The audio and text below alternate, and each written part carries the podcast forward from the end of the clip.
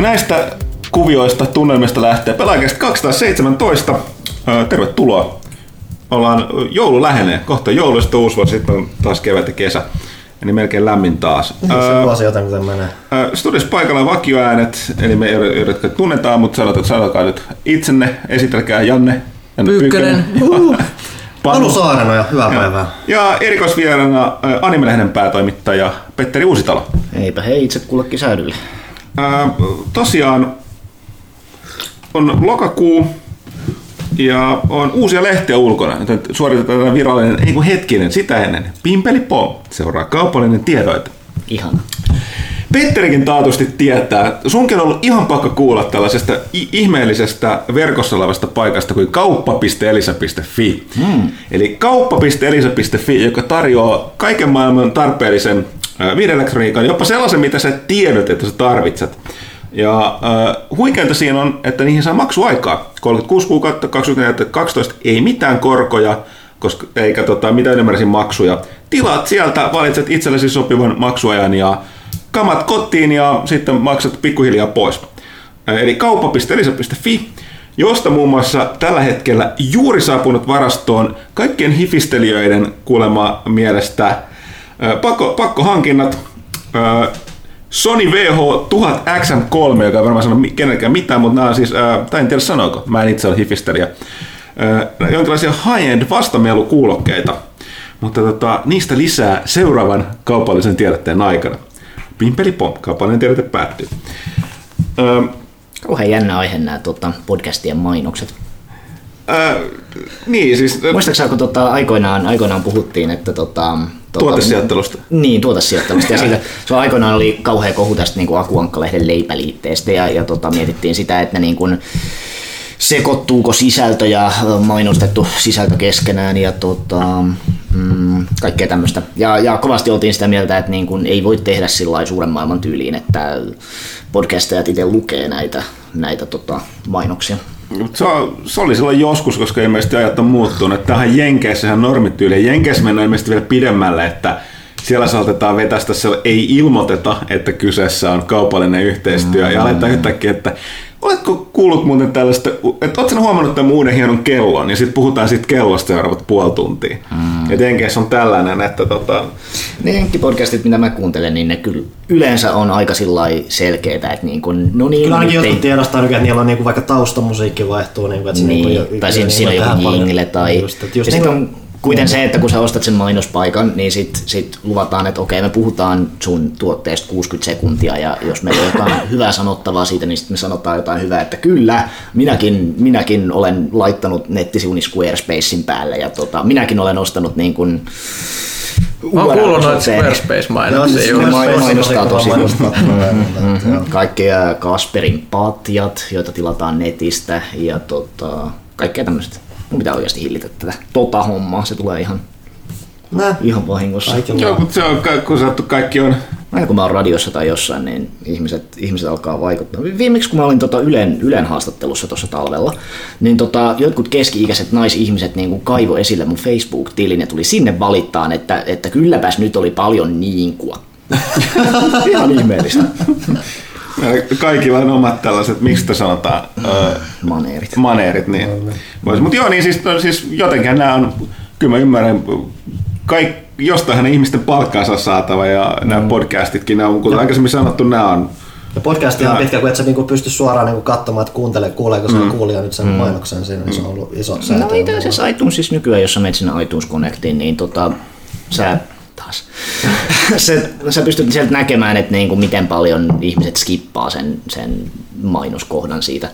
Mutta se tosiaan riippuu, että niin kuin, jos se on joku niin kuin MP3, niin kuin toi, toi um, Kotakun, Kotakun tota, split screen podcasti esimerkiksi, niin tota, siellähän siellähän ne on sillä lailla, että joo, nauhoitetaan tämä ja sitten, sitten editori laittaa nämä mainokset tänne johonkin joo, väleihin. Hmm. Ja, Mutta mut sitten on yleisesti niin kuin, siitä tulee semmoinen, semmoinen että on nyt sitten journalistisesti puhtaampi kuin se, että niin kuin, kun että no niin, nyt, nyt aletaan itse omalla äänellä puhumaan tämä, tämä mainosburbi, mikä me saatiin mainostajalta. Mutta ihmiset on vissiin yleisesti sitä mieltä, että se on tietyssä mielessä niin kuin tehokkaampaa. koska ihmiset oppii yhdistämään sen. No esimerkiksi tässä meillä nyt on tämä kauppa.elia.fi. Tämä ei ole enää osaa mainosta, mutta, mutta selkeästi ihmiset varmaan se toimii paremmin kuin se, että mitäs mainoksia oli aikoinaan pelaajakästissä? Ne oli, ne, oli, ne, oli, ne oli taas erikseen, ne oli sellaisia, mitkä oli, niin kuin pleikkari. Niin, ne oli just semmoisia, että sieltä tulee, tulee tota, ja, ja tota, jäbä yrittää niin kuin, mm, sanoa mahdollisimman nopeasti niin kuin kaikki, kaikki tota, kaikki niin kuin uudet julkaisut, että mahtuisi siihen 30 sekuntiin vai mitä se olikaan. Mutta Ehkä se ei tunnu niin paljon mainoskatkolta kuin se osa tälleen, että en mm. tiedä. Harvoin ihminen haluaa kuunnella erillisiä mainoskatkoja kuitenkaan. Että mm. Se on mm, kenties. ystävällisempää. Mm. Mut se Hei, mä en valita taas mainoksista. No, no. Se Spotify free, koska mä oon niin, niin nuu nuu että mä, mä käytän sitä Spotify ilmasta juttu. Se on hyvä, siellä tulee aina se mainos, et, et nyt kun katsot tämän videon sponsorilta, niin saat kuunnella puoli tuntia ilman mainoksia. Uh. Se on ihan kusetusta. Siis jos ku, katsot sen... Mulla on monta kertaa että mä oon miettinyt, että okei, että onko tässä nyt oikeasti se puoli tuntia. Siinä on parhaimmillaan mulla on tullut, mulla on tullut ensin Spotify oma mainos niin kuin yhden biisin jälkeen, sen jälkeen. Sitten menee pari biisiä, tulee seuraava ja sitten tulee seuraava. Siinä on ehkä niin kuin 15 minuuttia korkeintaan väliä, pienimmillään kolme minuuttia sitä väliä. niin, niin jos niinku kiusataan ihmisiä, niin sitä ollaan niinku rehellisiä sen kiusauksen suhteen. Et, et niinku, katsot videosponsorilta, me saat kuunnella kolme minuuttia ilman mainoksia. Hmm. En, en tiedä, se on ihan, ihan feilu, mitä se toimii. Ei ole olemassa ilmasta, ilmasta, olutta, niin. ilmasta olutta. Että tota, niin, niin. Ei, mutta mut, mut, mut joka kerta kun mä ärsyynnyn siitä, mä päätän entistä enemmän, että mä en maksa siitä, koska ne, ne ei voi niin kuin kiusata mua maksamaan. Että niiden pitäisi niin kuin hivellä mut maksamaan, eikä niin kuin hakata mua silleen, että nyt niin kuin rahat ulos. Mm. Mä, eh? miten paljon ihmiset kattois mainoksia Netflixistä, jos, jos Netflixillä olisi joku tuommoinen mainosrahoitteinen optio, koska se on Sehän selvä, että 95 Jenkeissä ne on tullut mainokset, niin, no, mun mielestä... mutta me pitää silti maksaa, Joo. mutta, mutta niin kuin niillä on myös mainoksia. Joo, siinä mun mielestä ne ilmoitti tosta, että mä en tiedä, että onko ne tullut jo, mutta ne on suunnitteilla, mm. että olisi tulossa mm. mainosrahoitus. Niin, että sitten se muuttuu mainos TV. Niin, niin mäkin olen miettinyt, että, niinku, että, että streaming-palvelut. Toinen jännä juttu just tulin tästä, että että tota, toi piratismi on taas lähtenyt nousuun ja sen mm. takia, että näitä maksullisia streaming-palveluja alkaa olemaan niin monia. Mm. Niin kun se on ihan selvää, että niin kun, porukka niitä kaikkialla tilaa, sinne tulee, niin kun, saattaa tulla päälle sen laskua niin, se johtuu eksklusiviteeteista. Mm. Et joo, joo, siis mä, ymmärrän, mä, mä, ymmärrän, miksi ne monet niin tekee ne, esimerkiksi Disney haluaa tehdä omansa ja kaikki muu, mm. mutta mm. kuluttajan näkökulmasta niin nyt mennään takaisin maksutelevisioihin, siis mm. kanavapaketteihin, että eihän Tämä on tämä, mistä anime-puolella on puhuttu tässä nyt pari vuotta, että tota, kun, kun tässä nyt ihan viime aikoina on, on alkanut tuleen tämä homma, että sen sijaan, että meillä olisi niin kuin yksi, yksi tota palvelu, jossa on kaikki, ja jos ei ole siellä, niin sitten tota, laitetaan torrentit laulamaan. Mutta nyt sitten on, on hiljalleen tullut pari tämmöistä pienempää uutta ja sitten ne loput on siellä. Ja on ihan niin kuin yhden käden sormella joka, joka kausi laskettavissa niin kuin ne, ne sarjat, mitkä ei ole oikeasti missään, koska, koska joku on ostanut jonkun option eikä halua käyttää sitä, koska, koska tyhmät lisenssisyt. Niin sitten se tarkoittaa sitä, että sun pitää maksaa Prime-videosta, sun pitää maksaa Netflixistä, sun pitää maksaa Crunchyrollista. Ja sitten on vielä, vielä tota High Dive, joka on tämä tota, amerikkalainen, ja, ja Huakanim, joka on tämä eurooppalainen. Ja siellä ne kaikki sarjat sitten on ja no niin, on se semmoinen aika, aika, aika karu homma sanoa kuluttajalle, koska on kauhean paljon helpompaa vaan mennä jollekin piraattistriimisaitille ja katsoa niitä mainoksia siellä, jotka jauhaa kryptorahaa sun prosessorilla selaimessa, mikä oikeasti on semmoinen juttu, mitä ne piraattisaitit tekee. Mm. Ja sitten ne rahat menee jonnekin epämääräisille Kiinan, kiinalaisille tota, tota, triadeille. Joo, tuo kryptohomma on mielekästä. Steamissähän oli muutama kuukausi sitten oli se peli, joka jauho kryptoa, niin kuin, jossa asensit sen sieltä. Joo. Ja, ja, ja se, oli näitä huijauspelejä, mutta se sitten kyllä sit niinku poistettiin Steamista aika äkkiä. Mut, mutta on... aika sitten oli semmoinen kalenterisovellus, joka, tota, jolla oli semmoinen äh, kokeellinen rahoitusmalli, että joko sä voit katsoa näitä mainoksia, tai tai sit sä voit antaa tämän kalenterisovelluksen jauhaa sun, sun oliko se nyt puhelimen, niin tota, kryptorahaa ja tota, maksaa siitä sillä kautta. Tämä on kyberpunkeet, mitä mä oon mm. koskaan kuullut. Ennen oli se, että sä niin kuin laitat pleikkarissa niin kuin, tukemaan jotain syöpätutkimusta sillä kun sä mm. käytä sitä ja nyt sä vaan painaa jollekin jotain mm. virtuaalirahaa. Joo, mullakin oli folding at home tuossa tota, Klassikko. Mm, Tuossa niinku pyörimässä siellä sitten jauho, jauhomolekyylejä niin kuin tota, kaikki yöt ja tota, Houtown maksurahat. Toivottavasti Moisi ei kuuntele tätä kestä. Huikeeta, mutta mietit kyberpunk tulevaisuudessa, kun sun aivoissa on niin kuin jotain plugia, niin sä voit laittaa sun aivot jauhamaan bitcoiniin. Mm, mutta toisaalta sit, kun kaikki voi tehdä niin, niin mm. sit sillä ei ole enää mitään sillä lailla arvoa. Kyberpunkista puolesta, että se pyykkönen on nykyään kanssa sellainen 0,5 prosenttisesti kyborgi. Vai lasketaanko 1 prosenttisesti? Kyllä. Onko sulla joku, joku implantti, joka Oh. mittaa verensokeri? Oh, Fuck yeah. käsivaarassa. Älyttömän siisti. Se on huikea, että Pyykkönen esitteli sitä yksi päivä, että minkä takia se hieroo kännykkäänsä niin sen käteensä, onko se seonnut lopullisesti. Mittaa mukaan verensokereita. Sieltä NFClle. Mm-hmm. Se on älyttömän siistiä tämmöiset niin pikkuasiat, millä pystyy mittaamaan terveyttä. Tässähän tota, niin kuin, kovasti on ollut puhetta siitäkin, että tota, mikä vuosi tulee se, että Apple Watch pystyy mittaamaan niin kuin hiestä verensokerin sun ihon läpi tai, tai, tai sun veren alkoholipromillemäärän tai jotain. Ne nyt on selkeästi aika monen vuoden päässä vielä, mutta sitten kun se tulee, niin, niin ihmiset tulee vaan niin paljon tietoisemmaksi siitä, että mitä niiden kehot tekee ja muuta tämmöistä. Tai siis Nykyäänkin meillä on puhelimessa jokaisella niin kuin askelmittari, mm. joka kertoo, että oi voi, olet ollut niin kuin liian kauan istumassa tässä tuolissa tota, kannattaisiko vähän katsoa, mitä, mitä teet tai muuten sä kuolet, kuolet 50 Kuvasi mun kaikki päivät juuri.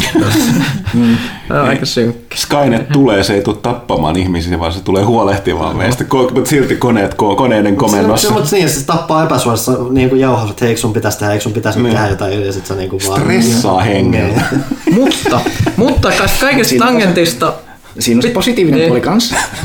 positiivinen puoli kanssa, että se voi varoittaa sua tulevasta sydänkohtauksesta. Se on hienoa. Mutta pitikö mä mainostaa nyt lehtiä? Joo, mä olin just tulossa, että, että lähdettiin heti tangentille, että kun puhuttiin kerran mainosta, niin mainostetaan lisää.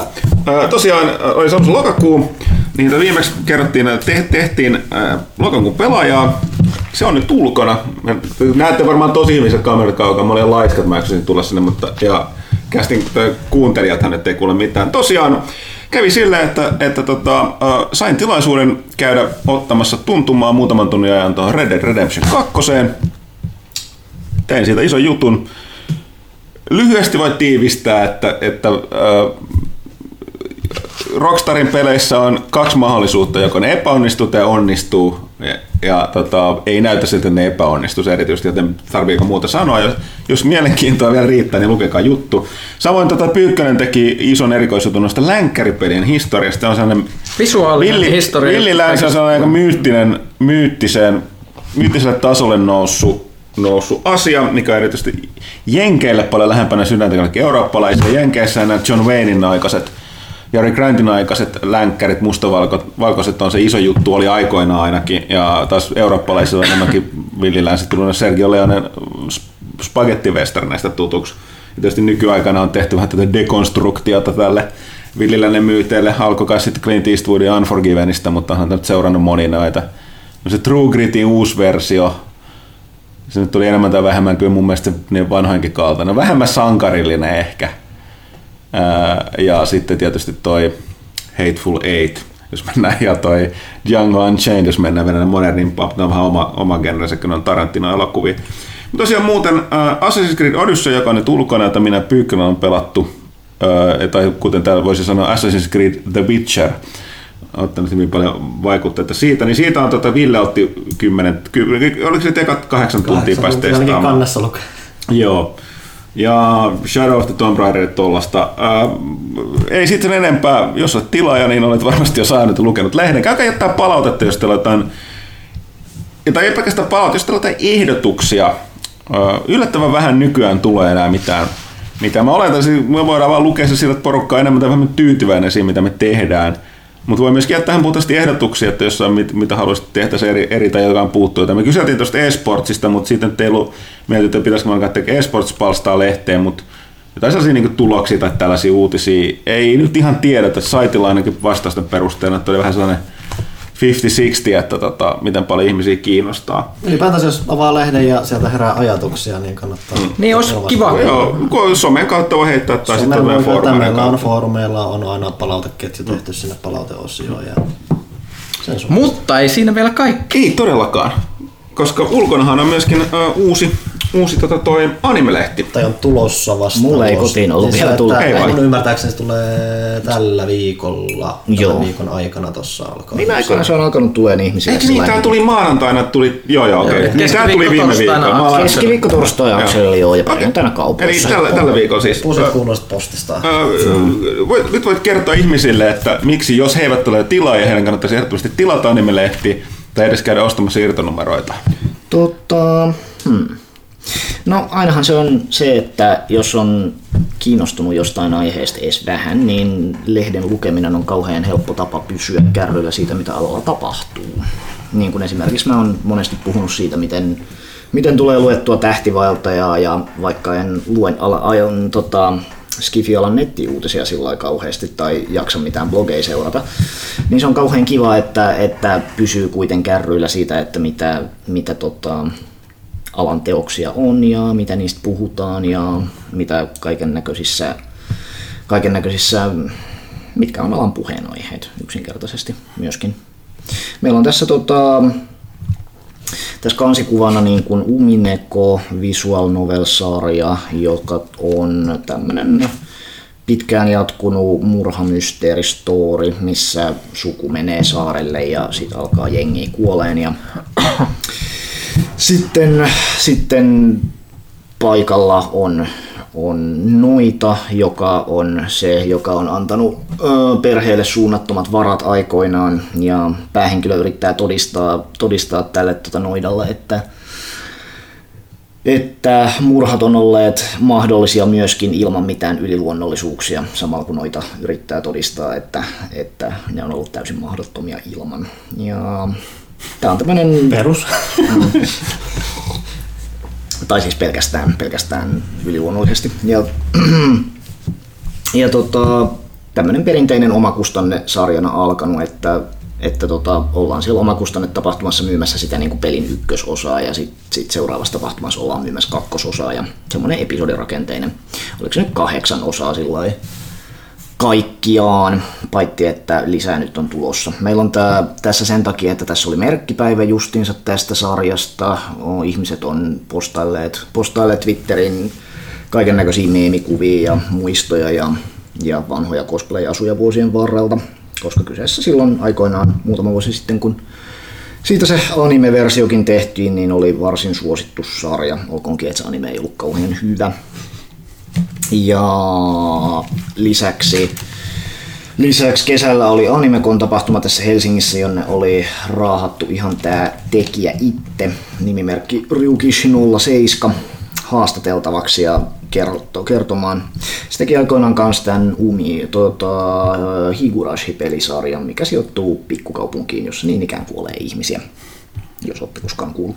Siitäkin tehtiin aikoinaan, aikoinaan animesarja.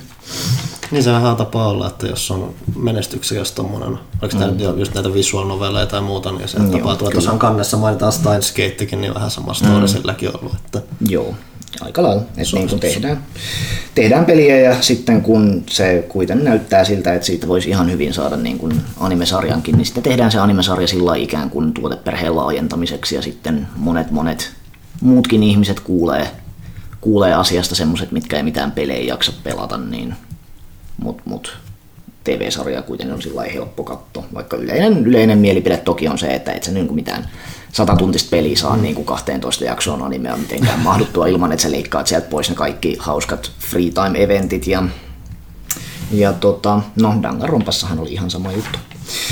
Näin se aina yleensä menee, mutta hyvinkin mielenkiintoista oli tehdä haastattelu tällaisesta aiheesta vaihteeksi ja ja artikkelikin sitten, tämmöinen yleisesittelevä artikkeli, laitoin kaverin kirjoittaa, joka tietää aiheesta sillä enemmän.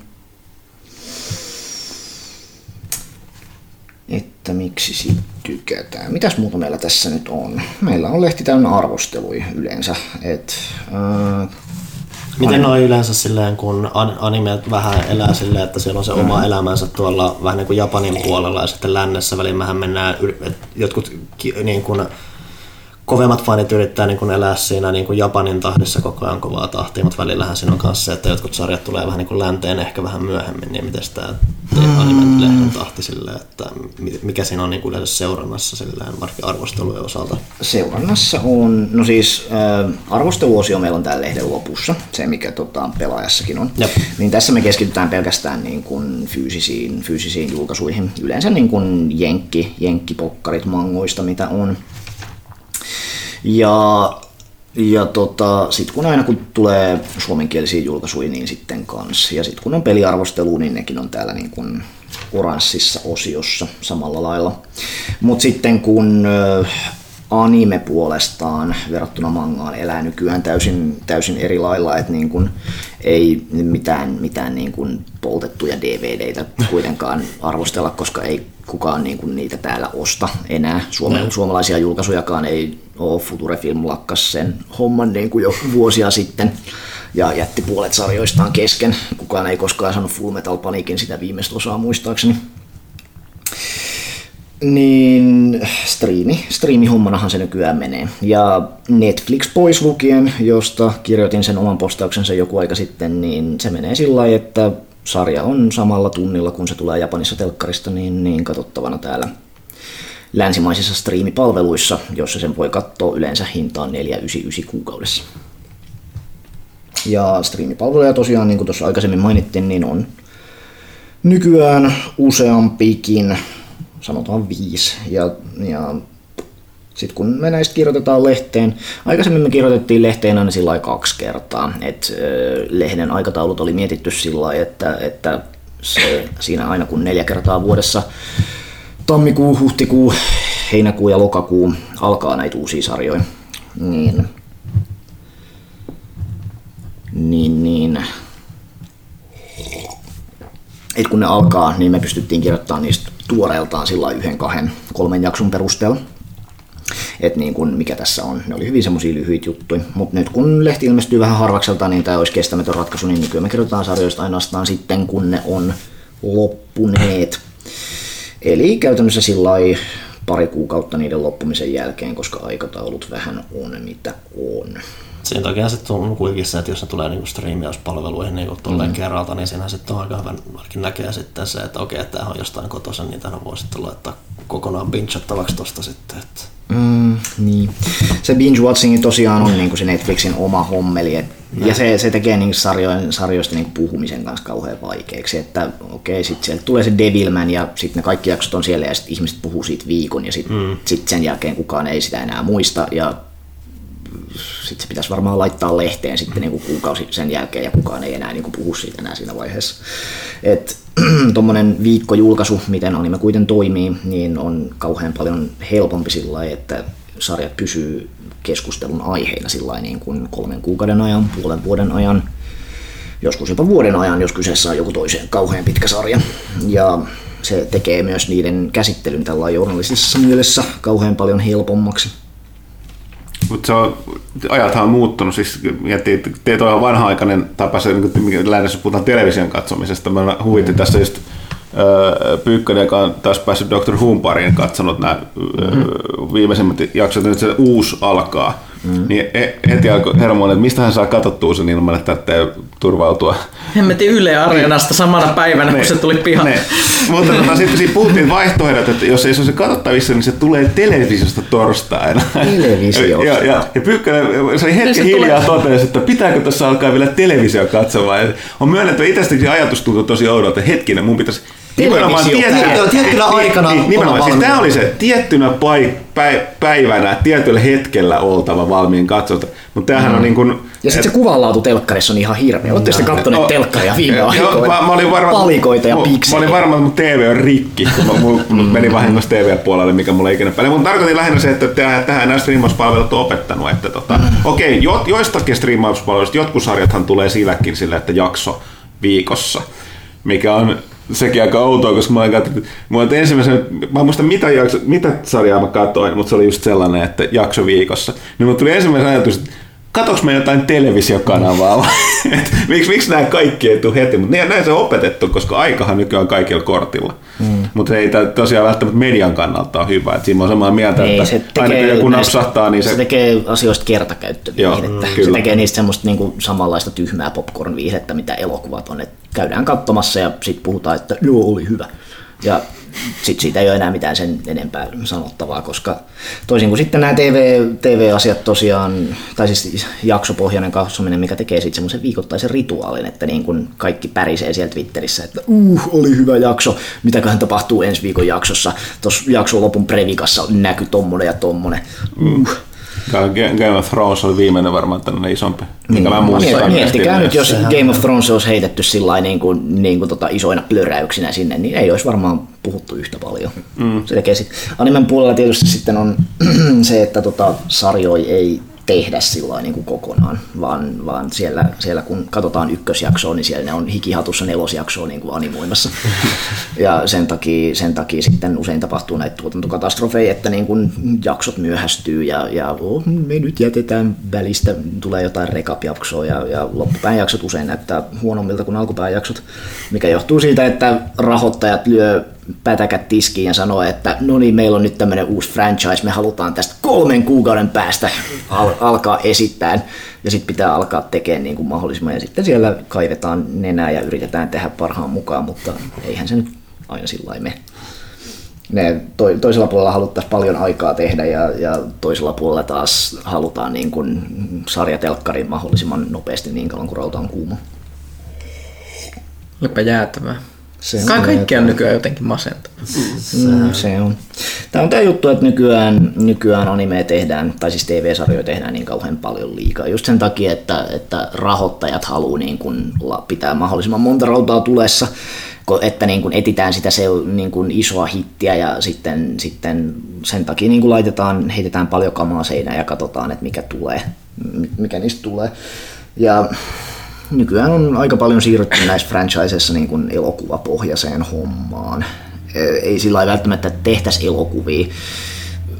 Usein se menee sillä lailla, että, että tehdään, tehdään sarjoja ja sitten sen sijaan, että jos joku menestyy, niin se saisi kakkoskauden, niin sille tehdäänkin jatko-osaa elokuvan muodossa. Tai jonain, jonain tota, niin kuin animaatioprojektina, jossa on 45 minuutin jatkosot, jotka esitetään elokuvateattereissa, jotka ei kuitenkaan ole lailla nimellisesti elokuvia, koska ne ei ole niin kuin rakennettu niin kuin elokuvat eikä markkinoitu niin kuin ne. Koska kun ihmiset menee, menee elokuvateattereihin katsomaan, niin niistä saa varmemmin rahat pois kuin se, että sä niin kun näytät jotain telkkarissa tai striimipalvelussa ja sitten sä toivot, että jotkut ostaa jotain levyjä ja jotkut ostaa jotain figuureja ja avaimenperiä ja mitä muuta semmoista. Se on semmoinen haja-ammunta enemmän. Mutta sehän on meille länsimaisilla kuluttajilla kauhean, kauhean huono homma sitten, koska eihän ne elokuvat tänne länteen tuu. Mm-hmm. Et niin kun, äh, TV-sarjojen suhteen se toimii sillä hyvinkin helposti, että et jakso tulee, tulee tänään ja sitten puoli tuntia myöhemmin se on tuolla striimipalvelussa katsottavana. Mutta sitten kun elokuva tulee, niin sit japanilaiset pöhisee sit Twitterissä, että uh, uh, uh, ja me päästään katsomaan sitten joskus kahdeksan kuukauden päästä, kun se tulee torrenttisaiteille sen myötä, että, että siitä tulee levyjulkaisu. Ja eihän noista striimipalvelut ihan kauheasti noista leffoista ole kiinnostuneita. Et, niin, sillä niin kuin, että se toimii sillä niin kuin TV-lisensoinnin periaatteella ja jossain Crunchyrollissa, niin eihän siellä niin kuin elokuvia ole yhtään. Ja sitten kauhean usein käy se, että, että länsimaiset kuluttajat jää vaan tästä pois. Amerikassa tietysti ne jotain niin kuin leffoja teattereihinkin asti laittaa, mutta semmoisia franchise-leffoja tosiaan, ei mitään semmoisia isoja originaaliproduktioita. Mutta niin, se on asia, mikä, mikä pitäisi ratkaista jollain tavalla kuluttajien kannalta. Oliko sulla vielä jotain muut poimittavaa siitä uudesta animesta? Me puhuttiin siitä alun perin. Niin, se on. Antikaa se lehti. Siis, eikö se voi tiivistää siihen, että siinä pureudutaan syvällisesti alaan juuri tällä, Niin, tällä tavalla, niin kuin tästä puhuttiin, että on aika diippiä kamaa. Mäkin luen sitä silleen, tässä tällainen näin, mullakin on nämä, nämä mun pääkirjoitukset aina tässä, missä mistä mä oon kauhean ylpeä. Ja tässä uusimmassa pääkirjoituksessa mä mietin, että, että täällä on meillä tämä Ghibliltä lähteneiden tyyppien uusi firma nimeltä Studio Ponok, joka tekee just semmoista Ghiblin näköistä kamaa mitä ne osaa tehdä, kun ei mitään muutakaan osaa tehdä, koska iso pomo on aikoinaan ruoskinut niitä, että piirtäkää just tällä lailla, kun 70-luvulla piirrettiin. Mutta onko se sitten semmoinen, semmoinen tyyli, semmoinen niin kuin tarinankerronta, mikä nykyään puhuttelee vai, vai olisiko se sitten toi, toi Makoto Shinkain, Makoto Shinkain Your Namen tyylinen hommeli, mikä enemmän niin kuin nyky, nykyihmistä kiinnostaa. Mitäs muuta meillä täällä on? Meillä on tosiaan arvosteluja ja muita vastaavaa. Ja Legend of the Galactic Heroes on, on, on, on klassikko palstalla, koska siitäkin tehtiin uusi sarja tässä, tässä justinsa kesällä. Se on hienoa. Pohja, pohjana on muun muassa sille mahtavalle pelille, mitä mä oon aina hypettänyt täällä Nintendo DSL, Infinite Aa, Space. joo. Ah, joo. Platinum Games se vähän oudompi. Mahtava, mahtava peli. Mä oon halunnut pelastaa, mutta sitä ei saa niinku mistään ainakaan silleen, niinku, että ellei sä laita pätäkkää. Ei, ei, siis mulla, niin en, mä, mä kästä vähän nähnyt missään hirveästi myynnissä, mutta tommosen, kun mulla on se oma kappale vielä onneksi tallessa, niin aina välillä on pelannut sitä uudestaan silleen. Se on, se on hieno. Mä, mä saan sitten tosi hyviä viboja aina. Se, mikä, mistä mä tykkään, että sehän tekee silleen, että sehän, niin kun, sehän alkaa sillä, että sehän päähenkilö on niin kuin nuorempi, se niin kuin kasvaa siinä matkan varrella. Joo, se joo, on niin siis- jotain, mitä pelit ei niin Sä oot just sellainen te, teinityyppi, joka... Mä en tiedä, ootko pelannut sitä ikinä? Ei. Eli, eli siis ideana on, että sä oot, avaruuspiraatit on teemana. Mm-hmm. Ja s- sit sä oot alussa tällainen teinityyppi, jolla on kanssa tämmönen ö, mukava pikkusisko, ja sitten ne haaveilee siitä, ne pääsis avaruuteen niiden kammottavalta takapajulla planeetalta. Mm-hmm. Ja sitten sit ne joutuu kaikenlaisiin seikkailuihin, kohtaa avaruuspiraatteja, sotkeutuu politiikkaan, ja sitten tämä päähenkilö joutuu niinku kymmeneksi vuodeksi vankilaan jonnekin avolouhokselle, missä se sitten tulee pois semmoisena valtavana kaappina, joka näyttää niinku tuolta Siis mikä tää on tää You're Already Dead-tyyppi? Siis tää Kenshiro. Kenshiro, joo, siis se on Kenshiro, mutta se on sellaisessa niinku röyhelöpaidassa, semmoinen avaruuspiraattimeininki. Sitten tulee ihan käsittämätön badass ja hankkii hienoja aluksia. Ja sitten selvitetään koko maailmankaikkeuden kohtalo. Ö, Niinku, siis, siis lopussa tulee kirjaimellisesti semmoinen Armageddon uhka, että koko todellisuus uhkaa pyyhkiytyä pois. Ihan käsittämättömiä avaruustaistelu, miljoonat alukset kohtaa ja mm. ää, siis se, se mittakaava on jotain niin upeita. Mä siis rakastan sitä peliä. Mun pelas varmaan kolmesti läpi. Mä en väsy Saa, siihen. sitä ei saa mistään. Ei, se, se, se, se, se Se on hieno. hidaste eikä este. Kyllä, mutta mut, mut se on sellainen, mä en voi suositella sitä peliä tarpeeksi kaikille, mm. jotka tykkää tällaisesta tyylistä. Et se, se tekijähän just sanoi, että siinä oli tämä Legend of Galactic Heroes oli aika isossa mm. inspiraation roolissa. Tää, tää Logihan tosiaan on tota 80-luvulla kirjoitettuun kirjasarjaan perustuva tota, hyvin pitkään jatkunut tällainen vanha animesarja, jota julkaistiin sillä VHS-kaseteilla vuodesta toiseen sen sijaan, että sitä olisi laitettu telkkariin. Ja teemana on se, että meillä on, on kaksi valtiota avaruudessa. Meillä on, meillä on imperium ja tasavalta ja, ja tota, molempien puolilla on, on nuori idealistinen sotilas, jotka päätyvät toistensa vasta pelureiksi, koska, koska kohtalo niin määrää ja, ja näin sitten päätyvät etenemään armeijan hierarkiassa ja sitten avaruustaisteluja ja politiikkaa ja univormuja ja kaikkea muut siistiä. Eli parasta. Mm, Me, mistä me saa, saadaan tää, tää mun angle, tää aihe, mistä Mm. mä halusin keskustella, kun mä kuulin, että Petteri tulee kästiin. Gundam. Gundam. Kyllä, eli kun mun, mun tausta Gundamia on, lähe- lähdetään tämmönen semitanki, että miksi mä haluan puhua Gundamista. Pyykkäinen mä oon odottaa pidemmälle. Et, et, et, et, et, ei, ei, ei, ei. Eli, eli mä, kun mä oon aina tehnyt pelaajaa koostanut nyt Japanin listoja, mä oon aina ihmetellyt, että siellä on niitä Gundam-nimisiä pelejä, joilla on todella outoja nimiä. Ja sitten mä rupesin aina miettimään, esimerkiksi kaksi-kolme kertaa saatetaan mainita Gundam siinä nimessä, mikä on hyvin vaikuttavaa niin kuin mm-hmm. näille peleille. Ja tosissaan en ole ikinä tiennyt, mikä on Gundam sinänsä muuta kuin, että siinä on robotteja. Että japanilaiset tykkää Gundam-roboteista ja ne rakentaa valtavia Gundam-robotteja koristeiksi sinne jonnekin. Mä oon nähnyt niistä kuvia. Se on aika hieno se, mikä on siellä Odailassa. Joo. Mitä- Ja mulla, mulla oli kattoo. pienenä semmoinen palapeli, jossa oli Gundameja. Jos mä pyysin Transformers-palapeli, mutta mä sain Gundamin. Mutta se oli ihan yhtä hienoa. ja Mä olin ihan siihen tyytyväinen kyllä. Se oli tosi hyvän näköinen. Ja silloin sitten se juttu siinä päässä, mikä jäi mieleen se semmoinen. Se, mikä, mikä tota on apinoitu siitä vanhasta samurai-kypärästä. Juu, juuri, juuri näin. Tämmönen, jos ka- katsojat, e, kuuntelijat eivät näe tätä, niin otsassa on semmoinen V-juttu, koriste. Semmoinen. Ja ö, kyllä, ja nyt sitten mä halusin katsoa animea, kun sitä tuli hirveästi Netflixiin, mua aina kiinnostaa, ja sitten se suosit, koska mä oon Skifiin, niin sitten se suosittelee mulle Skifi-animea, vaikka mä en katso animea normaalisti. Mm. Ja sitten se suositteli jotain, mikä oli mun mielestä ihan hirveet shittiä. Siis se oli sellainen, siinä oli joku ihme postapokalyptinen meininki, joku mystinen evoluutio ja tekoälyjä ja ö, sellaisia robotteja ja vähän niin kuin joku köyhän miehen Gundam. Eli siis Minkä näköisiä robotteja? No se on se ihan älyttömän pöljän näköisiä. Siis jotain isoja semmoisia monsterihirviöitä, jotka oli jotain kyberneettisiä biomekaanisia olioita ja, ja sitten ne semmoisilla no, muuntuvilla robottiajoneuvoilla ne kurmotti niitä ja se näytti sen niin kuin videopelin välianimaatiolta, niin se oli ihan sellaista niin kuin super CGI-meininkiä se taistelu. Ja niillä oli joku kaupunki, viimeinen kaupunki ihmiskunnalle, joku tyyppi halusi kehittää jotain ihme hyperdrivea, joka sitten blah blah. No kuitenkin, en mä tiedä, tämä oli joku uusi. Onhan tää just se, tota, tota, tota, minkä Netflix laittoi tuossa kesällä Netflix-vankilaan.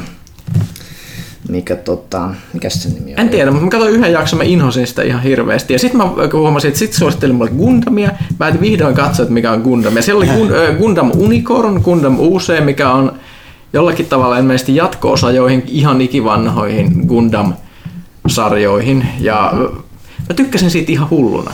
Niin, no siis Gundam on tämmöinen vähän vaikea, vaikea lähestyä, koska se tosiaan on, on hyvinkin, hyvinkin tämmöinen pitkään, pitkään 70-luvun jatkunut. lopulta? Niin, 79 oli ensimmäinen TV-sarja. Yoshiyuki Tomino on tämä ohjaaja, joka sen kehitti ja sen ideana on alusta alkaen ollut se, että meillä on kaksi valtiota, meillä on maakalaiset ja avaruussiirtokunnat ja sitten avaruussiirtokunnat haluaa itsenäistyä ja sitten aletaan sotimaan avaruudessa ja, ja kummallakin puolella on, on nuori sotilas ja sitten ne päätyy toistensa kohtalon määräämiksi vastustajiksi. Koska Kuulostaa tutulta, kun puhuttiin äsken vastaavista aiheista.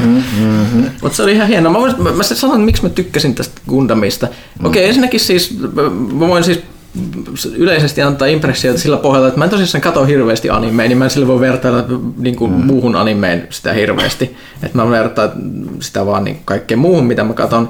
Ja sitten se, että miten se vaikutti. Mutta siis ensinnäkin se, että ensimmäisessä jaksossa meni kauan, niin mä tajusin yhtään mitään, mistä ne puhuu, koska ne puhuu sellaisista konsepteista, mitä oli ilmeisesti selittänyt näissä edellissarjoissa, tämä mystinen Universal Century, mi- mikä on, mistä ne puhuu aina, joku mystinen vuosisata, joka tässä on menossa. Joo, Nää- tämä on tämä juttu, että, että niillä on se oma ajanlasku siellä, että, että toinen valtio käyttää toista ja, ja toinen toista ja, ja useita eri jatkumoita siellä. Gundam on ehkä lähimpänä, lähimpänä jotain Marvel-universumia, mitä, mitä Japanista löytyy, että, että tässä on niin useita eri jatkumoita ja useita eri historiankirjoituksia ja mm, riippuen siitä, että mitä sarjaa katsotaan, niin sijoittuu joku ennen tai jälkeen jonkun asian tai Okei. No ne kuitenkin selitti tosi paljon juttuja, mistä mä en tajunnut, sitten ne lähti menemään. Mutta sitten mä vaan lopulta niin tulin siihen tulokseen, että mun ei ole pakko tietää ihan kaikkea, koska se, se oli mun mielestä tehty aika hyvin semmoinen sotilasstory. Niin kuin molemmilla puolilla oli tosi semmoista sympaattista porukkaa, niin kuin semipahiksi, semihyviksi. Su, mun mielestä se oli superhyvän näköinen siis se animaatio sille, silleen, että siis mä en osaa vertailla, että mä en tiedä miltä niin normaalisti taistelurobotti jutut mm. näyt, näyttää, se, ensinnäkin se näytti tosi kauniilta se niiden taistelu, plus älyttömän hyvin sai selvää aina, mitä tapahtui. Silleen, mm. et, et siis, kun, kun taistellaan, niin mun mielestä pitää niinku tajuta tarkkaan puhumatta, että mitä siellä tapahtuu, missä kukakin on ja muuta. Niin se, sitä oli vaan niinku suuri ilo seurata. Hirveän semmoinen orkestraalinen soundtrack.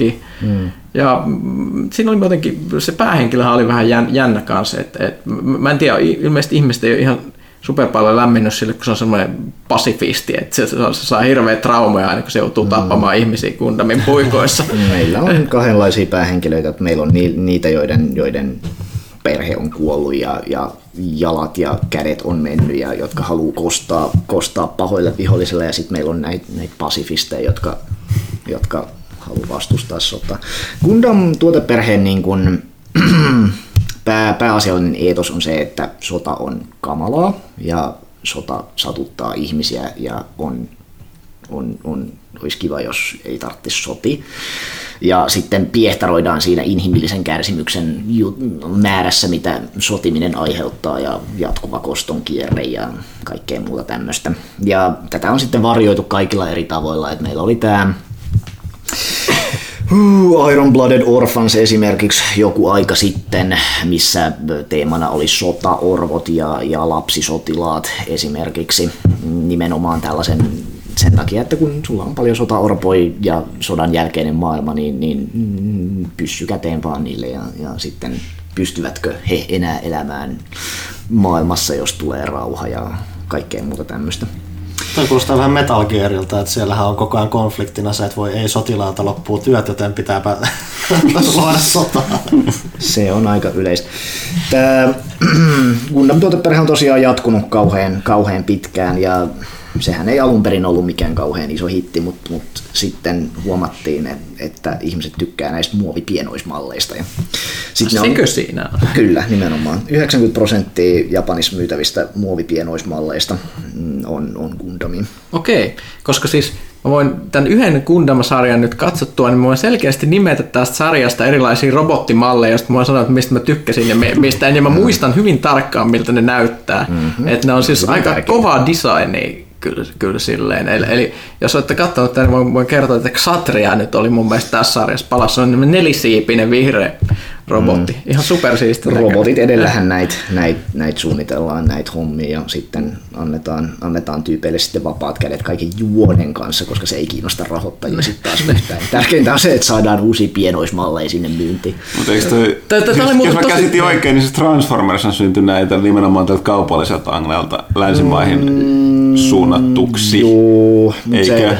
mutta se oli sillä toisinpäin, että eikö Transformers ollut sillä että meillä oli niinku jotain leluja, semmoisia konkreettisia. Niin ja siihen piti tehdä. Niin, niin se, siihen se, se, meni, se oli niin äärimmäiseksi viety, että se meni niin päin. Joo. Joo. Et, no, et, Gundam taas tuli sillä vahingossa, että jäbä teki sarjan ja sitten sit meinasi jäädä siihen, mutta sitten, sitten tulikin suosiota. Ja sit aina, aina perinteisesti se menee sillä että siitä uusitaan, uusitaan niin kuin semmoisella ohjelmapaikalla, mitä aikuisetkin katsoo ja, ja sitten alkaa tulee vanhempia faneja ja, vanhemmilla faneilla on rahaa ja ne haluaa ostaa asioita ja sit, No, tämä, tämä tietysti kun on jatkunut sukupolvesta toiseen, niin tämä muovipienoismallien rakentelu on kauhean semmoinen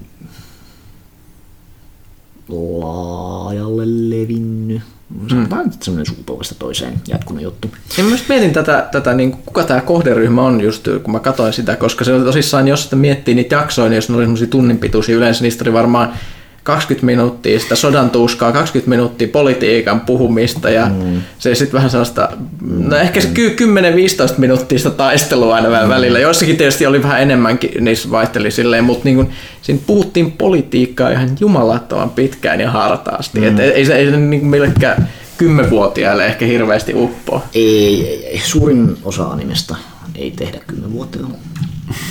mä, mä tiedän, mä ajattelin, koska mä ajattelin Gundamista, mulle tulee aina mieleen se mun pienenä olla palapeli ja nämä, nämä, nämä, nämä lelut, niin, niin no, jotenkin jättirobotit yhdistyy silleen mun päässä niin kuin semmoiksi skiditouhuksi. Mutta tässä kysymys, koska mä oon syntynyt ennen kuin pyramidit rakennettiin, niin mutta muista, mm. epämääräisesti muistan just nimenomaan näitä pienoismalleja pienenä vä- väkeränä, niin just näitä, että oli näitä robotteja, Gundam, mutta mun mielestä se oli toinen nimi, mikä oli hetkinen Makros. Macros on jo toinen, toinen Mikä? nimekäs robottisarja.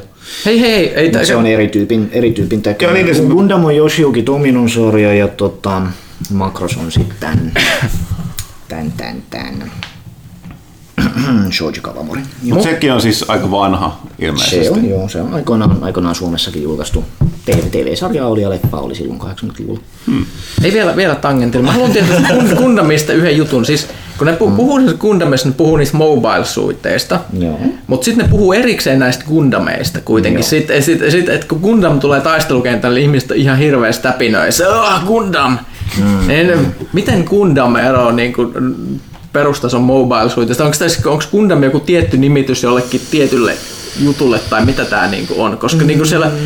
Se riippuu vähän siitä, että minkä sarjan käsiksi sieltä kysytään, mutta siis joo, ka- kaikki, kaikki niinku robotit, missä on pilotti, on mobile-suitteja.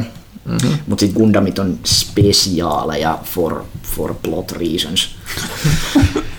ja, ja joskus tulee semmoistakin teemaa, että, että taistelukoneen sielu ja jotain tämmöistä ja legendaariset menneiden aikojen jotain. Se vähän riippuu sarjasta, mutta mut joo, Gundamit, Gundamit on niitä erikoisia mobile Jos tässä ne Siis puhuu, toi- tässä sarjassa ne puhuu siitä ihme psykommu fieldeistä, jotka mm. etenkin nämä Gundam-pilotit, niillä on niitä ihme psyykkisiä juttuja, koska ne on jotain new type ihmisiä. Mm. Mm, kyllä. New, New Type on tämä niinku psyykkiset voimat, joita, joita, joita Tämä on tämmöinen, etenkin, etenkin Skifi-animessa usein on tällainen ja toistuva teema niin kuin ihmiskunnan evoluutiosta, seuraavan tason kehittämisestä, psyykkisestä kommunikaatiosta, ihmisten välisten raja-aitojen kaatamisesta, yleensä sillä telepaattisen kommunikaation keinoin. Ja mm, kaikkein, kaikkein tota, niin kuin isoin anime-markkinointilehti New Type on, on nimetty, tämän, Ah. nimetty tämän Gundamin New Type-konseptin mukaan. Kiinnostavaa. Joo. Mutta mut siis, mikä tässä niinku mulle oli silleen, niinku, minkä takia mä tykkään just tästä, jos mä miettii, että tässä, tässä yhdistyy sellaisia asioita, mitä niin kuin, no, jos ruvetaan miettimään, että mistä tämä niinku oikeastaan on, se on sotameininki, robotit, sitten semmoista mm. Top Gun pilottimeininkiä ja muuta, mutta siinä ei ole sitä Top Gun niinku dumbass meininkiä, sitä semmoista bro meininkiä, vaan tässä on tämmöinen hyvin tämmöinen niinku, sanotaan että henkisesti terveemmällä pohjalla. Mm. Niin kuin, sanotaan, niin kuin te, ter, terveempiä arvoja ehkä antaa ihmisille. Sitten sit mä niin kuin, Tästä on tämä perinteinen, perinteinen meemikuva, jossa, jossa tota, meillä on kuva fanista ja, ja tota Gundam-robotista. Ja sitten se Gundam-robotti ampuu niin kuin sen toisen sen fanin pään yli tämmöisen viestin, jossa lukee War is bad. Ja sitten sit se fani katsoo sitä, sitä robottia ja on sillä lailla, wow, cool robot. Mä meinasin just tuossa yhdessä vaiheessa sanoa, kuinka sä mainitsit, että kuinka Gundam on niin kuin, että sota on hirveän huon, huonoa ja muuta, sitten mä meinasin sanoa siihen väliin, mutta onneksi se taistelut näyttää tosi siistiä, että niin, niin se, se, se, se, se, tulee harmittaa niiden ihmisten puolesta toivoa, että kumpa niitä ei tarvitsisi taistella, mutta jos niitä on pakko taistella, niin ainakin se näyttää hyvältä. Vihollinen tappaa sut, koska se kantaa kaunaa siitä, että kansan murhat ja, ja avaruuskolonian räjäyttäminen ja kaikkea muuta tämmöistä. Joo, joo, joo, mutta, mutta siis se, että, että, että kun puhutaan siitä, että minkälaisia ne tyypit on, että mm. tässä, tässä sarjassa ne yhdessä jaksossa vaeltaa autiomaan sitä päähenkilöpilottia ja sitten se semmoinen semi-vihollinen kautta semi-mentori tai sellainen vanha kapteeni, joka on sellainen mm. superparrakas karju tyyppi, joka on menettänyt perheessodassa, sellainen kunnon Vietnam-veteraani tyylinen hahmo. Sitten ne keskustelee siitä, että, että, että miten, miten tämä kaveri, niin okei, se joutuu taistelemaan, mutta kun sillä sitä harmittaa kovasti. Ja sitten yhtäkkiä tämä tässä badass veteraani vaan toteaa, että mä en luota yhteenkään ihmiseen, joka ei koskaan itke. Mm. No, on mun mielestä, niin kuin, mm. jos pitää olla tällaista meininkiä, niin mennään, mennään tällä, eikä sillä, että niin kuin, tiedätkö, Moose ja Iceman niin kuin menee, menee siellä. Et, et, et siinä mielessä tämä anime, anime sotapuoli on mulle, mulle semmoinen miellyttävämpi kulutus. Japanilainen viihde on aina hyvin humanismikeskeistä. Tai siis siinä mielessä, että niin kun, kyse on aina näistä ihmisistä siellä robottien sisällä, kyse on ihmisistä sodan melskeissä, kyse on siitä, mitä ihmiset kokee ja tuntee. Gundam oli vallankumouksellinen tuoteperhe sen, sen myötä, että aikoinaan meillä oli niin 60-luvulla 70-luvulla meillä oli tämmöisiä niin kuin superrobottisarjoja, jotka oli aina semmoisia, että, että päähenkilö on joku nuori poika ja, ja, ja tota, sitten löytyy jonkun hullun tiedemiehen rakentama superrobotti, jonka nimi on aina tosi tyhmä ja sitten taistellaan isoi, isoi niin kuin tota, hirviöitä vastaan ja pelastetaan maailmaa. Ja se, se superrobotti on aina semmoinen ainutkertainen ja erityinen ja muuta tämmöistä. Mutta Gundam-tuoteperheen idea silloin 70-luvun lopulla oli, oli tosiaan se, että entä jos nämä robotit olisikin ihan vaan niin kuin tankkeja. Entä jos ne olisi sotakoneita, jotka tulee liukuhihnalta, joita pitää huoltaa. Ne ei toimi niin kuin enää sillä niin kuin huutamisenergialla. niin kuin en- ennen vanhaan, että et kun, kun sä niin kuin työnnät oh- ohjaimia ja niin kuin, niin kuin mielessä, sy- sydämessä on palo, niin, niin robotti toimii ja ainoastaan ainoastaan niin kuin joku kohtalon valittama tyyppi pystyy sitä ohjaamaan, vaan en tiedä, jos se olisi semmoista, että niin kuin kuvataan, miten, miten me käydään näillä roboteilla sotaa sillä oikeasti, että siellä on huoltojoukot, jengiltä saattaa mennä käsi katki, ne saattaa räjähellä, siinä on, äh, siinä on niin kuin eject siitti, millä mennään avaruuteen ja sitten poimitaan niitä pakokapseleita ja ja, ja sota on kamalaa ja varusteet on vähissä ja kuvataan tätä niin kuin humanistista puolta. Ja se oli se, mikä, mikä ihmiset, jotka oli kasvaneet sellaisten niin kuin lastensarjojen parissa, niin ne äh, alkoi sitten parikymppisenä ja vanhempina niin kuin kokea vetoa nimenomaan tämmöistä niin sanottua mm. real robot genreä kohtaan. Ja, ja tämä synnytti länteen sitten Battletech. Mm. Battletechit, jotka on ihan, ihan sama, jos mietit niin Gundamista veistetty, paitsi mm. tästä tulee tämä länsimainen jenkkiaspekti, että tavallaan se humanismi otettiin pois Kyllä, sieltä. Ja sit politiikki, politiikka, se siistiä, mutta se oli sellaista tylsän poliittista. Että siis, mm. Ei rehellisesti, jos et, sanotaan, niin on ne robotit kyllä, että jos nyt pitää verrata, nyt kun mä oon nähnyt Gundamia, mä tunnen kuitenkin Battlemechit ennalta, en Battlemechit pärjää Gundameille no, mitenkään, ne on ihan leime. Mutta tässä, tässä on se ero, että se on se visuaalisuus, mua aina Battletech mutta tarkoitin, että se meininki on se ihan sama, että siis Battletechilla on pitkä historia, siellä on niitä mm-hmm. niin, tota, perimyssotia ja kaikkea muuta. Se on hirveän poli- niin kuin yllättävän syvällinen poliittisesti, mutta se on aina ollut mulle silleen, että miksi mun pitäisi kiinnostua näistä ihmisistä näistä jutuista. Mä en ole toki lukenut mitään niitä kirjoja, mitä Battletekistä on tullut, mutta joo, siis mä unohan aina sen, että ne, ne syntyi. Minkä sarjan kanssa, minkä sarjan kanssa niillä oli jotain, tuli ongelmia? Siis on sellaisia vanhoja klassisia battlemekkejä, kuten Marauderit ja muutama muu, joita ei voi käyttää enää, koska ne oli liian samanlaisia kuin jonkun japanilaisen. Mun mielestä se ei ollut Gundam, eikä se kyllä ollut Macross. Ne Gundamithan on tosi niin on, joo, ja... humanoidimaisempia ne robotit. Mutta niin tuli jonkun kanssa sellainen, että tavallaan katsottiin ne copyright, että ne on poistettu Battletech-universumista silloin. Warhammerit ja kaikki tällaiset. Hmm. No, pitää, no, kokeilta joskus En tiedä, Mut, mutta tällainen opetus on, että kattokaa Gundamia. mm, se on vähän vaikea vaan lähteä sillä lailla, kun se on semmoinen, että se voi aika, aika pitkään niin kuin lähteä. Et meillä on se alkuperäinen sarja ja sitten sen, sen jatko, se, ne muodosti semmoisen trilogian, mitkä kertoo näistä samoista hahmoista. Ja Joo, mä, mä, mä googlettelin tätä. Ilmeisesti tämä on niin kuin jatkoa sillä alkuperäiselle ja sitten jollekin, jonka nimi oli joku Cars Counter Attack tai joku mm, tällainen. Joo, se oli se tota, kakkonen. kakkonen tota, tai siis kun meillä oli kaksi, kaksi tota, tyyppiä siellä alkuperäisessä sarjassa. Ja toinen oli Char, Char Aznable siellä tosiaan, joka oli siellä niin kuin toisella puolella. Se, oli, se tyyppi, jolla oli hassu naamari ja kypärä. Nyt kun taas, sori, mä palaan takaisin tähän länsimaiseen aiheeseen, niin siis tuli mieleen, että jos mä alan tarkemmin miettiä ekaa sitä mitä vieläkin muistella hyvää Battletech-peliä, eli siis toi Battletech Crescent Hawks Inception, sehän on ihan nyt, siis kun miettii, sen juonihan on täällä niin kuin... Kundami. Niin. siis sä oot nuori orpo, joka paljastuu, että sä oot jonkun... Miten se meni, että siis... No, siis siinä on se, niin, niin, mutta, mutta siinä on sen sodan ankeutta tuota enemmän, ja sitten kaikki on, kaikki on roskaa, ja sitten niinku pieni joukko muodostaa tällaisen tulevan superliiton, joka taistelee hyvyyden ja ihmisten puolesta ja kaikkea muuta. Jännä, että ne on sitten pyyhkinyt sen aika lailla pois, koska se mekha-meininki on niin kuin juonellisesti aika hemmetin kuivaa kyllä niin kuin jälkeenpäin. On, no siis se oli, ne, no ei mennä siihen. Jätetään joku toisen kertaa mennä klaanisodat ja kaikki muut, mitä tuli, mutta joo. Toisaalta tästä on se uusi Battletech-peli, mikä on loistavasti otettu. Siis se on länsimainen versio tästä Gundamista, että se on mun mielestä se on vaan sellainen, siinä enemmän ehkä Game of Thrones vaikutteena, että kaikki, kaikki, että sota on kauheita, ihmiset on kauheita ja kaikki on ihan kauheita. Mutta roboteilla on silti siisti soti. Joo. Jokaiselle jos, jotain. Jos aihe kiinnostaa, niin voi lukea myös Kifi-kirjallisuuden mm. puolella. Sielläkin on tällaisia mm. samanhenkisiä. Armor on esimerkiksi yksi kirja, tämmöinen, mihin voisi tutustua. Mutta tähän väliin, kun kästi on nyt mennyt tässä varmaan tunti, niin voisi, voisi olla sellainen, että Puhu, puhutaan vähän lisää Petteristä. Eli siis y- y- Petteri, vaikka meidän aina saa tulla vieraaksi, niin Petteri ei ole tässä vieraana vain sen takia, että öö, pelaajan kustantaa HTn kustantamisen animelehteä, vaan myöskin... Pääskö siihen makrossiin nyt ollenkaan? Niin, voidaan mennä siihen kohta.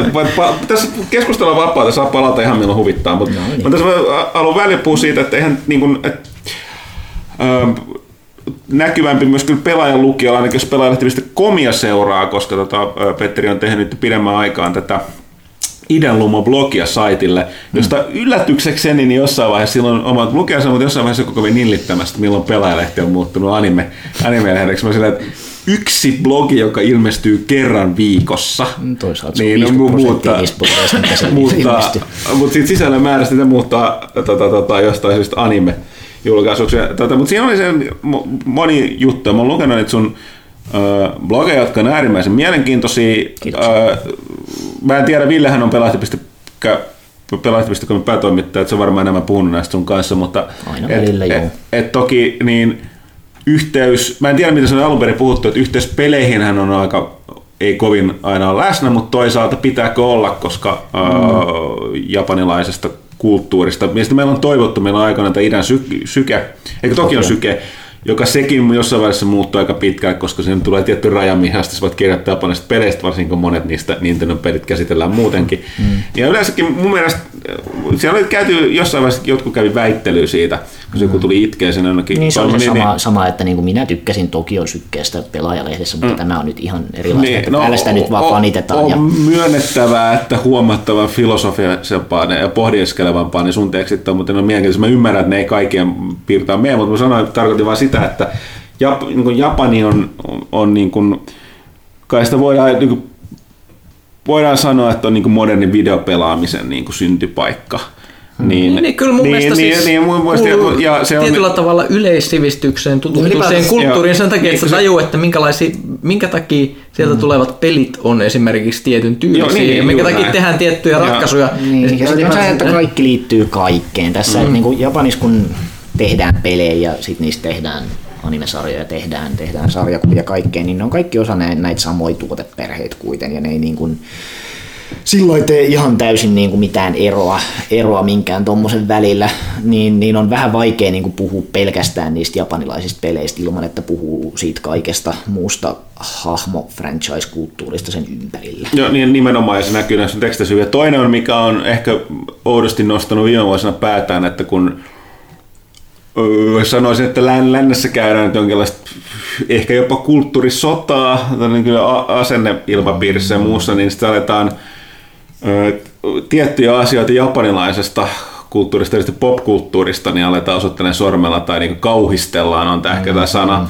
Se on ni, ni, niistä kirjoittanut aika hyvin kanssa sinne. Että tämä on jännä. Mulla on jo, jos mun paras sanonta, sen yksinkertaistus oli joku joskus sanoa, että, tai luin, että, että niin kun, kun puhutaan kult, modernista maapallosta kulttuureista niin kuin informaatioajassa, niin silti raja niin kuin idän ja lännen välillä äh, ihmisten niin kuin, niin kuin aivo, päässä on, tai niin kuin, ajatusmaailmassa on niin kuin kahdelta eri planeetalta. Se on kaukaisin, mitä maapallolta löytyy. Mm, kyllä. Ja se näkyy siinä just, että miten niin kun, no tietysti mulle ei hajuakaan, miten Aasiasta erityisesti japanilaiset näkee länsimaalaiset. Meillä on jotain kuvaa, voi väli saada niiden kuvauksista länsimaisista hahmoista.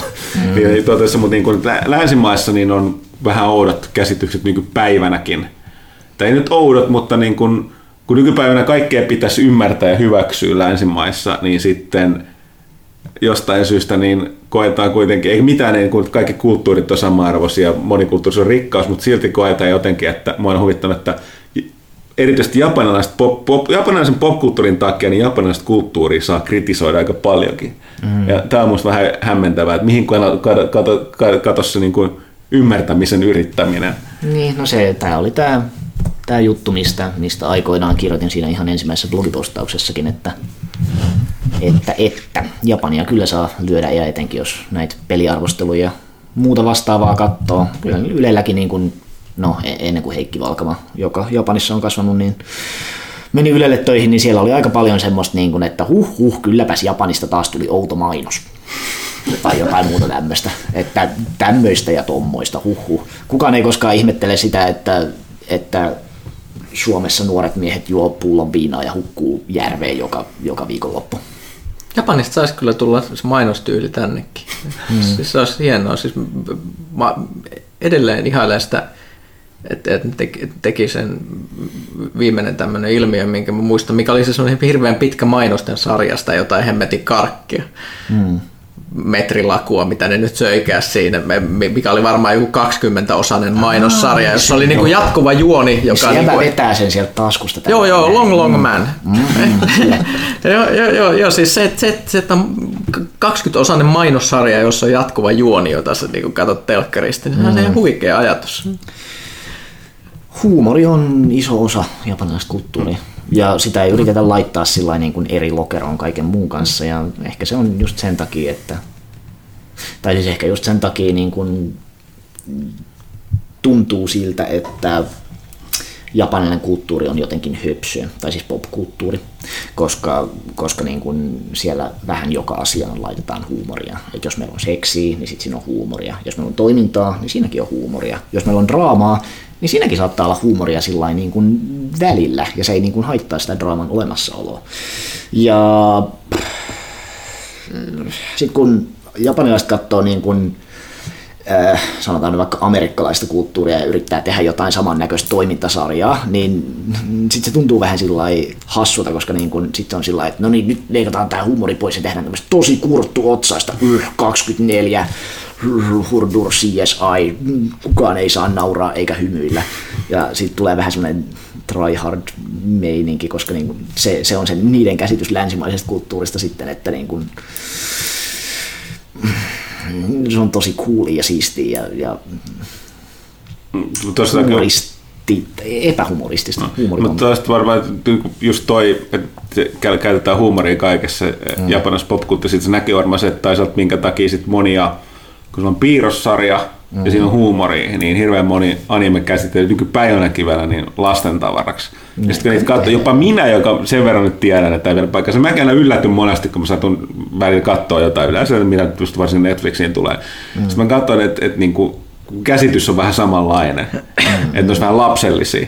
Mutta sitten oikeasti ne on jotain superdiippiä tai to, tosi synkkää loppujen lopuksi, aina hämmästyttää mua. Mm, se Vaikka se pitäisi tietää se jo. on se, mihin on tottunut. Et, et jos on tottunut siihen, että lapsille tehdään semmoisia juttuja, missä on isot silmät, ja aikuisille tehdään semmoisia juttuja, missä on pienet silmät. Ja Onko toi joku raja oikeasti? En mä nyt tiedä. Katso nyt meidän, meidän kahden tota, kansikuvaa tässä esimerkiksi, että tässä on niinku tämä länsimainen, että niinku, ei Red Dead Redemptionia niinku ihan... Tuolla ei ole silmiä. niin, että niinku, et sä Red Dead Redemptionia niinku voisi tehdä tällaiselle...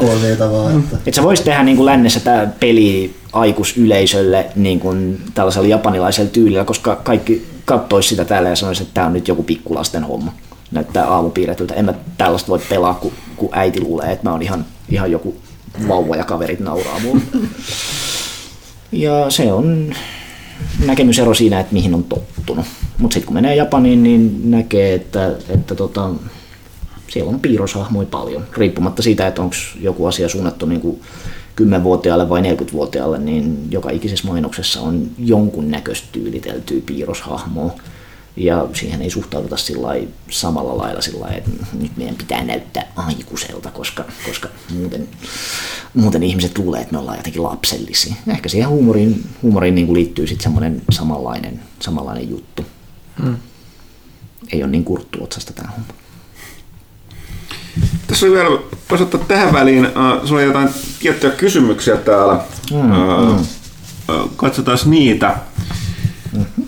Me olemme printannut jollain ykkösen, ykkösen tota fonttikoolla. Mä, en olisi, mä en olisi viime kästissä, mä kuulin kun sä valitit, että sä oot printannut taas jollain ykkösen fontilla ja sä et näe yhtään mitään. Joo, mä nyt, oppi, oppinut siitä yhtään Mä siitä Ville, Ville oli ylläri, oli ylläri lomalla, niin tota, tuli niin paljon hommia, että ei ehtinyt tehdä tätä etukäteen. Niin No täällä oli tota, ilmeisesti tuosta pelaajat.comin puolella, Unlucky Monster kysyy, että hei Petteri, mm. vaikka en ollutkaan vaikka en ollenkaan kuluta animea, ovat idän blogissa olleet todella laadukkaita ja avanneet hyvin aasialaista maailmankatsomusta meille pohjoisen perukon asukkaille. Mm-hmm. En muista, että mainit jossain blogissasi näistä asioista, joista kysytäänpä.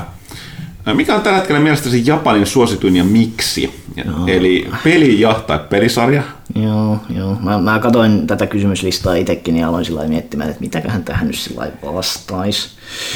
Et, et, um, Tämä, me, meilläkin välillä tulee tällaisia kysymyksiä. Niin, se, Sano, se, tässä on, tämä on hyvin sanottu tää, tällä hetkellä mielestä. Tällä hetkellä mielestä. No, se riippuu ihan tosiaan siitä, että minä vuonna tulee uutta. Et, et kun, sinä vuonna kun tulee uusi Pokemon-peli, niin kaikki pelaa sitä. Ja sinä vuonna kun tulee uusi Dragon Quest, niin kaikki pelaa sitä. Monster Hunterit siinä välissä ja Nintendo First Partut ja semmoset. Mm. Koska japanilaiset pelaa kotimaan pelejä että katsoo mitä siellä tulee ja sit niitä sitten pelaa. Et kun niitä, niitä ei ensinnäkään niinku ihan kauheasti kiinnosta siellä niinku tämmöiset länsimaisten näköiset pikkusilmäpelit, jossa on joku sänkiäijä siinä. Jos päämekaniikka on ampuminen ja nimi on joku kill kill kill all the motherfuckers nelonen. Ja toiseksi japanilaiset ei osaa englantia, niin, niin niin pitää aina maksaa parikymppiä erikseen siitä, siitä japanin kieli patch DLCstä. Jos sellaista ei julkaista, niin sit ei vaan pelata. Ja ne harvat, jotka pelaa jotain länsimaisia nettiräiskintöjä, on sitten samanlainen pieni vähemmistö kuin jotkut puolalaisen taideelokuvaharrastajat täällä. Mulla on yksi japanilainen tuttu, joka pelaa Left 4 Deadia, mutta se onkin asunut 10 vuotta Amerikassa, niin se on vähän eri asia. Ja mobiilipelit on siellä iso juttu ja arcade-pelit. Arcadet on edelleen semmoinen iso juttu, minne mennään notkuun koulun jälkeen. Katutasossa on niitä UFO Catcher-pelejä, mistä saa figureja ja pehmolelui. Ja sitten ylemmissä kerroksissa on, on, on pelikabinetteja. Joissain arcade-peleissä on sellainen systeemi, että sulla on semmoinen, semmoinen pistekortti, joka tallentaa sun etenemisen ja sit sitä voi käyttää loginiin missä tahansa arkadessa. Ja sehän on, ollut, sehän on ollut aika paljon nykyään ylipäätään tämmöinen kirjautuminen arkeen. Niin mä puhuisin, että arkadet, jossain vaiheessa mun mielestä kirjoitettiin, että, mm. tai puhuttiin, että ne arkadetkin olisi katoamassa Japanista. Ilmeisesti ei, ei pitänyt paikkaansa tai että no, asiat on kääntynyt Se on aina se, että jos niitä ennen oli 15 miljoonaa ja nyt niitä on vain 12 miljoonaa, niin mitäköhän se sitten tarkoittaa käytännössä. ja, ja sitten on tämä mobiilipelien ja arcade-pelien välinen raja on usein vähän sellainen niin kuin hämärä. Et jos sä käytät sun, sun kännykkää niin kuin mobiilipelin loginiin siihen arcade-versioon, tai, tai sitten ne on samat tuoteperheet, joku rytmipeli esimerkiksi, niin sillä mm, Usein nämä on tämmöisiä korttityylisiä hahmonkeräyspelejä tosiaan, missä kerätään tiimihahmoja ja kehitetään ominaisuuksia, tai sitten on Kantai Collection esimerkiksi, missä on taistelulaivatyttöjä, niin ne, ne toimii, toimii nämä, nämä tota, arcade-kabinetit niissä sillä Okei, tämä oli sun vasta Japanin tällä hetkellä mielestäni suositumpaa peli tai pelisarja. Miten, miten anime-sarjakuva? Se on... Onko toi muuten joku... Um, Eikö on periaatteessa sanoa pelkkä anime? Ei, ei, se tarkoittaa niin sanottua mangaa. Eikö mangaa, niin se on manga-sarjakuva. Joo, joo. et, et, se on aika jännä sillä lailla, että et, et, se riippuu vähän siitä, että niinku keneltä kysyy, että kysyykö sun ala-asteen pihalla vai lukion nörttikerhos vai... vai Tämäkin maisteri kysy sulta. Multa. Niin. Mut voi kysyä, että niinku mikä on Univer. Koska sit, sit mä voin katsoa, että... Tällä hetkellä? Tällä hetkellä. No siis kaikkein suosituin on, on sellainen 40 vuotta jatkunut tota, aamupiirretty, mitä niin kuin, minkä, missä ei ole niin kuin mikään juonta, mikä on semmoinen niin kuin paikallinen Lassi ja Leevi-tyylinen hommeli, missä, mikä kertoo kotirouvasta ja sen hommeleista. Että niin kuin se on tietyllä tavalla kaikkein suosituin, mutta ei se ole se, mitä, mitä ihmiset täällä niin kuin tarkoittaa animella. Äh, äh, mutta se on tosiaan sillä jännä, että jos meet omalta äidistäsi kysymään, niin se ei todennäköisesti tiedä sanaa anime ollenkaan, vaan se tietää mangan, manga-sarjakuva, manga-harrastaja ja manga piirtäminen, etenkin täällä Suomessa. Mangoista jos puhutaan, niin tota, jos raassa ja myyntiluvussa mitataan, niin kyllähän se on One Piece ollut niin kuin suosituin sarja tässä jo kymmenen vuotta. Et edelleen porskuttaa ja suosio kasvaa, vaikka sen kilpailijat, niin kuin Narutot ja Bleachit, on loppuneet. Ja niinhän se yleensä menee, että kaikkein suosituin tällainen sarja on aina joku pikkupoikien tappelusarja, koska sitä lukee tytöt ja pojat ja vanhat ja nuoret, ja se on semmoinen wide range hommeli. 90-luvulla tämmöinen samanlainen oli tosiaan Dragon Ball sitten. No, tässä on nää... Tähän väliin mahtuu näitä juttuja, mitkä yrittää olla semmoisia synkempiä ja juonipainotteisempia. Attack on Titan on tällä hetkellä ja Death Note oli kymmenen vuotta sitten, mutta ne on isoja juttuja vaan sen oman aikansa. Ja sitten ne jää unohduksiin, koska niistä ei vaan voi tehdä semmoista samanlaista ikuisuussarjaa kuin näistä. Mä katsoin itse asiassa kesällä Death Notein nyt ekaa kertaa. Et mm. Mä olin, niinku, mä niinku nuorempana jo kuullut siitä paljon, kun hekutettiin, mutta silleen niinku se saatavuus oli vähän mitä Mä katsoin nyt kesällä ja mä totesin se, että se oli ekat seitsemän jaksoa, oli tosi jees. Mm. Sitten sit vähän niinku loppu se höyryt kesken se jakso, kesti joku 20 jaksoa, niin mä mm. just, että... Mm. 2006 voin, syksyllä muistaakseni. Voin, voin allekirjoittaa sen, että sitä ei välttämättä kauheasti jaksaiskaan katsoa. Mm. Muistanko mä väärin, ja luultavasti sitä, kun mä nähnyt Netflixissä, onko siitä Onko siitä tehty live action Joo, siitä, se on Netflixissä siitä on live action Se on se uusi viimevuotinen tota Jenkkileffa, mutta siitä tehtiin silloin aikoinaan suosionsa huipulla myöskin useampi japanilaisia. Onko se mukaan Jenkki? Mä muistan voisin vannoa, että se mikä mä näin niin oli japanilaisia. Voi olla sekin, on molempia. Mutta mut se mikä pistä on viimeksi puhuttu oli viime vuonna, että tehtiin Death Noteista, tehtiin Jenkissä. Eikö nyt Netflixiin tullut Bleachistäkin joku? Mm, joo, se on japanilainen. Okei, okay, se on japanilainen. Näin se yleensä menee, että, että, että tota, isoista tuoteperheistä tehdään sitten live-leffoja, että niin kuin yli 50 katsoo niitä. No, mä, mä heitän nämä Annakin Masterin loput kysymykset. Eli, Eli nyt tästä oli manga vastaus, niin anime-tv-sarja, anime-elokuva ja elokuva, jossa ei ole animea. Niin, mutta näistäkin on niin vaikea vastata, että jos sä kysyt niin 30-vuotiaalta mieheltä tai 25-vuotiaalta naiselta, niin se kaikkein suosituin sarja siinä spesifis kohde yleensä saattaa olla kuin ihan eri kuvan pistoja, että kun Titan. Sano henkilökohtaisesti nyt, mikä tulee ekan mieleen? No kyllä se on varmaan sitten se Attack on Titan ehkä No niin. tällä hetkellä. Mutta jos lännestä puhutaan, niin sitten My Hero Academia saattaa olla vähän sitä suositumpi jopa kenties, tai ainakin kovaa vauhtia menossa. Ja sitten mä huomasin, että porukka ainakin Jenkeissä puhuu paljon, että tuli se joku leffa ulos, niin porukka ilmeisesti kävi niin kuin ihan joukolla kattelemassa sitä. Että... Kyllä, No, kyllä. Se miten- on mä etenkin semmoinen nuorempi tota, Mitä tarkoittaa elokuva? Eikö niin, elokuva, joka ei ole animea? Niin, eli live action elokuva. Ja niin mä, Tarkoittaa, no se on joku Hollywood-elokuva, joka on tullut tällä viikolla. Kyllä ne on aina sillä että, niin kuin, että ei, ei, ei kotimaiset niin kuin live-leffat siellä on niin iso juttu kuin ulkomaiset live-leffat. onko näin? No siis tietystihän se aina menee silloin. No, No, tosta sama tapa kuin Suomessa. Suomessa. Niin, niin. Suomessa mennään tuonne tennispalatsiin ja katsotaan mitä, mitä leffoja siellä Tämä on amerikkalainen kulttuuri-imperialismi. Imperialismi elää ja voi hyvin. Sitähän se on, kyllä. Eikä pelkästään popkulttuuri, vaan sen kautta tulevat yhteiskunnalliset asenteet ja ongelmat. Mm. Uh, Okei, okay. Ja sitten se anime-leffa niin siihen päälle vielä. No siis, jos halutaan puhua, niin kyllä se on toi, toi Makoto Shinkain Your Name oli aika, aika iso hitti tuossa kaksi vuotta sitten, koska se puhutteli kaikenlaisia ihmisiä vauvasta vaarin sellaisilla yleisluontoisilla teemoilla, niin kuin vanhojen perinteiden ja uusien elämäntapojen välinen konflikti ja nuorison halu muuttaa maalta kaupunkiin ja sitten tuommoiset isot humanitaariset katastrofit, niin kuin vuoden 2011 tsunami, tämmöistä teemaa siinä. Ja oikein hyvä leffa se mustakin on etenkin, kun Joo, ottaa se on. huomioon, että Mm, että japanilaiset elokuvat ei yleensä ole kauhean hyviä. Ne ei osaa, ne ei osaa tehdä elokuvia, elokuvan muotoisia tarinoita silloin joo. ollenkaan. Ja mä tykkäsin siitä kans kovasti. Ja se mikä mulla nousi silloin aikana, ja se oli tosi paljon hyviä, että niinku tämmöiset niinku kännyköiden käyttöön liittymät tällaiset, niin oli täytty, ne niinku paisto siitä läpi, ne oli tosi paljon käyttänyt yksi, niinku huomiota siihen, mm, että oli, niitä oli kiva katsoa. Se oli jotenkin tosi elävä, Kännykät on elävä. siinä isossa roolissa, koska se kertoo ihmisten välisistä suhteista, ihmisen mm. välisestä kommunikaatiosta. Niin kuin tuossa aikaisemmin sanoin, niin tässä just pääkirjoituksessa uusimman lehden niin kuin pyörittelin, että Ghiblin elokuvissa ja Ghibli-tyylisissä niin kuin, niin kuin televisio ja, ja kän- kännykkä on semmoinen pirun silmä, mi- mihin ei niin kuin Miasakin mielestä saa niin kuin katsoa. Ja se sitten sen takia sen leffa sit aina sijoittuu sinne jonnekin mystiselle 70-luvulle, jossa maailma oli paljon parempi kuin nykyään ja ihmiset ei tuijottanut ruutui koko ajan. Mutta sitten meillä on näitä modernimpia leffoja, niin kuin Your Name, jossa nimenomaan on plot pointteja tää, ja ihmisen välisen kommunikaation välineitä ja sen takia ehkä sitten tosiaan ää, modernimpia ja enemmän nykyajassa kiinni. Sitten tämä Lucky Monster kysyy siellä, ja sama lista myöhemmin tulevista asioista. oli kovin ei, ei tarvitse ehkä lähteä tätä tästä pohtimaan. Seuraava kysymys. ei, ei, ei. Mä voin puhua, että mitä, mitä hyviä sarjoja tässä niin kuin TV-sarjoja on nytten alkanut.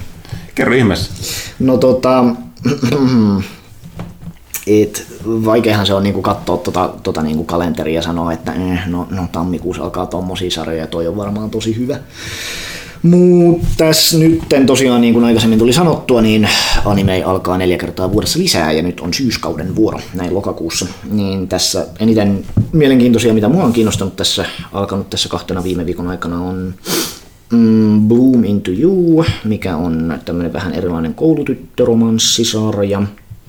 Sitten on Rascal Doesn't Dream of a Bunny Girl Senpai, joka on tällaista arkipäivän nuorisofantasiaa, jossa, jossa nuorison arkipäiväiset ongelmat saa yliluonnollisia muotoja. Sitten on Goblin Slayer, mikä on väkivaltaista dark fantasy niille, jotka tykkää päiden katkonnasta ja, ja väkivallasta ja joita ei haittaa raiskaukset ja semmoset. Pyykkönen oli, messi, Eli- Pyykkönen oli messissä puoleen väliin. mutta- Onko tämä vähän sellainen Berserk Joo, on sitä siihen vähän verrattu. Sen pointti on se, että päähenkilö tappaa hiisiä. Ja koska, koska kovat taistelijat ei halua tappaa hiisiä, kun siitä ei saa mitään rahaa, joten sen takia ne hiilet saa vaan niinku ryöstää neitä ja kaikessa rauhassa ja, ja polttaa kyliä ja, ja kukaan ei ole niistä kiinnostunut. Mutta päähenkilö kantaa kaunaa niitä kohtaan ja haluaa tappaa ne kaikki, Olipa masentava. koska sen koko kylä tapettiin hiisien toimesta, kun se oli pieni. Totta kai. Mutta sitten se oppii ymmärtämään ystävyyden ja toveruuden merkityksen ja, ja sen, että joskus välillä saattaa tarvita jotain taistelutoveroita, vaikka se on aina taistelut soolona viimeiset, viimeiset viisi vuotta. Ja tota, sitten on toki lisääkin. Seurataan Magical Indexin kolmas kausi alkuvuosien jälkeen niille, jotka on aikaisemmat kattoneet. Ja JoJo's Bizarre Adventuren uusi kausi alkoi tuossa nyt myös. Ei saa törnen anime ja tota, jatkuu kakkoskaudelle, jos sitä joku vielä katsoo. Ei sitä kauheasti ole kukaan kehunut. Banana Fish ja Golden Kamuy jatkuu edellisiltä kausilta. Karakuri Sirkus alkaa vissiin huomenna. Sekin on yksi tällainen 90-luvun manga, mistä nykyään kun on tämmöinen retrobuumi, niin, niin tällaiset vanhemmatkin sarjat, sarjat saa animesovituksia. Uh, Double Decker on jenkkityylinen Buddy Cop-sarja, pientä supervoimahommaa siellä, jos tykkäsi Tiger Bunnysta aikoinaan. Sitten Sword Art Online ja Tokyo Ghoul jatkuu tietysti, mm, mutta niitä mä en ole itse koskaan kattonut. Henkko, mä oon kaikkein innossani tästä tota Thunderbolt Fantasyn kakkoskaudesta, joka ei ole anime itse asiassa ollenkaan, mutta löytyy Crunchyrollista myös. Koska siinä on käsikirjoittajana tämmönen aika kuuluisa anime-käsikirjoittaja, Gen Urobuchi, ja tota, se on ähm, taivanilainen tällainen nukkeanimaatio on joo, väärä sana, koska se on oikeastaan nukke live actionia, että ne on niinku käsinukkeja. Ja ne on tosi siistejä, että niinku vaikka, vaikka niille nukeille ei oikeasti niinku liiku naamassa kuin silmäluomet ja alahuuli, niin silti me saadaan niinku taistelukoreografia. Se on semmoinen kiinalaistyylinen fantasiasarja, missä, missä taistellaan taikaviekoista kiinalaistyylisessä fantasiamaailmassa. Ei sitä pystyisi katsoa, jos siinä ei olisi näitä japaninkielisiä ääninäyttelijöitä, koska, koska sit, sit saa sen, saa sen äh, tunteen sieltä mukaan näihin, näihin tota, hahmoihin. Se on semmoinen kiinalaistaivanilainen yhteistyöprojekti. Kauhean siisti oli silloin pari vuotta sitten, kun siitä tuli se ykköskausi. Löi Joo, mä joskus kuullut ohi mennä kanssa siitä. siitä. Joo. Se on vähän vaikea, kun kaikkien hahmojen nimet on kiinaksi, niin mä en muista kenenkään hahmon nimeä edelleenkään, mutta ei se juonen seuraamista haittaa kauheasti. Sitten Unlucky Monsterille tähän loppuun, että jos lä- tällainen helppo kysymys. Mm. Jos länsimaalaisten pitäisi ottaa yksi asi- yhden asian suhteen oppia idästä, mikä se olisi? Entäpä toisinpäin? Puhutaanko tässä pelaamisesta vai fiktiosta ylipäätään vai mistä me puhutaan? Tämä oli tällainen, no siis nämä, aina kysy- nämä pohditaan aina samaa näiden kysymysten kanssa. Tota, tota, tota, tota, Jos oletetaan, että puhutaan pelaamisesta vaikka. No tämä oli enemmänkin näitä tota, sulle suunnattuja kysymyksiä, joten mä luulen, että tämä on enemmänkin tätä niin kuin, No, siitähän mä Kokonaiskuva. kirjoitan blogia koko ajan. Joten vähän vaikea, vaikea sanoa, mutta niin kun, jos peleistä nyt puhutaan, niin japanilaiset kehittäjät voisi ottaa oppia länsimaisesta käyttöliittymäsuunnittelusta. Joo, varsinkin peleissä, jos on verkkopeli on menossa, joka edelleenkin tuntuu olevan täysin kä- tuntematta käsitä japanilaisille tekijöille. Niin, kauhean mon peli on kauhean kivoja muuten, mutta sitten ne on hirveitä valikoissa kahlaamisia. Mm. Mä en ole koskaan esimerkiksi niinku di- disgaioihin onnistunut pääseen sisälle, kun äh, valikko, valikko, valikko, on pakko kahlaa täällä valikoissa. Tässä oli joku tilastokin itse asiassa, mikä kiersi Twitterissä joku aika sitten, että länsimaalaiset pelaajat pitää yhtenä isommista ongelmista japanilaispeleissä nimenomaan sitä käyttöliittymäsuunnittelua.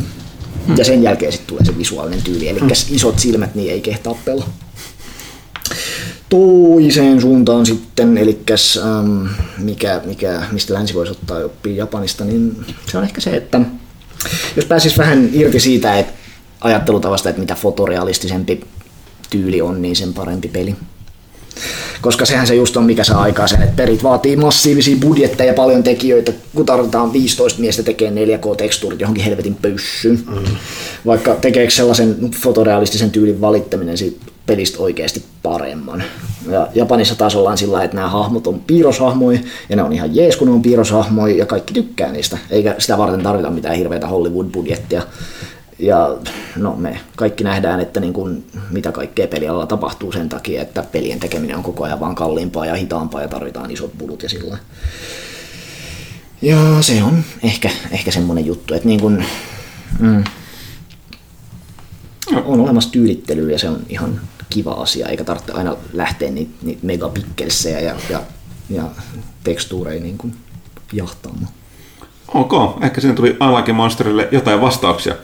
Sitten Farari Pekugram kyseli tuosta, että ilmeisesti ehdotteli, että vai, jos Petteri joskus tekee blogia anime mm. suomidubeista, mutta tota, äh, oli sitten ilmeisesti tuohon Agabio, onko se Racing Team vai Team Racing? Mä en muista. Racing Racing. Racing Teamin juttuihin. Äh, me ollaan joskus vuonna Miekkakin puhuttu sitä täälläkin. Jos joku ei sitä tiedä, mistä on kyse, Agabio Racing Team oli jotenkin Suomi dubbeja. Suomi dubbeja, jotka siis... YouTubeen kun laitat, niin kyllä se Joo, siis se, mikä, mikä me- siinä oli pielessä. Joo, siis me sanotaan, että ne oli... Ei ole valehtelua, että Liettelu sanoi, että tämän pöydän ääressä oli jatkin tekisi parempaa. Joo. Tai vähintään Yhtä. yhtä hyvää. Mä muistan sen yhden joulun, kun Digimon alkoi tulee telkkarista. Se- Ja, ja tota, joo, joo siinä oli kää- käännös päin, päin helvettiä ja sitten ääninäyttely oli vielä niin kuin sellaista, että ne näyttelijät ei niin kuin oikeastaan yhtään edes selkeästi tiennyt, että niin kuin minkälainen kohtaus tässä on kyseessä. Joo. Minä olen niin surullinen. Ty- tyyppi, tyyppi ajaa Aika. polkupyörällä ja, ja sitten se huutaa, minä ratsastan, minä ratsastan, koska se on käännetty englannista ja riding tarkoittaa molempia. Mutta onko tässä, tietääks kukaan mitä, siis tämä tarina on takapyöreisen timin taustalla? Että Siis, Joo, ö, joskus oli jotain juttua, että firman pomolla oli alkoholiongelmia ja vastaavaa ja halvalla tehtiin ja nopeasti tehtiin. Tuossa mm, joku aika sitten oli se lehtihaastattelukin, missä joku oli löytänyt yhden näistä entisistä lapsinäyttelijöistä, mikä oli ollut siellä mukana. Ja muistikuvat oli sillä kyllä aika hämäriä, kun se oli ollut aika pieni, että eihän se niinku muistanut edes niinku mitään hahmojen nimiä, että niinku mitä se oli, ehkä sille ei ollut kerrottukaan niitä hahmojen nimiä, vaan sanoi, että no niin, luepa nyt tätä. Ei, mä vaan tarkoitin sitä, että koska se oli oikeasti niin huonoa, että mm. mulla tulee huono omatunto, että mä dumaan niitä, kun mä en tiedä, että onko siinä joku traaginen tarina taustalla vai oliko se ai- aidosti vaan sellainen röyhkeä rahastus vai mikä se on ollut se juttu. Että Mahdoton sanoa. Tähän suomalaiseen ääninäyttelemiseen on tullut perehdyttyä enemmän sillä lailla, kun tuttuina on nämä Lohen siskokset, jotka on siihen erikoistuneet ja pitää aiheesta tätä blogiakin Afureko nimeltään. Ja Animelehteenkin tosiaan kirjoittavat tätä vakiopalstaa ääninäyttelijöistä, kun Suomessa ovat ne, jotka tietävät asiasta kaikkein eniten. Kirjoittivat jo silloin 2005, kun mä aikoinaan julkaisin omakustanne-lehteä tällaista vähän samanhenkistä hommaa. Yksi heistä on tosiaan ihan ammattinäyttelijäkin nykyään tehnyt rooleja, rooleja leffoissa ja TV-sarjoissa dubbaajana. Ja, mm. Okei, sitten le toilette, terveydysarvon kästiläiset. Taas on helppo kysyä, mikä on kaikkien aikojen paras anime? Mm-hmm. Tämä varmaan Petterille voi olla vaikeampi kuin meille. No, tota, jos, jos menee vaikka mun My Anime-listiin täältä ja katsoo, että mille sarjoille mä oon antanut kympin tässä vuosien varressa, niin näitä on 16 näyttäisi olevan täällä. Ja, ja tota, mun mielestä on kauhean vaikea alkaa sanoa, että mikä on niin, niin, niin paras animesarja, koska, koska eihän se nyt ihan sillä toimi kuitenkaan. Että et olisi olemassa yksi, joka tekee kaiken oikein. Ja kukaan muu ei pysty tekemään mitään muuta paremmin, koska sarjoja on erilaisia, ne edustaa eri genrejä, ihmisillä on erilaisia preferenssejä. Mitä mä nyt täällä on laittanut, niin äh, Revolutionary Girl Utena on aikoinaan saanut kympin, Gurren Lagan, ähm, Tatami Galaxy Steins Gate, Tsuritama, Psychopass, Pet Girl of Sakura Show, Chuni Biodemo Koikashi Tai, Watamote, Killa Kill, se oli tosi hyvä. Love Stage, no siitä en ole ehkä ihan varma. Ja oli se ihan kymppi vai ysi. Shirobako oli tosi hauska, se kertoo animen tekemisestä. Eikö Kurelakakin joku mekka juttu? On joo, kyllä nimenomaan. Siinä porataan, sen mäkin tiedän. Mm. Se on vähän semmoinen niinku post, post niinku, että käydään nämä kaikki, kaikki tota niinku mekhagenret läpi, että aloitetaan sieltä niinku vanhasta superrobottityylistä ja sitten mennään tähän robottisotahommaan ja sitten lähdetään avaruuteen pelastamaan maailmaa. Hyvin semmoinen humanistinen, että ihmiskunnan evoluutio ja, ja tota, onko ihmiskunnalla oikeus kehittyä vai onko maailmankaikkeutta suojeltavaa väistämättömältä tuholta sillä, että ihmiskunnan potentiaali on, on sinetöitävä, kaikkea tämmöistä. One Punch Man, sen sä oot kattonutkin. Kyllä. Se oli oikein hauska sarja, kakkoskautta ootellessa sieltä se tulee. New Game oli hauska sarja, se kertoo, kertoo tota, pelistudiossa työskentelemisestä, vaikka onkin, onkin näyttääkin ihan semmoiselta niin kuin lukiokerhosarjalta. Hero Academia tietysti, Idolis 7 oli Poika Idoleit, Sure Sure Children oli, oli huumorisarja, missä, missä kommunikoiminen on vaikeaa, kun tykkää jostain. Sangatsun on Lion, joka kertoo pojasta, joka pelaa shogia. Ja, tota, vähän semmoinen shokin tyylinen peli ja silloin masennus ja sitten se yrittää niin kuin nousta siitä ja sitten nouseekin. Sitten Land of the Lost Rose, mikä oli tämmöinen tämmöinen post-apokalyptinen, mm, se on ehkä vähän huonosti sanottu. Ihmiset on kuolleet sukupuuttoon ja tulevaisuudessa elää, elää ihmisen muotoisia mineraaleja. Miksi ei? Mites Panu osaa varmaan kanssa sanoa oman vastauksensa tähän? Ai, pa, mi- mikä se kysymys on? Parhaat animet? Ei kun paras kaikkien Paras, aikojen paras. Yksi paras. Meillä, meillä on niin pienempi se puuli, mistä voidaan niin me Siis kolme mulla, siis mulla kun edelleen on se, että mulla oli se, että mulla tuli se tosi pitkä tyhjä jakso tossa niin kuin mm. aikuisia myötä että mulla ei ole niin kattava se. Mulla on siis se, pitkään mun suosikki oli tää Kinos Journey aikoina, mistä ilmeisesti sittenhän tuli joku uusikin versio nykyään. Tuuli, joo, siitä ei tykätty ihan niin paljon. Mä, mä, oli- mä, mä, näin jonkun väli, mä näin jonkun pätkän siitä, missä mm. Kino ajaa jonkun jyrää jotain lampaita jollain Se oli maasturilla tai jollain hiasella ja, ja, ja, ampuu jotain lammasta vielä niin kuin suoraan nostuun. ja Joo, tää- Se- tää se oli- kuulosti hä- Tai vältti Joo. hämmentävältä.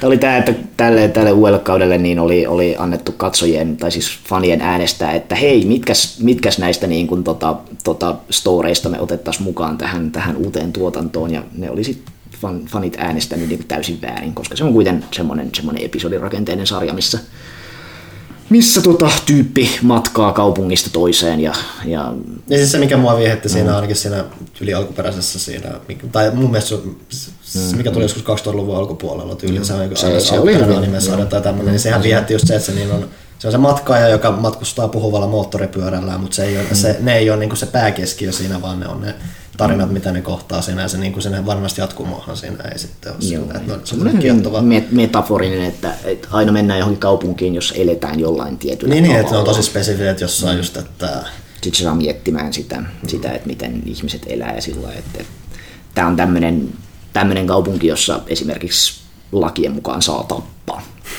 Joten, joten tarkoittaako tämä nyt sit sitä, että kaikki ihmiset tappaa, tappaa toisiaan koko ajan? No ei se nyt selkeästi ihan sillä mennyt, vaan se tarkoitti sitä, että siellä kukaan ei tapa ketään, koska muuten se tapetaan. Se on, se on ollut se, mikä mulla on niin kuin parhaiten varmaan jäänyt. Tosi sitten nyt oli tämä, mistä mä puhun muutama kästi sitten, että mä tykkäsin tosi paljon tuosta Your Lie in Aprilista, että kun se tuli niin yllätyksenä mulle, mm, että se niin kuin sitten jäi niin hyvin mieleen, että se on ollut tosi, tosi mukava. Se tosiaan löytyy Netflixistä edelleen. Että Joo. Se on vähän ehkä niin kuin semmoinen moderni tulkinta tuosta tosta Nodame Cantabilesta, joka oli samantyyppinen sarja aikoinaan, missä kanssa oli, oli poitsu, joka soitti sillä nuoteista ja sitten oli tyttö, joka, joka tykkäsi soittaa improvisoitumalla ja sitten miten, minkälainen suhde näille kahdelle tuleekaan sitten siinä. Paitsi, että ne oli vähän semmosia aikuisempia tyyppejä siinä. Ja siis se ainut, se ainut mikä, mua, tai mikä mua epäilytti tuossa sarjassa on se, että mitä tää oli 14-vuotias poika. Mä mietin, että mm. tämän, en, mua kiin, en, mua, en, en, en, en, en, mua kiinnosta, mitä näille tapahtuu, mutta sitten se... Kaikki anime se koululaisista, se, koska- se, on vähän se on, että mulla on myös iso, että mun niin kun, mä tyk- Final Fantasy 9 on mun lem- lempi niin kun Final Fantasy, mutta ne kaikki hahmot on olevina jotain, ne mainitaan, että joo, on 16-vuotiaat tai muuta, sitten mä, mä, mm. mihin mä totean suoraan, että vittu ei muuta ole. Kaikki anime kertoo, kertoo 14-17-vuotiaista sen takia, että kaikki on joskus ollut Niin. niin kuin sen ikäisiä, mutta mut sit 15-vuotias ei halua katsoa sarjaa, joka kertoo jostain kolmikymppisestä. Mm. Se on Joo, kauhean hauskaa, jos on vaihteeksi jotain sarjaa, jossa niin kuin on joku tämmöinen 25-vuotias ja sitten se on olevina niin vanha ja raihnainen ja selkäkin kipeä ja oi voi silloin kun minä olin nuori kymmenen vuotta sitten, niin olin elämäni, elämäni kukassa, mutta nyt olen jo vanha ja valmis hautaan. Mutta joo, mä oon oppinut, varsinkin siinä Jorla in Aprils, mä niinku opin niinku vain kiinnittänyt siihen huomiota, että hei, nämä on oikeasti ihan vauvoja vielä, vaan että se, se mitä nuo hahmot oli kerrottu ja mitä niillä tehtiin oikeasti oli ihan Animehahmot on aina animehahmojen ikäisiä. Mitäs Pyykkönen? Mm, en mä tiedä. Ää, kun mulla on niin vähän niitä, niin tuntuu hölmöltä. Taas näihin roboteihin. Mhm. Mm-hmm. Niin. Kun en, mä, en mä oo kattonut kovin montaa niin kuin täyttä. Sano nyt se One Punch Man vaan. No se on, se on hyvä.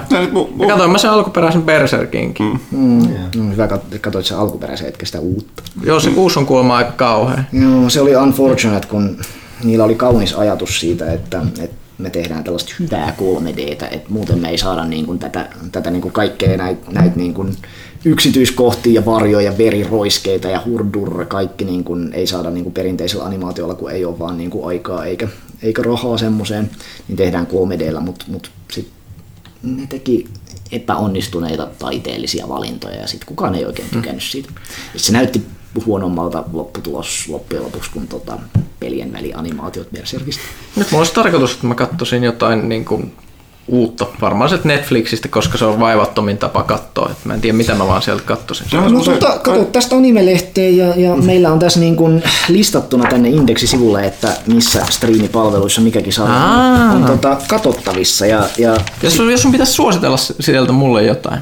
öö, no nimenomaan tässä nyt. Ei tarvi olla robotteja välttämättä, eikä raakaa väkivaltaa. No tota, tuossa nyt esimerkiksi oli toi, toi, toi Dragon Pilot, mikä oli Netflixissä, mikä kertoo tota... Se on semmoinen niin kuin fantasiakuorutteella kuorutettu tällainen, tällainen nuorten aikuisten työpaikkasarja. Okei. Okay.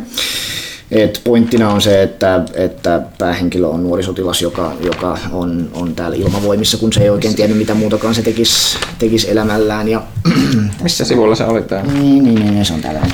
Ja tota, tässä. No. Ja tota, sitten paljastuukin, että, että osa että Japanissa on aina elänyt tämmöisiä muotoa muuttavia lohikäärmeitä, jotka on pitänyt piilottaa yleisöltä ja nykyään, nykyään ne piilotetaan sillä lailla, että ne naamioidaan lentokoneiksi. Ja sitä sitten, miksei? sitä sitten pitää, pitää ohjata ja, ja tota, sitten on näitä muita pilotteja ja kaikilla on, on, on henkilökohtaisia on- ongelmia toisten ihmisten kanssa, kommunikoimisen kanssa. Jos animea katsoo tai japanilaista viihdettä katsoo niin kuin sillä yhtään pitempään, niin huomaa, että, että tämä teema siitä, että muiden ihmisten kanssa kommunikoiminen on vaikeeta, on, on semmoinen aika universaali teema, mikä siellä aina on. Se on ihan hyvä teema. Öö, siis missä tällä sivulla oli siis semmoinen, missä sanoit, mis, mitä niitä sarjoja oli? Ää, se indeksi on, on tässä näin, katsopas aina, aina jokaisen alussa. Joo, mutta täältä ei sille näe suoraan, että mi... m- eikö niin tossa on siis toi N-merkki esimerkiksi. Mä näen tuo, tuolta sitten. Jokaisessa logossa on tuommoinen pieni. No niin, nyt täällä on hy- hyvä syy, tiettäkö ihmiset hankkia animelehti. Mm-hmm. Tämä on paljon, paljon informatiivisempi kuin mä edes voi arvata. Tämä on tällainen, että jossain vaiheessa mä vaan aloin miettiä, että pitäisiköhän meidän oikeasti alkaa sanoa ihmisille, tai siis jotenkin kommunikoimaan ihmisille, että missä striimipalveluissa se on, koska nykyään se tosiaan on, on sillä lailla, että melkein kaikki on jossain. Että jos tästä nyt katsot tätä, niin, niin Full Metal Panicin uusi kausi ei ollut missään, Steins Gatein uusi kausi ei ollut missään, Lupin the Thirdin uusi kausi ei ollut missään, Overlord ei ollut missään. Se on Crunchyrollin lisensoima sarja, mutta jostain syystä ei saa, ei saa pohjoismaalaiset sitä katsoa. Lähinnä tämmöistä. Mutta ne poikkeukset sitten tosiaan on ja kaikki nämä muut. Crunchyrollissakin tie- tietysti voi niin kun sarjoja katsoa, jos haluaa haluu sietää niitä mainoksia eikä halua mitään, mitään rahaa alkaa maksaa. Mitäs mä, niin, mä, mitäs mä sanoisin? No, mun, mä oon silleen tylsä, että mä en muista mitään muuta kuin se, mitä mä äskettäin nähnyt, joten mun kyllä sanoa, että se One Punch Man ja samoin se Devil äh, äh, tota, Man Crybabyn tämä uusi, mä en sitä alkuperäistä koskaan nähnyt, se oli yllättävän vaikuttava. Lähinnä just siitä, että mä, mm. mä puhuin tässä aikaisemmin, mä en koskaan odota, että ne on niin, niin masentavia. tota, Eikö se ole jännä? on. Mutta sitten mut tuli mieleen sellainen vanha, mä yritin miettiä, että oliko se hyvä vai huono. Mm-hmm. Mutta aikoinaan näin siis tällaisen, äh, mikä tämä Irresponsible Captain Tyler, Mm, joo, klassikko. muistan. Se oli myös sellainen, että se, laittoi, se oli niinku, Huumorisarja. Öö, joo, mutta se, se oli silti, siis silti mä muistan sen jälkikäteen, perustui, mä oon joskus saattanut aiemmin sanoa se, vuonna miekko kilpikästissäkin, eli perusidea oli taas tällainen että iso avaruussota ja politiikka ja bla bla bla, mutta siinä on yhden avaruusaluksen, niin sitä kautta pikku sarja edetä, muistaakseni nopeasti sen koko toisen puolen niin kuin, yli, ylikomentajaksi nousi sellainen tyyppi, jonka ta, tavo, tai siis sillä ei mitään taktiikkaa. Se on, mä muistan, että oliko se tarkoituksellisesti vai tahattomasti se puhdas läkkäri, joka ei halua tehdä ikinä mitään päätöksiä. Tämmöinen U- Uuno Turhapuro armeijassa. Joo, no itse asiassa joo, nyt kun sanoit, niin kyllä. Mä muistan vaan siitä, että se oli silleen, että kun kaikki muut ottaa se asia niin vakavasti ja huutaa sillä, ja sitten aluksi, tai sit valtaosa pitää sitä enää niin ihan ylivertaisena nerona. Kukaan ei koskaan saa taipella sitä vastaan, ja sitten vaan voittaa kaikki taistelut silleen, että se ei koskaan tee mitään tai sano mitään tai mitään kommentoi. Tai sitten jättäkää ne rauhata. Että, muistan se se kohtaus, että alkaa joku hirveä, niin kuin, että nyt me ollaan ihan kusessa, mitä tapahtuu, me hävitään kaikki. Se poistuu huoneeseensa sanomattakaan mitään. ja sitten mä muistan, mitä siinä kävi jotenkin. Se meni niin, niin kuin sekaisin ne vastapuolet, että miksi näin ei tee mitään. Näillä on pakko olla ylivertainen strategia, että nyt lähdetään karkuun tai jotain tällaista. Jotain, mutta joo, se on jäänyt mieleen. Mulla ei perään muistikuva, että sekin on sellainen huumori, mutta siinä oli muutama sellainen ihan hyvä sekin muuttui lopussa vähän silleen vakavammaksi. Että ne ei voinut, mä muistan sen, että aluksi oli sellainen, että he, he, he. Mutta mitä pidemmälle se meni, niin sitä omituisemmaksi muistaakseni sen päähaamon käytös kävi just silleen, että ei toi, niinku, ei toi normaalia. Ja sitten se, se sarjakin alkoi vähän niin kuin, jos mä oikein muistan, niin pikkasen huomioimaan sitä. Et mä en vaan muista, mitä se menee, sit menee sinne se ihan sen lopussa, mutta et joo, se on sen, sen niminen se oli. Mm. Okei, mennään sisään näihin kysymyksiin. Öö, sitten toille täältä lisää. Jos lähtisitte nyt Japaniin, minne menisitte? Toki jos on tullut käytyä, eikä se ole vielä ihan, ihan loppu. Se on semmoinen vähän, vähän tota, iso paikka, että joka kerta kun siellä käy, niin, niin ne, ne ravintolat ja, ja tota, kaupat, mitä viimeksi oli, niin on pikkusen korvautunut uusilla, niin kaikkia paikat pitää käydä uusien uudestaan tota, lävitte.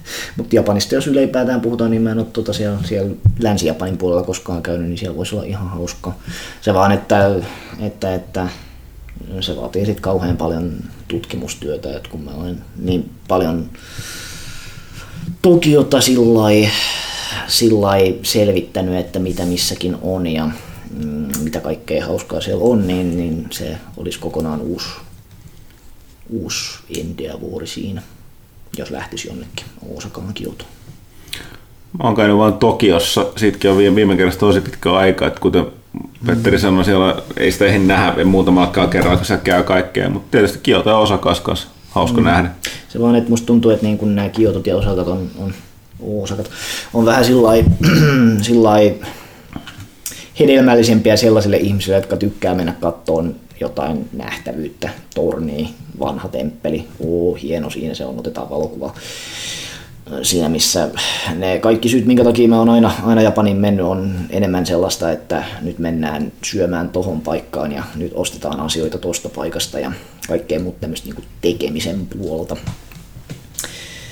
Eikä niinkään sitten semmoista, että sen takia se etenkin vaatisi vähän, vähän lisätutkimusta, kun ei se nyt oikein sillä toimi, että sä menet sinne kaupunkiin ja sitten lähdet hortoilemaan johonkin suuntaan, niin sitten sieltä ei tule mitään muuta vastaan kuin lähiötä ja kaksikerroksisia taloja ja lisää lähiötä ja lisää kaksikerroksisia taloja, koska pitää ottaa selvää ensin, koska se on semmoinen, semmoinen tota, aika iso paikka, jossa on useita keskustoja, että niin kuin ei mitään semmoista yhtä, yhtä Tokioa ole olemassa, vaan se on semmoinen, että kuvittelee, että jos tästä Helsingistä lähtisit tuonne Espooseen kävelemään, niin, niin siellä olisi sitten se seuraava, seuraava juna-asema ja siinä välissä olisi niin kuin sitten, ensin on korkeampaa rakennusta ja sitten siinä välissä on niin kuin matalampaa rakennusta ja siellä ei ole mitään. Ja sitten kun mennään taas lähelle niin kuin seuraavaa juna-asemaa, niin sitten tulee taas niin kuin korkeampaa rakennusta ja enemmän yöelämää ja baaria ja raflaa ja muuta tämmöistä ja sitten se niin kuin jatkuu sillä aaltoliikkeenä niin kuin sadan kilometrin ajan.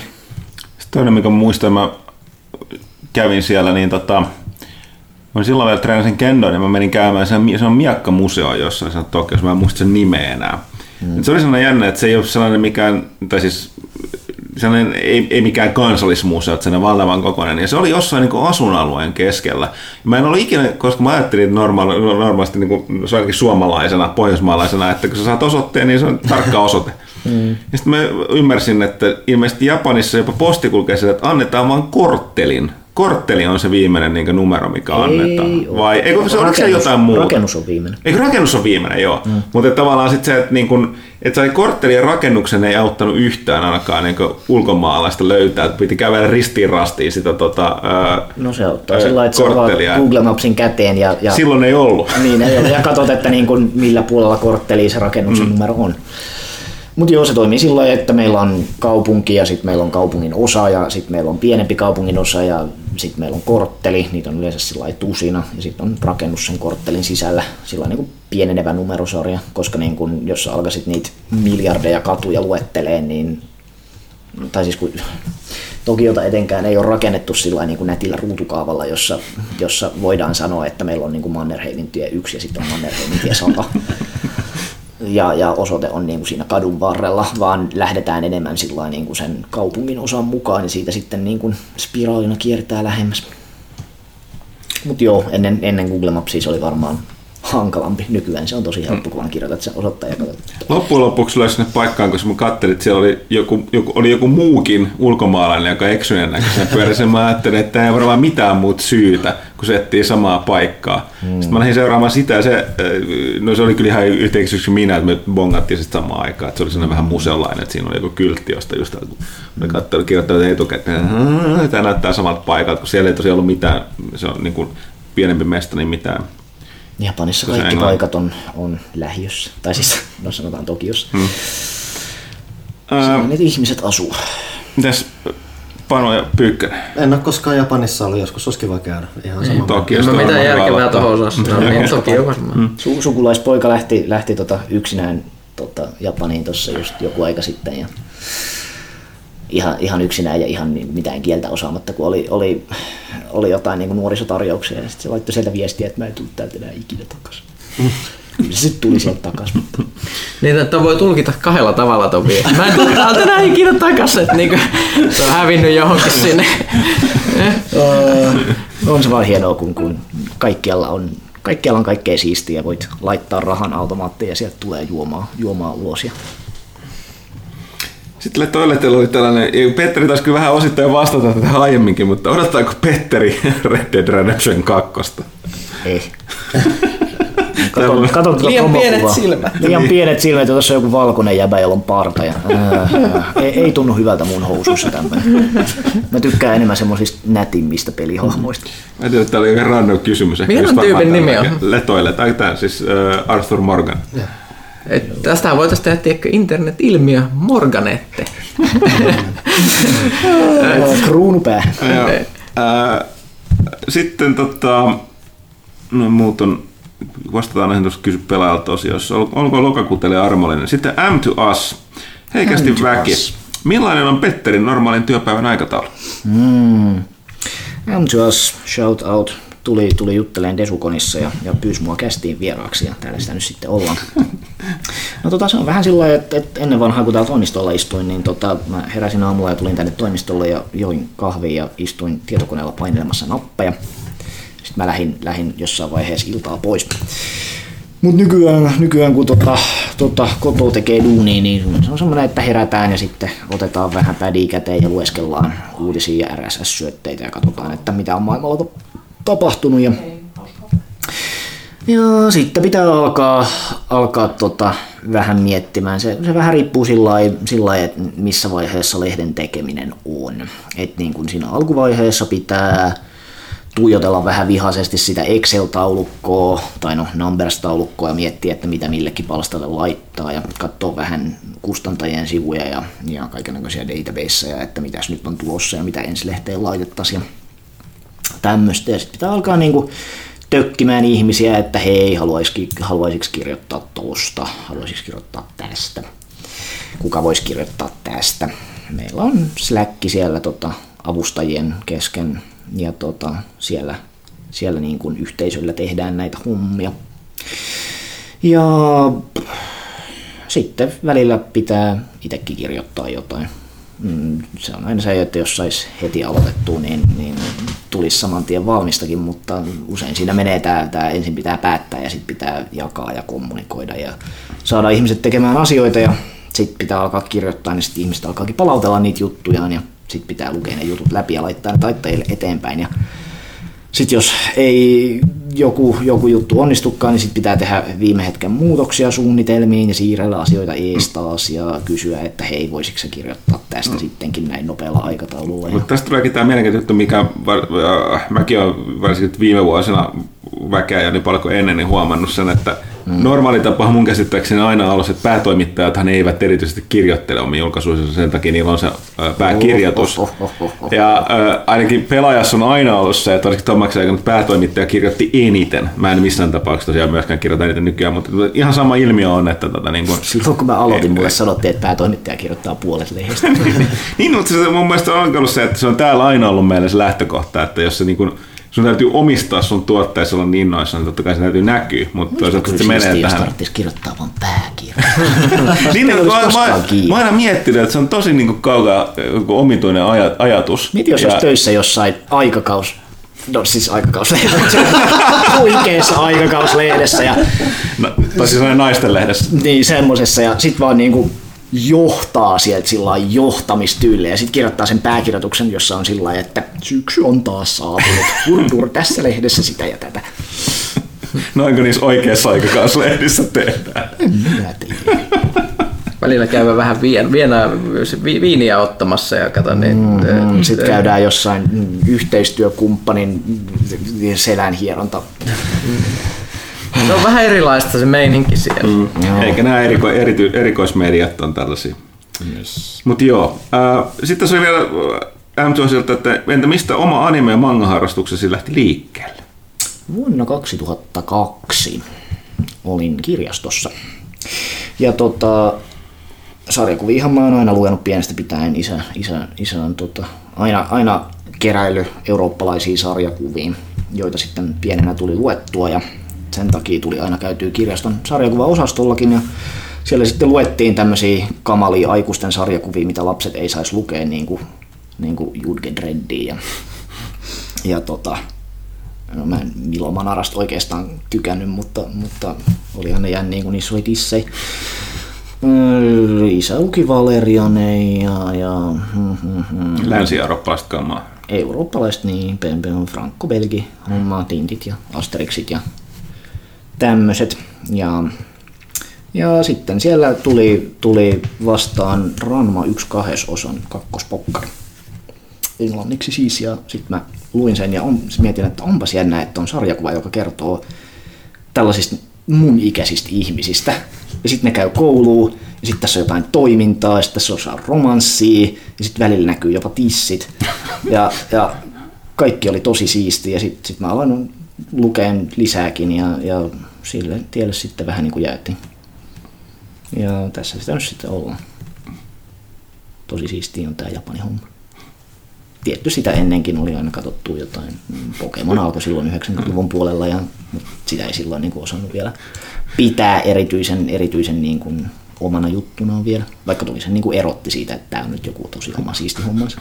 Sellainen, meidän se sanoi, että, kyllä, että tässä sitä nyt ollaan, että kaduttaa, kun tarkoitti sitä, että meidän kaikilla on vähän tämä sama, että niin kuin, niin kuin intohimoista lajia tätä tehdään, että tuossa on niin kuin, että tässä huomattavasti järkevämpiä työpaikkoja ne urakehityksen kannalta varmaan löytyisi, kuten mm, muun muassa vaikka postinjakaja tai niin. IT-alalla ete, etenkin tosiaan. Kyllä, se alkaisi, alkaisi jonkunnäköisellä numerolla varmaan toi mm. Okei, sitten Serker tai Kerkker, mä en koskaan tiedä miten tämä pitäisi lausua, kun siellä alkaa. Ö, Tervehdys kästiläiselle. Hienoa, että mukana on tällä kertaa joku, joka on intohimoinen mediasta, mitä kuluttaa. Sigburn. Ö, e- No ei, eihän sitä voisi pelilehdessä töitä enemmän rakkautta lajia, kun tätä myös tarkoitin, että kukaan ainakaan palkannut. kukaan täysjärkinen ainakaan tekisi muuta. Ö, mutta heitetään Veabolle, tai siis Petterille kysymys.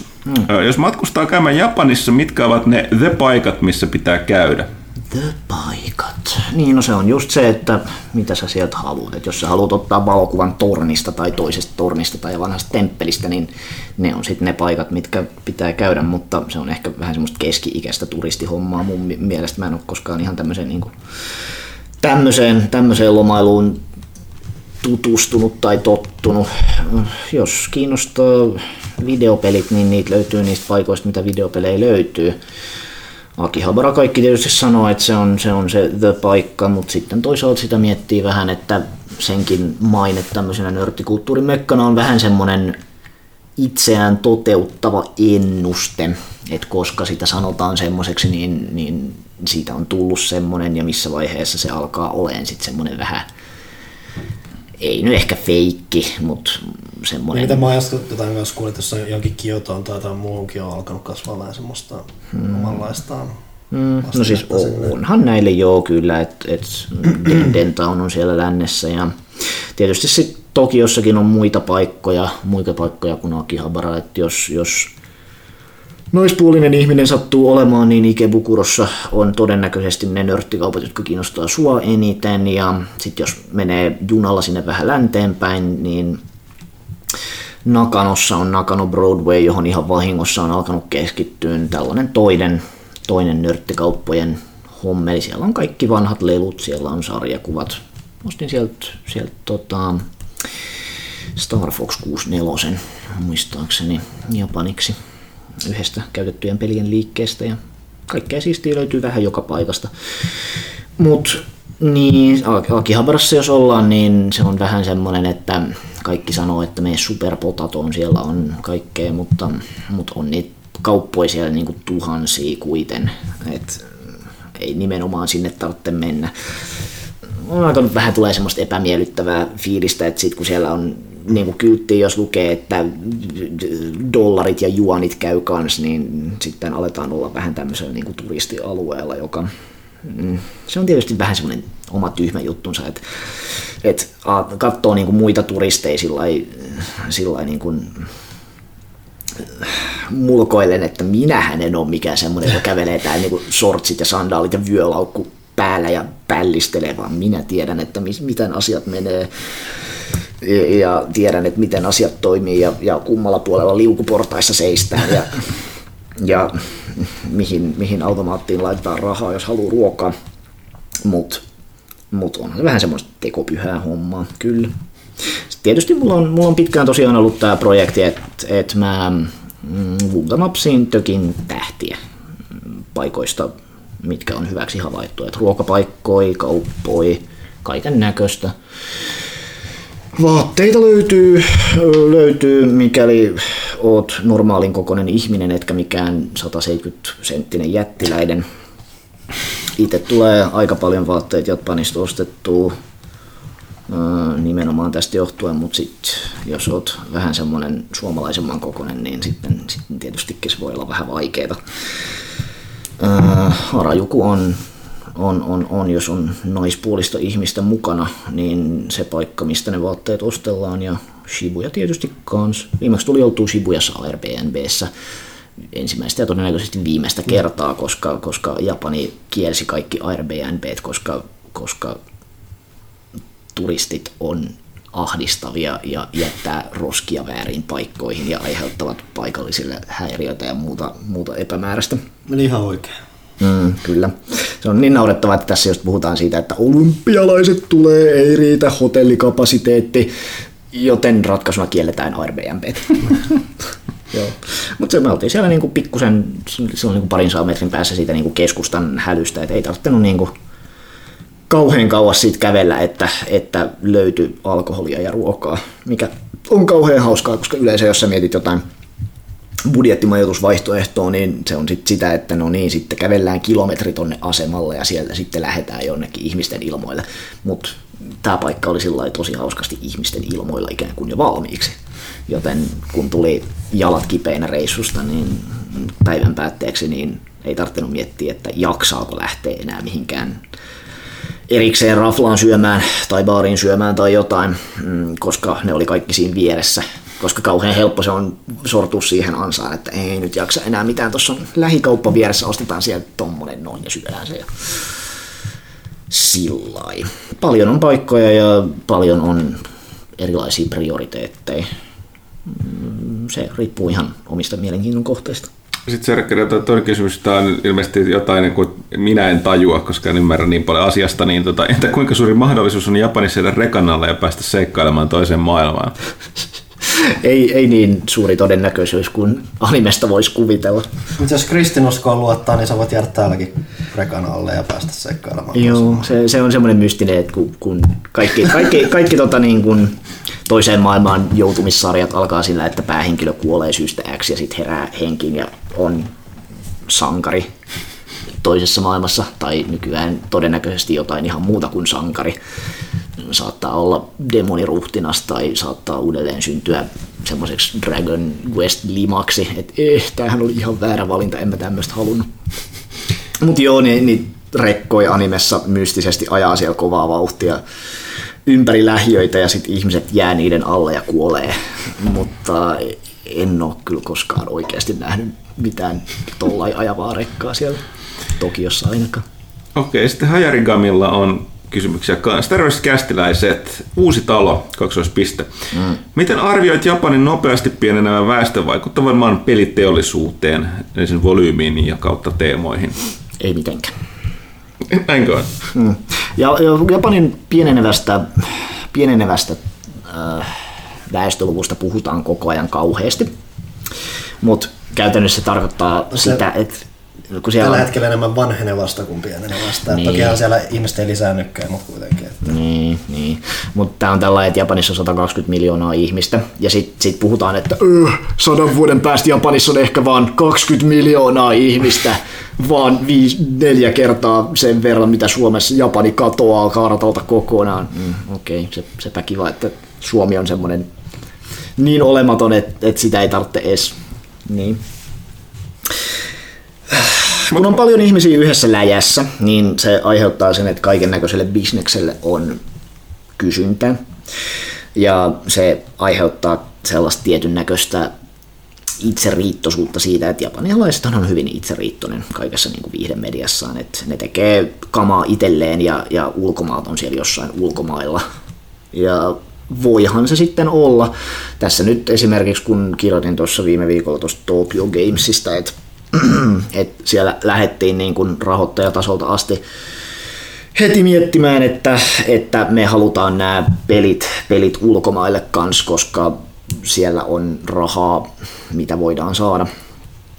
Niin se on ehkä sitten tämmöinen, mikä, mikä tosiaan näkyy siinä, että sen sijaan, että ne tekee sen pelin ja sitten istutaan sen päällä ja, ja sitten kun ulkomailta alkaa kuulua jotain toivetta, että hei, saisko ton pelin, niin sitten aletaan miettiä jotain lännessä julkaisu, julkaisumahiksi ja sitten ollaan mm. järjestetään jotain Operation Rainfallia, että, että please, please, tahdomme vain kulttuurituotteitanne. Niin eh, ehkä se sitten on tosiaan se, että, että pikkusen tulee tätä globalisaatiota alusta asti länteen lähtemistä.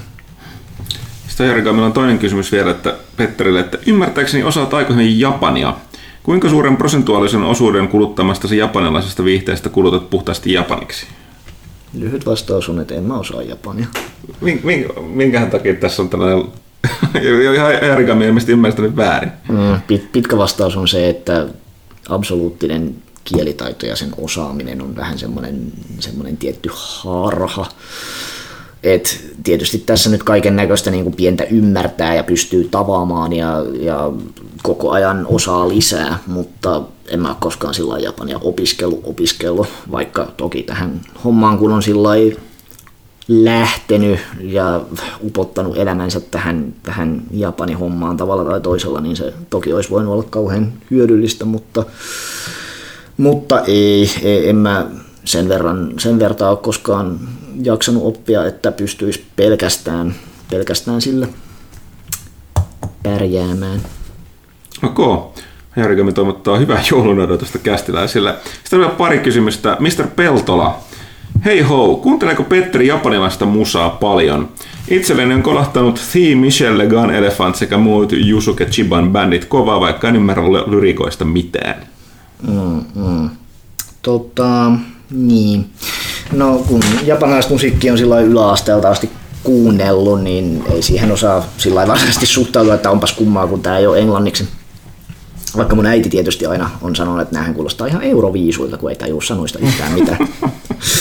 Mutta harvemmin, harvemmin tulee kuunneltua ihan japanilaista musiikkia sellaisenaan sellaisenaan pelkästään sen takia, vaan uuteen musiikkiin törmää tässä yleensä nimenomaan uusien animesarjojen kautta, niin kuin tuossa siinä Netflix-postauksessa kirjoitinkin. Että hommahan menee sillä lailla, että TV-anime rahoittaa useiden firmojen tuotantokomiteat ja siellä on levyyhtiö sitten yhtenä yleensä. Ja jokaisella firmalla on omat intressinsä ja levyyhtiö haluaa promota niiden omia artisteja ja myydä singlejä ja muuta semmoista, niin ne on sitten ihan aikuisten oikeata musiikkia. Ja niiden kautta sitten tosiaan tulee sillä että törmää uusiin artisteihin ja tällain. Ja mm, näin tämä on mulla aina mennyt, että silloin yläasteella kun netit oli hitaita, niin ainoa tapa saada musiikki oli pyytää poltettuja cd siltä kaverilta, joka lataili niitä DC++. Ne oli sitten tietysti semmosia biisejä, mitä animessa oli, että Siam Shade ja Larken Sieli ja Pornograffiti ja kaikkea semmoista. Asian Kung Fu Generation ja Plastic Treetä. Ja nykyään sitten niitä, niitä biisejä, mitä animessa nykyään kuulee. Joskus se menee sillä lailla, että se päätyy sen bändin muun tuotannon pariin, niin kuin vaikka tämä B-radio ja tämä emocore-bändi Fear and Loathing in Las Vegas, joka on tehnyt Hunter Hunterin ja Kaijiin biisejä. Ling tosite sigure, man with a mission. Mm. Mutta sitten joskus taas käy niin, että se yksi biisi, mikä on siinä animessa, on omasta mielestä hyvä, mutta sitten ne muut tuntuu niinku olevan ihan erilaisia, että ei kiinnosta. Niinku, kävi ton Mukkun kanssa, joka teki openingin Inuboku SS erinäisiä vuosia sitten. Vaikka onkin toki nimekäs bändi, joka on Suomessakin käynyt monesti soittamassa. Yleensä muuhun iskee parhaiten semmoiset artistit, mitkä on erikoistuneet tekemään nimenomaan animeen musiikkiin. Koska ne tekee semmoista anime-maisen kuulosta musiikkia ylipäätään, niin kuin Hirojuki Sawano ja Garnidelia ja Kalafina ja Grand Rodeo ja vastaavat. Sitten on tietysti, mitä tulee kuunneltua vokaloidit ja pelimusiikki ja kaikenlaiset hämärät internet-remixit kaikesta tästä. Joskus on tullut tutustuttua johonkin länsimaisiin artisteihin ihan vaan sen takia, että niiden biisejä on tullut mukana jossain tanssipelien biisipaketeissa, joita tuli kuunneltua kymmenen vuotta sitten. tai sitten jossain anime-musiikkivideossa, niin kuin tämä mm, saksalainen mm, tekno-kuorolaulubändi Nomine. Jos puhutaan semmoisista, missä ei ole mitään animen kanssa tekemistä yhtään, niin sitten on metalliyhtyö Bloodstained Child ehkä ja Mä tosiaan havahduin vasta vähän aikaa, sitten mä oon ajana kappaleet kuulussa, ja mä vasta havahduin tosiaan, että se on niinku Japanista. Hmm. No, örinää, kun on tarpeeksi Joo. örinää, niin ei ole mitään väliä. Sitten on tyttörokkihommeli, enimmäkseen samaa kokoonpanoa on nämä Gacha Spin ja Dolls Box. Mm, Bandmade ehkä pitkälti samaan tyyliin. Mutta joo, niin kuin sanoin, niin vähän kaiken näköistä tämmöistä, mitä töiden ja harrastusten parissa törmään tuli örinästä mieleen, että eikö mä et sä pyykkäne jo hehkuttanut joku kerta jotain ihan japanilaista metallibändiä täällä. Ja jotain me kuunneltiin. Se, mikä niin. se tyttömetalli? Baby metal. Baby metalli. Baby metal. Se, joo, mutta se, on, Baby, baby oli sitten erikseen. Se on ilmiö, mutta tässä oli niin kuin... Siis tää, et, siis ei tää on niinku metallia, tää on tämmöstä ihme se oli? fuusiota, tää ihme Japanin System of a Down, mikä tää nyt on. Tai siltä se kuulostaa aina välillä. Mikä sen nimi on? No, muakin nyt häiritsee, jos mä en nyt kaiva sitä. Vinkkasi se yhdelle friendille isommalle metallipäälle, niin se laittoi takaisin, juu, juu, että sielläkin olla muutama, se on enemmän Blackiska-tyyppejä, niin tota, vähän sen tuhdimpi tamppaus on sen makuun, niin tota, sieltä tuli myös jotain ihmeellisiä unohtui taas sitä Japanin koko siinä, kun sä näet näitä kuvia näistä japanilaisista metallifestareista. mm. niin se oli silleen, että niin, niin paljon väkeä kuin horisonttia vaan niin riittää, mm. että niin kuin sieltä lavalta katsottuna, että se himpasi suurempia tapahtumia kuin Big vois, in vois, Japan niin, voi olla suomalaisetkin. joo. Maximum to hormone. Mm, tämä joo. Mm. Ei ole koskaan itse napan. No, ootappa ne tais, ne tais tehdä Death, Death Note. Joo, se joku tunnusbiisi. Joo. No, no sehän ihan hirveä. Mä en tykkää siitä biisistä. Se on ihan hirveä. Mutta niillä on se hieno Dragon Ball biisi, se on mahtava. Tai se Friisa. Joo, Friisa laulu. Okei, sitten oli viimeinen kysymys kapteeni Suolisolmulta. Öö, Petteri sanoi, että sä olit käynytkin vastaamassa tähän sieltä. En tota... ole käynyt, mä vaan kirjoitin ylös. Ah, okei, niin päin, loistavaa. Eli öö, tämä on vähän ehkä omituinen kysymys tähän putkeen, koska tämä kysymys, että onko iPadilla jotain MS Paint-tyylistä ohjelmaa, millä pystyisi pienen kuvan käsittelyyn. Mutta tähän täytyy todeta myöskin, sitä aikaisemmin sanottu, niin siis Petterihan myöskin luultavasti vaikka pelitoimittaja jollakin, niin ainakin mua ja Pyykköstä enemmän ymmärtää teknologiasta, mutta mä syytän sitä siitä, että me ollaan niin vanhoja. Mm. Eli me ei enää kyetä omaksuun samaan tahtiin kuin Petteri. Niin kuin, niin kuin tota, edelleen sen läppärillä, mistä puuttuu kolme, kolme näppiä? Ei, mulla, mulla on siis se tota, vanha tota, Mäkin näppi siinä. Mm, niin, niin siis. Joo, mutta joo, joo kyllä, kyllä, kyllä, kyllä. Sama läppäri kuitenkin. Joo, joo, siis ihan hemmetti hidas, kun siis niin kuin, joo, siis mä, se, mä, että se huvittaa, että siis, äh, mä, mutta tällä tilanne, kun mun piti, lähet, mä lähetin sulle itse sähköpostiin, mihin et koskaan vastannut, mä en tiedä, kun sait sitä koskaan, kun mun piti varmistaa tää, että, tota, että sanottiin, että mulla oli kello 12, onko se ok. Mm-hmm. Mä tiesin, että mä tunsin oloni tosi vanhaksi, kun mä lähetän Petterille sähköpostia. Koska varmaan niin kuin, olisi paljon modernimpiakin, nopeampiakin kommunikaatiovälineitä. Mulla ei mitään näistä, mitä mä itse käytän, niin ei ollut Petterin yhteistietoja siellä. Niin, tuota, no sähköposti on sillä näppärä. Tota, mun, mun, en tiedä, mielestäni mä lähetin sen Petteri Uusitalo tanimelehti.com. Tota, en tiedä, mielestäni vastan, vastasin siihen saman tien. Okei, no sit, joko mä en huomannut tai... Eilen no, aamulla. Okei.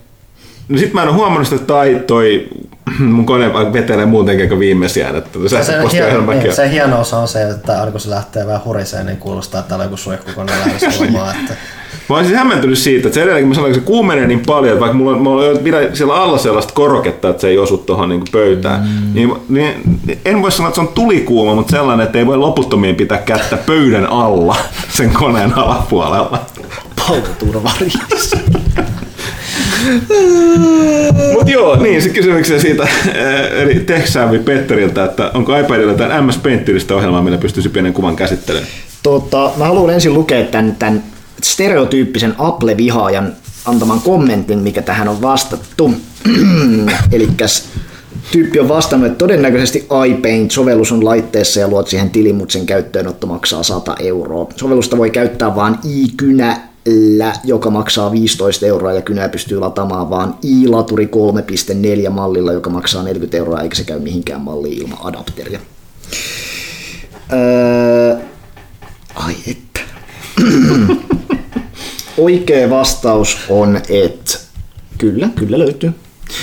Ja jos sä haluat pientä kuvan käsittelyä, niin ihan se, se kuvat, kuvat sovelluksen sisäänrakennetut käsittelytoiminnot saattaa riittää, että sieltä painat edit namiskaa ja sieltä sä pystyt piirtämään siihen kuvaan ja vetämään siihen jotain ympyröitä ja efektejä, lisäämään tekstiä, kroppaamaan, muuttamaan, muuttamaan väritasapainoa ja muuta semmoista. Mutta mikäli sä haluut jotain raskaampaa, raskaampaa, niin Affinity Photo on se, mistä nykyään pöhistään eniten. Muistaakseni maksaa parikymppiä, mutta mä itse käytän Pixelmatoria, kun se tuli aikoinaan pari vuotta sitten ostottua. Mitä se nyt maksaa? Vissiin 499. Aikoinaan nimittäin, kun piti kirjoittaa uutisia nettiin, niin niihin tartti aina tietyn muotoisen bannerikuvan. Ja mä tarttiin jonkun tavan, jolla pystyy tekemään se helposti pikselin tarkkaan kuvasuhteeseen. Ja nykyään, kun tietysti on välillä reissus, niin pitää laittaa noita kuvia tuonne blogipostaukseen. Niin sillä hoituu joku kahden kuvan yhdistäminen ja kroppaaminen ja tiedostojen uudelleen nimeäminen ja sellainen. Ja sitten tietysti noin bannerikuvat, mitä tuossa blogissa on. Esimerkiksi toi, missä me istun tunturin lailla, niin otettiin siinä reissun päälle ja sitten me vaan kropattiin ja säädettiin valosuhteen mustavalkoiseksi ja sinne vaan. Henkot mä oon luopunut nykyään läppärin käytöstä kokonaan, kun iOSin Power User-ominaisuudet ja skriptaus ja vastaavat on niin paljon paremmat kuin vielä pari vuotta sitten.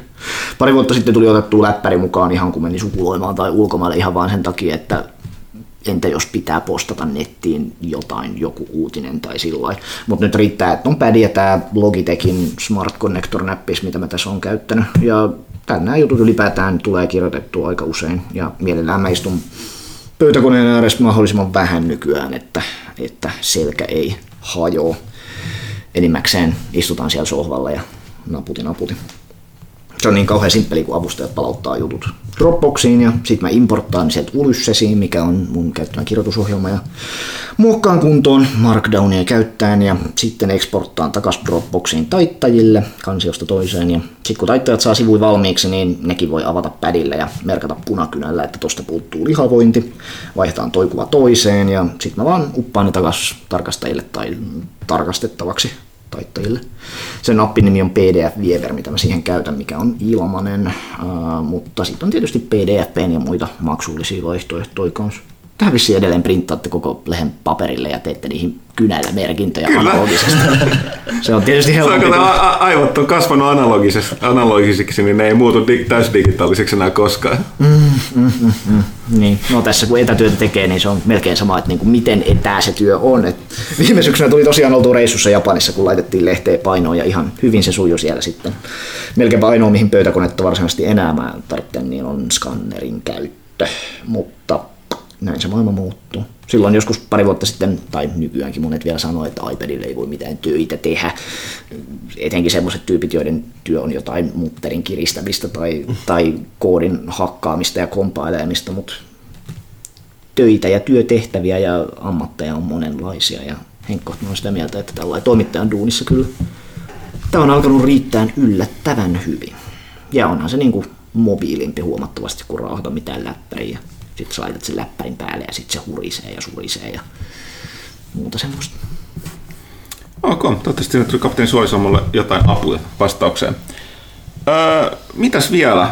Öö, aika on vierähtänyt, mutta tota, öö, mulla jotain miti, niin sä mainit, mainitsit tuossa, että nyt kun paikalla, niin piti kysyä. Mä huomasin, että edellisessä blogissa sä sivusitkin tätä aihetta, mutta mm. mun on pakko kysyä, koska siis mä en ole ikinä nähnyt, tai mä en muista, meillä on esimerkiksi tästä ilmiötä. Mm. Mikä sun mielipiteestä tästä, öö, niin kun, mikä, niin, mikä tämän Bowserin juttu, koska siis se, se määrä, niin kun, se, mitä se räjähti, oli mun mielestä niin kun, ihan käsittämätöntä, että niin kun, työturvallista ja vähemmän työturvallista niin kuin taidetta pursua joka puolelle, jopa ihmiselle, joka ei erityisesti seuraa. Mm. Okei, okay, tämä johtuu siitä, että liittyy peleihin, että se on tullut. Mm-hmm. Ja, Riippuu vähän siitä, että ketä seuraa missä ja, sosiaalisessa ja, mediassa. Ja siitä, että tota, se lähti kuitenkin liikkeelle yhdestä niin fanisarjakuvasta, joka oli niin kuin muutamaan, että tota, mi- miksi? Onko sulle selitystä vai onko tämä, että tämä nyt ei ole varsinainen mikä japanilainen ilmiö, koska sehän nyt ei niin, jos mä ajattelin, niin eihän se mutta, lähtenyt pelkästään Japanista. Se oli, ei, ei. Oliko se korealainen se taiteilija vai? Sieltä. Mun mielestä se oli, eikö se ollut länsimainen se, joka teki sen? Ei, kun se oli sieltä, sieltä, sieltä tota, Tyynemeren. Mikä se nyt oli? No kuiten, asialainen. Niin, ne joku, jo, jostain asian maasta joo, mm. mutta ei ollut Kiina eikä Japani eikä Korea siis joo, itse asiassa mäkin muistan. Mm. Oliko se nyt Malesia? mutta tota, jos kysytään, että miksi, niin nykyään ilmiöitä syntyy mistä vaan, koska kuka tahansa voi painaa retweet-nappia helposti ja sitten asioista tulee ilmiöitä. Ja tässä tapauksessa on tietysti se, että kaikki tietää, kuka Bowser on. Se on hyvin, hyvin universaalisti tunnettu hahmo. Et jos kyseessä olisi joku vähemmän tunnettu hahmo, niin ei siitä näin iso ilmiötä voi tulla, mutta kun kaikki ymmärtää, että Bowser on semmoinen, mikä on, ja sen luonne on semmoinen, mikä on. Ja sitten sit sä muutat sen tytöksi, ja sitten ihmiset innostuu, että höhö, tämähän on tosi hauskaa. Ja sitten näin tehdään. Joo. Niin, niin, siis, toi oli se mun mielestä, kun mä, mäkin aluksi silleen, että mitä tässä tapahtuu, eli, niin siis Bowser muuttuu tytöksen kruunun kanssa, niin mikä mm-hmm. tässä on niin hauskaa, mutta mä mietin, että pakkoa siinä olla jotain, mm-hmm. koska se leviää se, että onko se just se, että niinku sitä se sarjakuva ymmärtää, että se Bowser, Bowser aina niinku kidnappaa sen niin, ää, Daisyn ja sitten tota, Mario yrittää pelastaa ja sitten mm. tavallaan se mm. sit sitten siinä on miljoona, miljoona syytä, minkä takia ihmiset... Ja, sit, ja sit, niin, siis on, on ihmisiä, jotka, jotka on queer-ihmisiä, joiden mielestä tämä on Tämä on niin kuin transvoimaannuttamista esimerkiksi ja voidaan tällä leikitellä. Sitten meillä on ihmisiä, jotka tykkää seksikkäistä hahmoista. Sitten meillä on kaiken näköistä muuta. Sitten se on siisti punkkari prinsessa, jolla on mahtavat no, sillä, sillä on vahvat kulmakarvat ja terävät hainhampaat ja vatsalihakset ja isot tissit. Ja se, se aika erottuva se tyylinen ihme Bowser, sellaiset piikkikoristeet. Mm. Mm, mm, kyllä. Ja tota, nämä kaikki asiat ei sulje toisiaan pois, että niin kun tästä ideasta voi tykätä monesta eri syystä.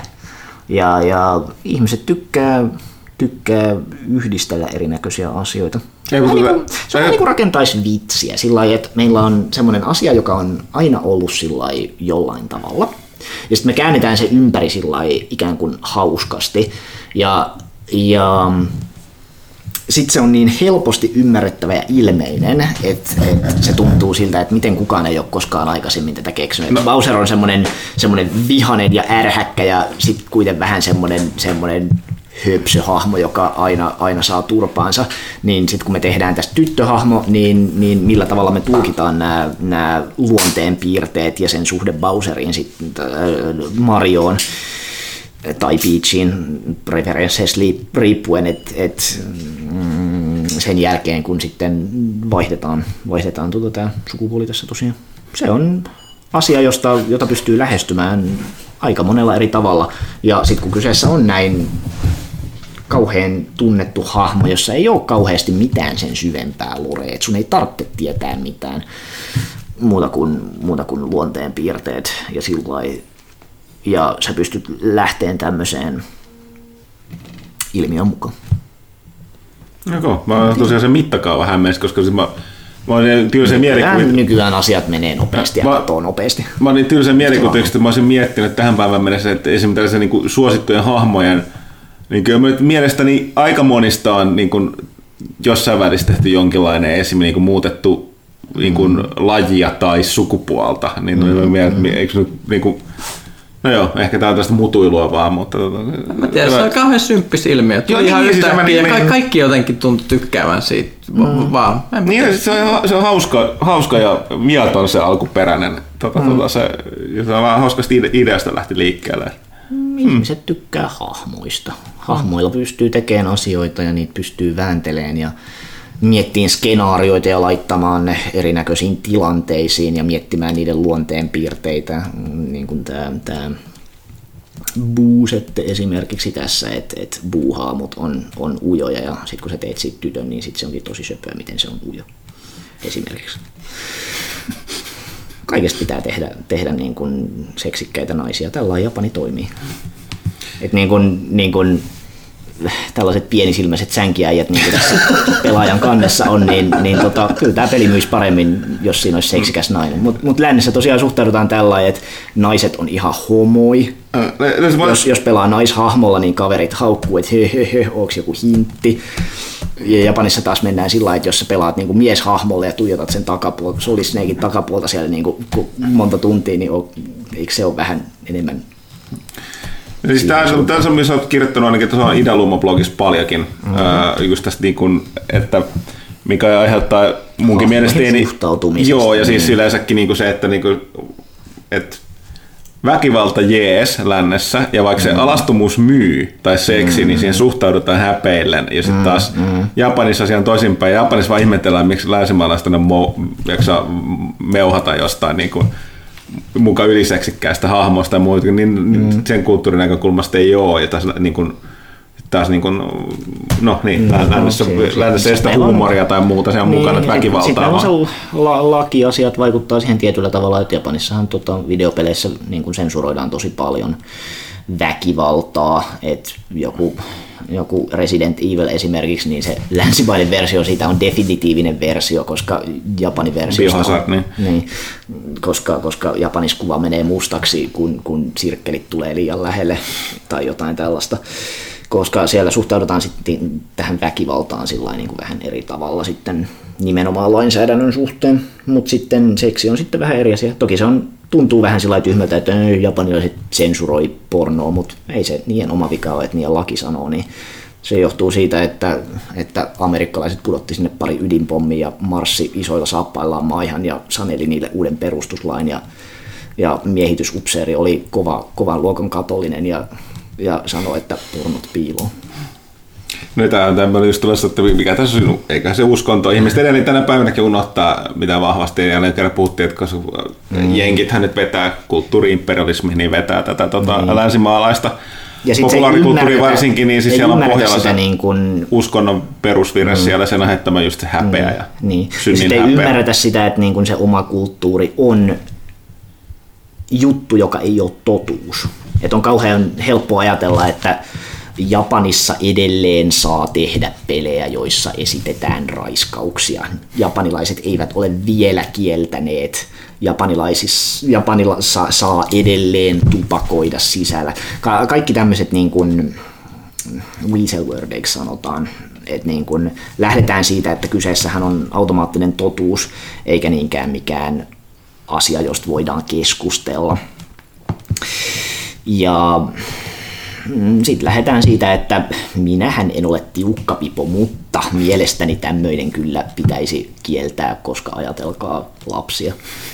Ja sitä niin kuin omaa biasta siinä, kulttuurillista biasta ihan vaan sen takia, että missä kulttuurissa on kasvanut, niin sitä ei välttämättä ihan vaan taju. Mutta sitten sillä ihan, ihan kun käy katsomassa näitä pelaajalehen tota, uutiskommenttejakin näistä Steamin, Steamin hommeleista viime aikoina, niin kyllähän siellä huomaa, että ihmiset niin kuin suureen ääneen ihmettelee, tai ainakin väittää ihmettelevänsä, että kuinka kukaan voi olla pornografian puolella, että minä en ainakaan mitään sellaista saastaista pornografiaa kuluta, koska olen aikuinen ja, ja pornografia on eri asia kuin muu viihde ja tämmöistä, että niin kuin suhtaudutaan siihen semmoisella tietynlaisella hassulla asenteella, joka on, kun japanilaiset suhtautuu kuitenkin seksiin vähän niin kuin ruokaa, sanotaanko näin? Että niin kuin, okei, suu auki syöminen on, on tosi noloa, koska muut näkee, kuinka sä mässytät ja se on epäkohteliasta. Mutta sitten niin kuin jotkut, joku seksuaalisuus kuitenkin on semmoinen asia, että ei kukaan, kukaan niin kuin nosta äläkkää, että minkä takia oli, oli ruuan kuva bussipysäkille. Hmm. Tämä on stadiolaisilla on tämmöinen vähän samanlainen suhtautuminen alkoholiin, että siellä ne alkoholipullot on ihmisiä viettelemässä siellä, siellä alkon näyteikkunassa.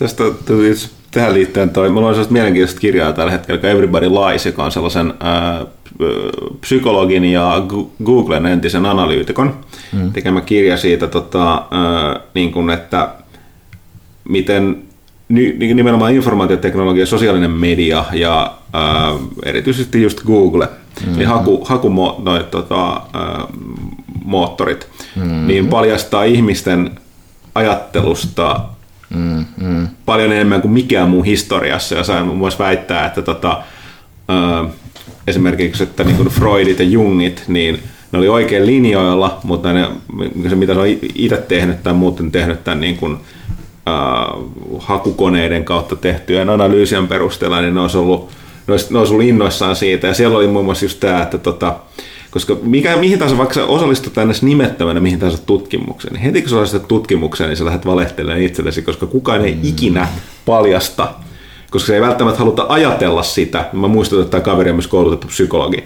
Niin tota, ää, ei halua paljastaa, niin kuin, tavallaan sä myöntäisit itselle siinä tiettyjä asioita, mitä ihminen, ja sitten tulee tämä länsimainen kulttuuri, mihin, mihin häpeä erityisesti seksuaalisuudessa, mm-hmm. niin yllätys, yllätys, se mitä ihmiset jopa tutkimuksissa, ei sitä nimettömästi sanoo, tai kun tehdään näitä isoja, niin tulokset ei vastaa sen mukaan, miten ne on katsonut, kun on analysoinut haku, haku tota, sen Pornhubhan on täysin avoin näissä, niin ne paljastaa mm-hmm. näitä hakutietojaan, ja, mutta myöskin niin kuin, nämä, niin kuin Google Trendsit ja kaikki muut, niin näitä analysoimalla paljastuu ihan erilaisia niin kuin, ö, asioita kuin mitä ihmiset väittää tai edes kuvittelee. Mm. Aina mikä tässä mua niin kuin, tavallaan voi sanoa huolestuttaa sen kirjassa, että se on Google entinen analytikko, se ei missään vaiheessa, se on vaan tosi innoissaan, että saadaan näin näin iso pääsy nykyään ihmisten päiden sisään. Se ei mm. missään vaiheessa kyseenalaista, että onko edes oikein, että Google ja muu niin big, big, niin te, kerää tätä big dataa. Tämä on tämä on... perus Googlen juttu, että siellä on insinöörejä, jotka on kauhean innoissaan siitä, että joku asia on mahdollista, mutta sitten ei kysytä sitä, että on, onko ihan hyvä, että me tehdään näin sillä mm. käytännössä.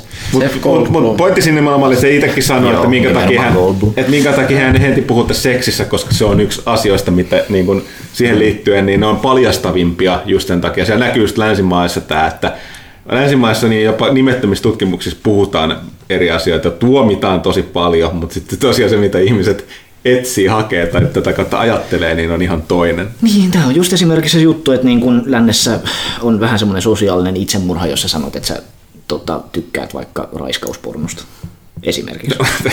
Siihen varmasti ihan hyvät syynsä.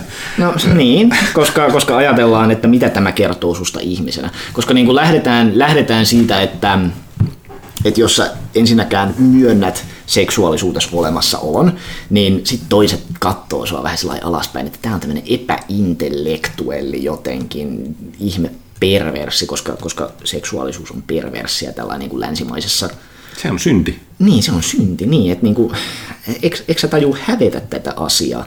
Mutta sitten jos sä menet tosiaan sinne Pornhubin statseihin katsoa, niin, niin kyllä, kyllä ihmiset kuitenkin tykkää näistä asioista aika paljon, mitä ei kehtaa sanoa. Mut, Muun muassa piirroshahmoista, animehahmoista ja pelihahmoista. Esimerkiksi näin. Ja sitten Japanissa suhtaudutaan sillä enemmän kuiten, kuiten niin kuin jakavasti tällaisiin niin kuin asioihin, että se, mitä sä, mistä sä tykkäät, tykkäät siellä henkilökohtaisesti, niin se ei tarkoita sitä, että, että sä olisit joku potentiaalinen raiskaaja esimerkiksi. Ja toki Toki jos paljastuu, että, että joku poliitikko on tehnyt jotain ja hurdur, niin se on kauhisteltavaa jotain, mutta sitten kyse on enemmän siitä, että niin kuin, mitä paljastuu ikään kuin, mutta sitten niin, yksityiset asiat ja julkiset asiat ja No, tästä nyt tuli kirjoitettu. Se oli se, oli se pahuutta ei ole olemassa postaus, mikä mulla oli, missä mä aika hyvin jaoin tämän, tämän niin kuin, että kun on tämä länsimainen syntikulttuuri, sitten on itäinen häpeäkulttuuri. Ja häpeä syntyy siitä, että muut saa tietää, ja synti syntyy siitä, että Jumala saa tietää, eli sä itse tiedät, ja siitä syntyy semmoinen sisäsyntyinen häpeä, joka saa sut ajattelemaan, että jotkut asiat on pahoja sisäsyntyisesti. Niin kuin jonkunnäköiset seksuaaliset mieltymykset esimerkiksi. Siinä missä ei ei-abrahamilaisissa uskonnoissa, niin ajatellaan enemmän sillä niin kuin, että ei ole olemassa mitään absoluuttisen pahaa asiaa, vaan se asia syntyy, tai siis asioiden pahuus syntyy niiden vaikutuksesta esimerkiksi. Joten sen takia sitten suhtaudutaan esimerkiksi seksuaalisuuteen eri tavalla. Sillä niin kuin, että kukaan, kukaan ei varmaan niin kuin häpeä sitä, että, että niin kuin puhutaan ruuasta ja puhutaan siitä, että niin kuin on nälkä tai että, että mikä on lempiruoka tai, tai mikään tämmöinen. Ja, ja, ja hmm, miten sen sanoisi? Sillä niin kuin, että asiat voi olla noloja sen takia, että ne on yksityisiä kenties ja sitten vähän niin kuin ei, ei ole mitään ruokapöytäkeskusteluja se oli ehkä vähän huono vertaus tässä, mutta, mutta ei sen takia, että ne on niinku pahoja tai syntisiä tai, tai että muut ajattelee susta pahaa. Ja sitten kun sä menet tuonne niinku uutiskommentteihin kattoon, että, että kylläpäs nyt ihmiset ajattelee pelikulttuurista pahaa, kun, kun syntyy kuva siitä, että pelaajat on jotain animelle masturboivia ihmisiä, niin, niin siinä näkyy tällainen ajattelutapa, että niin kuin, mitä muutkin ajattelevat sellainen. Näinpä juuri. Tässä oli terve, jos siellä joku kuulija juuri liittyy seuraamaan pelaajakästi. niin, niin, niin, tota, Hävetkää! niin, nimenomaan. Joo, näistä on tullut kirjoitettu ja tullaan varmaan kirjoittamaan vastakin, koska nämä on tämmöisiä kulttuurieroasioita, mitä, mitä idän lumoblogissa käsitellään. Joo, ja selkeästi tarpeellisia ja myöskin kun mielenkiintoisia, vaikka itsekin hmm. johtuen siitä, että Kendo on kymmenen vuotta sen nuorempana harrastin, niin jonkin verran. Hmm japanilaisesta kulttuurista jotain tietäminen, mutta en pop-kulttuurista tosiaan varsinkaan modernista. Mutta tota, äh, mulla tässä on vierähtänyt sen verran aikaa, että mä en pitäisi kysyä pelaajalta vielä, niin äh, olisiko tämä hyvä lopettaa? Aihetta varmaan jutun juurta riittäisi lisää, mutta se tarkoittaa, että sun pitää tulla toisenkin kerran tai seuraavankin kerran käymään. Sun pitää mulle... siinä blogissakin varmaan sanoa väliin. Kyllähän se mullekin passa. Kyllä mä varmaan laitan linkin, linkin tota postaukseen tästä sitten heti tuossa sunnuntaina. Joo, ja tota, äh, ei mitään, kuten sanottu, vieraana siis äh, animelehden päätoimittaja Petteri Uusitalo. Äh, se on, lukekaa ihmeessä hänen logiaan pelahti.comista ja lukekaa nyt muutenkin pelahti.comia. Ja tota, äh, ei mitään, uusin animekin on äh, tällä viikolla kaupoissa. kaupoissa. Äh, uusin pelaajakin löytyy sieltä, jos ette tilata. Tilatkaa mieluummin kumpakin, se edesauttaa niiden ilmestymisessä jatkossakin. Ja tota, ei mitään, muistakaa käydä tsekkaamassa äh, kaikki kisatkin pelahti.comissa, niitä on näin syksyn mittaan pyörii siellä aika paljon. Ja tota, äh, ei muuta, otetaan nyt lyhyt tauko sekä äh, minä, Panu ja äh, Janne palaavat tekemään kysy pelaajalta vielä meille suunnattuja kysymyksiä. Pimpeli pom.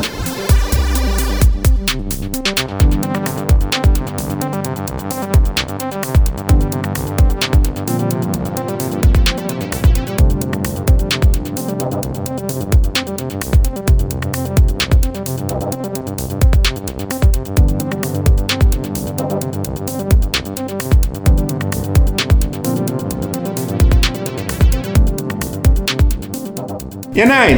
Ähm, Petteri on poistunut studiosta. Kiitos vielä hänelle vierailusta. Puhuttiin, että tulee mahdollisimman nopeasti äh, vielä uudelleen, koska tota, itse asiassa tuolla normaali tapainen mogailin, niin se oli muutama kysymys, mihin jäi vastaamatta. Ja Petteri oli myöskin paljon muutakin kerrottavaa. Se oli varmistautunut isosti. Äh, eli ellei nyt tule täysin suurta dumausta, dumausta niin jostain syystä, niin tota, ihmeessä mielenkiintoisia asioita, kun sanottu, lukekaa sitä blogia, siellä on syvällistä Joo, näkemystä. Niin kuin, ylipäätänsä, niin kuin, että niin kuin, japanilaisilla on niin iso vaikutus muutenkin länsimaiseen kulttuuriin tai muutenkin, ja se, nämä, niin kuin, nämä vaihtelut tai muut, niin oikeasti niin kuin, vaikka ei käsittelisikään suoraan pelaamista, niin siellä on niin kuin, silti ne elementit nähtä niin kuin heijastuu kuitenkin tuohon kaikki, että kannattaa ehdottomasti tsekkaa. Mutta sitä ennen kuin mennään kysy pelaajalta, niin Pimpeli Pom seuraa kaikkien rakastama kaupallinen tiedoite. Eli kun tuossa alkukästissä kauppa.elisa.fi. Kästin ekassa osiossa totesin, niin äh, kauppa.elisa.fiihin, eli tuohon äh, viihde, viihde- ja kulutuselektroniikan luvattuun äh, verkkokauppaan, josta kaiken voi ostaa 36 kuukauden, 24 kuukauden tai 12 kuukauden maksuajalla ilman mitään ylimääräisiä kuluja ja korkoja. Sinne on ilmestynyt juuri nyt tullut varastoon Sonin odotettuja vastamelukuulokkeita, eli tämä Sony VH1000XM3, joista nyt olette kuulleet, koska tota, mainittiin tuossa kästin alkuosiossa. Eli nämä on nyt tosiaan high-end kamaa, siis todella laadukkaat. kaikkien uusimpien noiden tota, tekniksivujen testien perusteella jokaisen itseään kunnioittavan kuulemma ää, niin audiofiilin pitäisi nämä hankkia itselleen. Mä kävin ihan tutustumassa, mistä näistä on kyse. Nämä on ää, langattomat, ja niissä on ää, tällaisia ominaisuuksia kuin HD-hälynpoistoprosessori, QNI, joka takaa häiriöttömän kuuntelukokemuksen, ja sitten oli tämä ainutlaatuinen, automaattinen ja henkilökohtainen hälynpoisto. Mä mietin henkilökohtainen, poistaako se sunkin hölinät pään sisältä. Ja ilmanpaineen optimointi, mikä kuulostaa aika huikealta kuulokkeissa. Ja sitten on DSEE, HX ja LDAC tuottavat laadukkaan äänen. Mä en ymmärrä yhtään, mistä puhutaan, mutta tota, ilmeisesti nyt niin kun, jos haluat vastamenukuulokkeita, niin nämä ilmeisesti parhaat, mitä tällä hetkellä saa. Ja hintaa vaan, jos otat 36 kuukautta maksuaikaa, 10 euroa 52 senttiä kuukaudessa.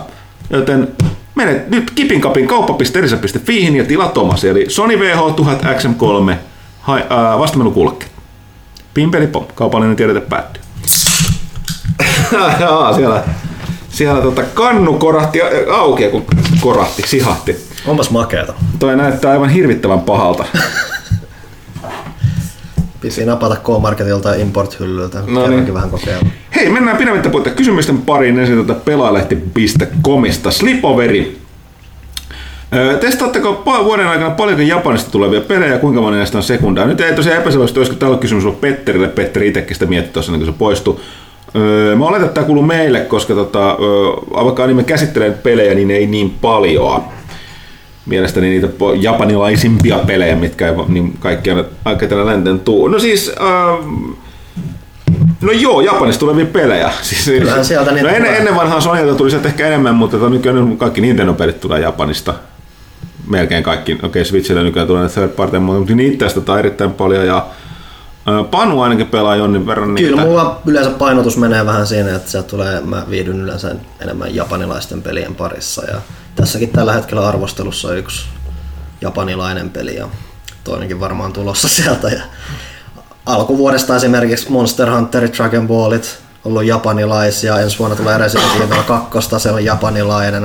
Et kyllähän näitä on Square Enix, tulee just päivässä Left Alivein ja mm. muuta, että kyllähän siis Final Fantasy kaikki, että niin kuin isompaakin pelejä tulee, niin tulee edelleen Japanista ja ne vähän pienemmät sitten et sehän siellä Japanissa on jännä, että siellä nämä indie-markkinat ei ole välttämättä, että siellä on sitten tosi paljon niitä näitä keskikokoisia julkaisijoita tai muuta, miltä voi vähän tulla semmoista, että okei, okay, onko tämä enemmän fanipalvelu, onko tämä enemmän vähän mm. jotain muuta, mitä, mitä sitten on vähän helpompi sivuttaa, koska sitten on tai edes vähän pienempääkään yleisöä se ei välttämättä aina helposti kiinnosta. Että, mutta siis paljon tulee Japanista edelleen pelejä ja kyllähän niitä pyritään katsoa varsinkin, jos ne on vähänkään mielenkiintoisempia. Että.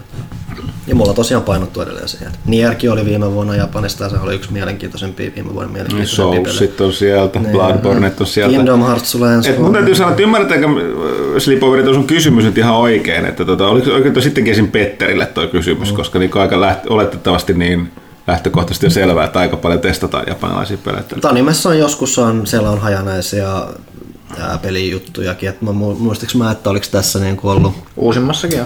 Taisi olla ää, Ninokunista jotain tai muuta. Mm. Et siellä on, että varkiossa menee just niin kuin taiteen tai tekijöiden osalta lähelle tota lehden niin kuin ydintä, niin onhan siellä katteltu niitä myös. Mm. Mäkin on joskus tainnut jotain peliaiheesta juttua joskus animeen laittaa.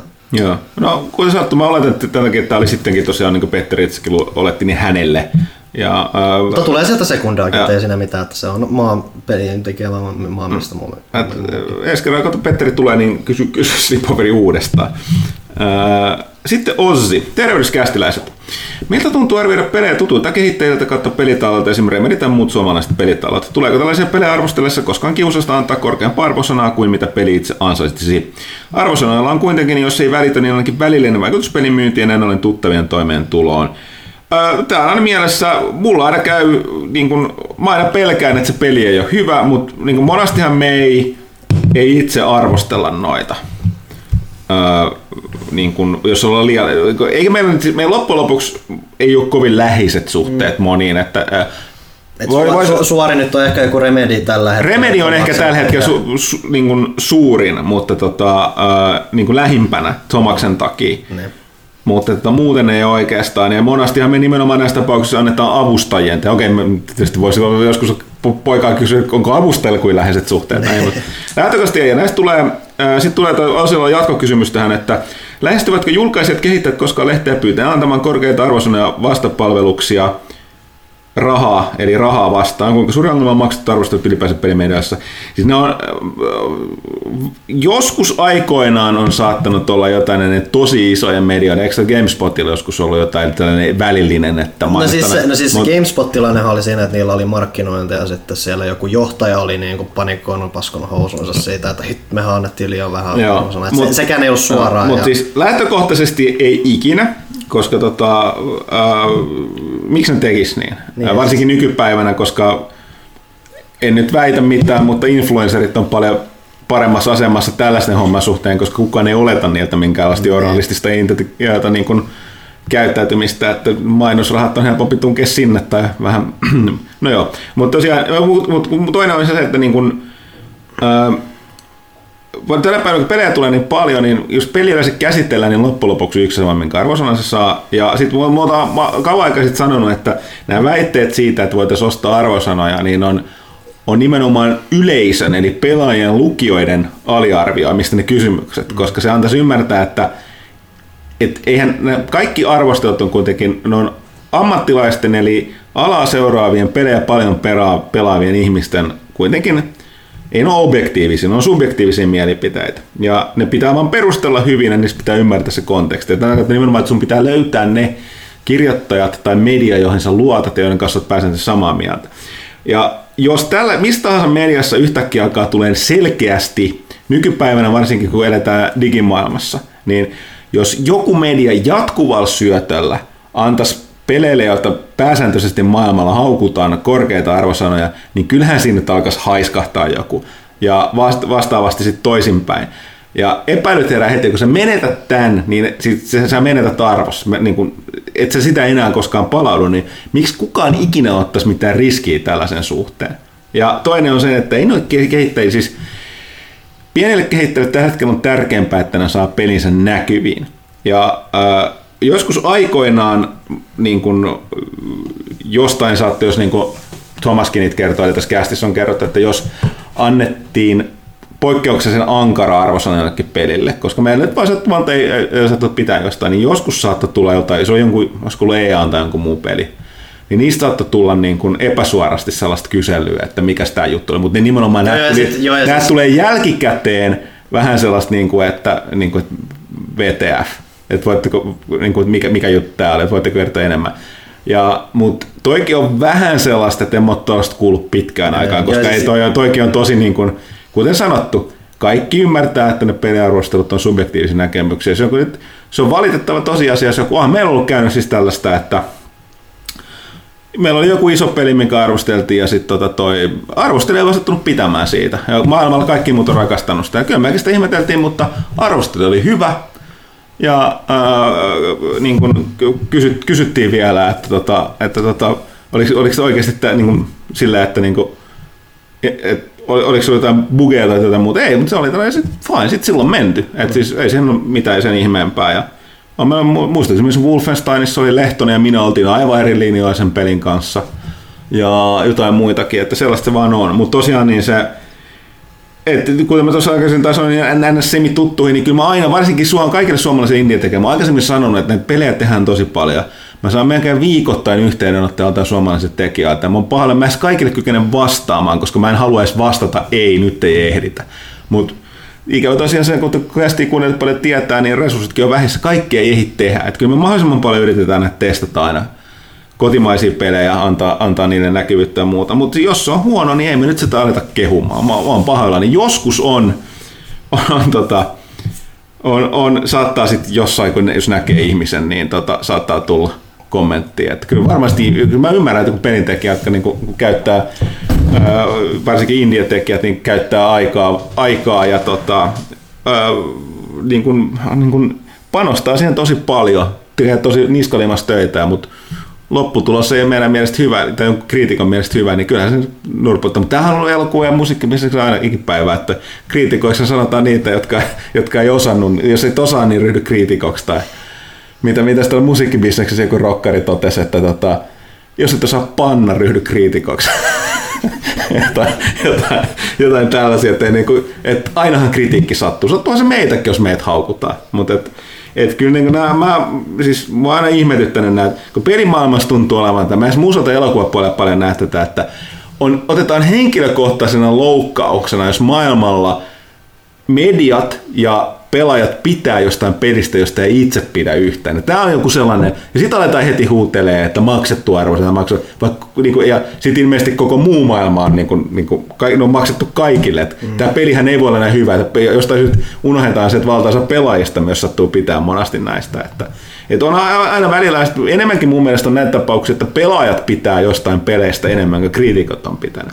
Eikä tämäkään mikään, niin kuin, siis kyllä mä voin sanoa monista asioista, peleistä elokuvista mä pidän, että eihän ne nyt, jos mahdollisimman objektiivisesti yrittää katsastaa silti tämä mun oma mielipide, subjektiivinen mielipide, niin eihän ne nyt niin hyviä kokonaisjaksoja ole. Mutta silti mä pidän niistä. Ei, se, siis, ei kaikki, mistä ihmiset pitää tai sä pidät, niin ei niiden tarvitse olla parasta mahdollista. Et, kuten mä olen sanonut, niin mä, mä en, mä en vaan, siis niin kuin, mä en henkkohtaisesti, niin kuin, no vois sanoa, sinänsä en mä sanonut, että mä en pidä niin tonne peleistä, mutta mä en vaan halua joitakin kiinnosta pelata niitä. Paitsi joka kerta joku pakottaa, mutta mä jotenkin testaan, niin on ne hauskoja. Ja, mutta en mä ala kyseenalaistaan tai suuttuu niitä joka kerta, kun joku kehuu tai meillä saa niitä kymppejä tai ysänä pelit. Niin fine. En, mitä se on multa pois? Ei mikään. Niin sen, sen takia mä aina pikkasen, että tämä peliala tuntuu olevan tai iso. Jos jotain peli pelataan, niin jos jotkut pelaa jotain peliä tosi paljon, se on niiden mielestä siisti. Niin miksi sun pitää hyökätä niiden pelaajien tässä pelin kimppuun, kun sä itse pidä siitä? Sen kodihan on tällainen, että siis ihmiset, jotka ei ikinä varmaan pelannut sitä vihaa sitä pelisarjaa ja sen pelaajia, kertoo tämän koko ajan netissä. Silleen, että niin kuin, what? Mutta tosiaan niin, takaisin tiivistän tähän kysymykseen, että tosiaan niin, että tuntuu pahalta, jos joutuu kotimaiseen varsinkin indie jos sattuu olemaan, että ei itse pidä niistä, mutta sellaista se on. Ja ää, Kiusaus, no tässä mennään just tähän, että jos mä annan kehun peliä, joka on oikeasti huono, niin kyllä, sen saa, niin kuin, kyllä se varmasti ihmettely aiheuttaa, enkä mä sen takia voi kehua A, että mulle maksettaisiin siitä, tai B, mä haluaisin niin kuin antaa släkkiä suomalaisille. Ei. Et siis, äh, arvostelijat pyrkivät tekemään parmaan mahdollisen perusteen. Välillä näitä tulee, näitä, että joku pitää enemmän kuin jotkut muut jostain. Mm. Mutta tämän takia meidän lehdessä myöskin pyritään aina pitämään nämä toiset mielipiteet siinä että jos selkeästi löytyy, että hei hyvä, että nyt meillä on ihmiset, jotka on eri mieltä, koska sitten saadaan nämä kaksi näkökulmaa asiaan. Kuka oli muun muassa Wolfenstein? Häh, onko teillä jotain lisättävää? Ei. Okei, okay, äh, sitten Ossi toisaan toteaa, että kiitokset erinomaisesta lehdestä ja podcastista sekä mukavaa syksyä koko, koko tiimille. Kiitos, kiitos. Dongshan, miltä teistä näyttää VR-pelien nykyisyys ja tulevaisuus? Sonin PSVR on hyvä putki päällä, nyt kun Firewall Zero Hour ja Astrobot ovat tänne kehuja ja muita mielenkiintoisia pelejä tuloillaan kuten Blood and Truth. PCn VR-laitteita on omista, mutta tuntuu, että niille ei ole samanlaista isomman profiilin ja isojen tiimien tekemiä pelejä tullut. Fiilis on edelleen odottava kuin silloin, kun Rift ja Vive alun perin tulivat markkinoille. Valvekin kehu, että heillä on pari peliä tuotannossa Vivelle, mutta niistä ei ole kuultu mitään. Käykö tässä pelien kohdalla lopulta niin, että high VR-pelit kuuluvat pois ja siellä ei vain PSVR ja todella kevyitä pelejä pyörittävä Oculus Quest. Ja no PSVR on se, että Sony panosti siihen, tämä on tällainen, että kun sulla on alusta ja sä myyt siihen lisälaitetta, kun mahdollistaa ne PSVR.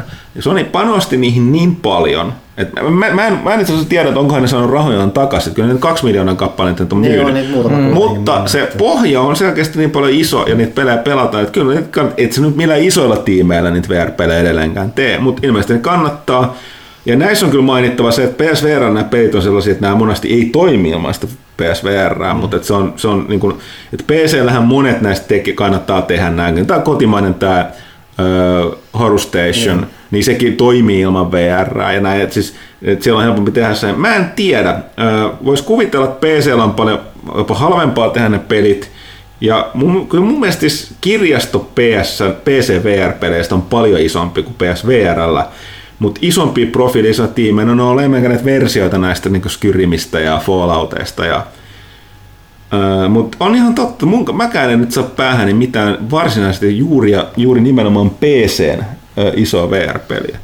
Niitä on aika paljon kyllä Steamissa. Mm. Mutta vaikka, tietää, että mikä et kuoleeko high VR-pelit pois, on kuolee, jos niitä ei osteta. Tästä täytyy edelleen muistaa, että se on ihmisten kiinnostuksesta kyse. Ja äh, Mä oon aikaisemmin sanonut ja mun mielestä VRSkin on tajuttu, että kun niitä pelejä tehdään, kannattaa varsinkin PSVR tehdä, kun ne ei tee liian buduilla. Voi olla, että niistä kasvaa vielä, varsinkin kun teknologia kehittyy, mutta kyllä VR on, niin kuin, sehän on nimenomaan tuolla niin kuin, ö, muualla puolella, niin kuin ollaan puhuttu, lääketieteessä ja ö, Joo, se on rakennussuunnittelussa menossa vähän se ja Kinectin autokaupassa. suuntaan, että se ei ole välttämättä se peli, pelitarkoitus enää mm. siinä, mutta Niin, ei pidä unohtaa, että mitä tahansa Kinectista on mieltä tästä kakkosesta, niin sehän oli aivan aikaansa edellä se, ne sensorit siinä, joita niin kuin otettiin välittömästi niin kuin porukka ö, otti käyttöön robotiikassa, ne, Niin, ja rakensi omia robotteja ja muuta, koska se oli niin, niin kehittynyt se, sen, se infrapunasensorit ja muut, tila, se tila skannaa, mikä se nyt onkaan se, no tilasensori periaatteessa. Okei, Samo Jedi. Oi, kun siinä on söpö Samo Jedi koiran kuva nyt siinä. Mä oon kissa-ihminen, mutta koiratkin on söpöjä. Koirat on kissoja parempia, mutta joo. Oh, ei mennä tähän keskusteluun. Mennään tämän jälkeen, ähm, ettei jää kameralle tämän nauhalla. Äh, onko toimituksen tukemisen, onko toimituksen tukemisen paras tapa pelaajalehden tilaamisen jälkeen ostaa pelejä pelaajashopista? Se auttaa, mutta parasta on se, että tilaat useamman lehden. Kaikille sukulaiset taas saat kaverin tilaamaan tai No joo. Vähintään suosittelet niille ainakin, Niin. että jos et joku vaikka nappaa sen, se on Tai käy ahkerasti saitilla ja et käytä adblockeria se- ja joo, kuuntelet kästiä. Ja, ja sitten jos me tehdään noita meidän omia julkaisuja, niin tota, äm, ostat sen top, tuet sitä to, top, Top top vitosta 5 kirjaa, jos et tuosta tukenut, niitä on vielä niitä pehmeäkantisia myynnissä jonkun verran. Ja, ja tota, ähm, niin, näin, näin, se, näin se on. Tällä hetkellä, kuten sanottu, mä mietitään, että pitäisikö media jotenkin muuttua ajan kanssa, että, että alkaa alkaa tekemään asioita toisella tavalla. Ja tuo niin kuin tilaaminen alkaa olla se, mitä ihmiset ei ole valmiita, mutta se on valitettavaa se, mikä meidät pitää tällä hetkellä pystyssä. Että, et, et, ähm, jotenkin, jotenkin yleisön on johonkin pisteeseen asti maksettava siitä, mitä me tehdään, koska ilmaiseksi tätä kaikkea ei voi tehdä eikä antaa. Öö, ja jos ihmiset ei ole valmiita, niin sitten on viesti vaan se, että ei tällä tarvita tätä kysyntää, niin sitten, sitten voidaan siirtyä ajasta ikuisuuteen. Lostarot. Tervehdys kaikille pelaajakästiläisille. Koska lokakuu on perinteinen Halloween-kausi, kuukausi ja kaikenlaisen kauhuilun parasta aikaa vuodessa, niin esitän tämän tiimoilta seuraavat kysymykset kaikille kästiläisille. Mikä on pelattavin peli, jota olet pelannut? Onko, onko, ja onko jonkin pelin ilmapiiri käynyt niin piinavaksi, että se on jäänyt kesken? Mä ostin omilla rahoillani vielä tää, tätä tuon Resident Evil 7, mutta kun mä yritin pelata, se- ei kun siis hetkinen, mikä tää uusin on siis? Seiska. Seiska. Mutta siinä, siinä on se eka kohta, kun se aukeaa, se hemmetin se talas pyörii, tai sitten se aukeaa se luukku sieltä, niin sit, en, mä, en mä sit voi mennä. En mä, se on jäänyt siihen. Sitten Silent Hillit. Mä en oo, Silent Hill 2, mä en muista pelasin sen läpi. Mutta se oli, se, se, oli sellainen, mun pitää välillä, niin kuin, se, siis Silent Hilleissä on sellainen ahdistava fiilis. Että sellainen gore-kauhu ei niin kuin, mua niin kuin, pelota varsinaisesti. Ja sitten toinen Alien Isolation. Se on mulla se. Se on, mä, en- mä en siis... Se on kuin- edelleen, mä oon pelannut sen läpi pari kertaa ja se vieläkin onnistuu pelottaa. Mut mulla se meni siihen, että kun mä katsoin, kun Pyykkönen pelas, mm. ja mä kävin itse testasin, mä menin siihen jonkin ihme komeroon piiloon, enkä tullut ikinä. Mä, mun peli on tässä, mä en ikinä tule pelaamaan tätä pidemmällä. Se oli aivan liian kauhean. Mä en ole hirveästi kauhupelejä silleen, että mulla on just lähinnä jotain Resident Evilia ja tällaista. Mulla se, ja no just lähinnä sitten, että en mä niinku koen niistä kauhua välttämättä ja muuta. Että se on vaan silleen, että mä, en mä niinku, kauhu niinku le- leffassa ja muutakin en mä niinku lähde silleen. Se on, se on kuule, hu- talo pimeäksi kuulokkeet päähän No ja Alien tykkään- Isolation kehiin, niin sit lähtee. Et toki se on kanssa se, että mä en välttämättä tykkää sit ahdistuksen tunteesta muuten, Hmm. mm. että se on sitten, että en mä niinku lähde hakemalla hakemaankaan sitä, että en mä sille osaa vastata. Niin kuin Resident Evil ja tämmöisiä on tullut pelattu lähinnä siksi, koska ne on kivoja pelejä. En mä oo sitä kauhua aspektia. En mä tiedä, Resident Evil No Resident ei, Evil ei, se- ei, ole ikinä oikeastaan ollut edes hirveän No, pelottava. Itse asiassa Lost hyvä kommentti. Jos omalla kohdalla ahdistavimmiksi pelikokemuksiksi nousevat Dead Space 1 ja Alien Isolation. Molemmat pelit tuli kyllä pelattu loppuun asti, mutta pelikertojen välissä piti pitää toipumistaukoja ja tasata sydämen tykkyys. Mä oon pelannut kaikki Dead Space, mukaan lukien se Wii U-versio läpi. Ja on sanottava, että se unohin, siis ne on, siis mulla oli vähän sama, että piti pitää toipu, tai se, se to, toipumistauko, että ne sessiot oli lyhyitä, mutta Dead Spacein ykkösen etu on se, että tota, Mä en tiedä, oliko se tarkoituksellista vai tahaton pelisuunnittelu, mutta jos pystyt stomppaamaan, eli se yleensä monesti varmaan. Ja sä purat sitä jotain stressiä Joo, joo se, se purat siinä kauhuhetkellä tuota stressiä sillä, mä aina hakkaan, mä niin kirjaimellisesti stomppasin ihan raivopäissäni aina niitä kaikki paskaksi, mitä siinä tulee.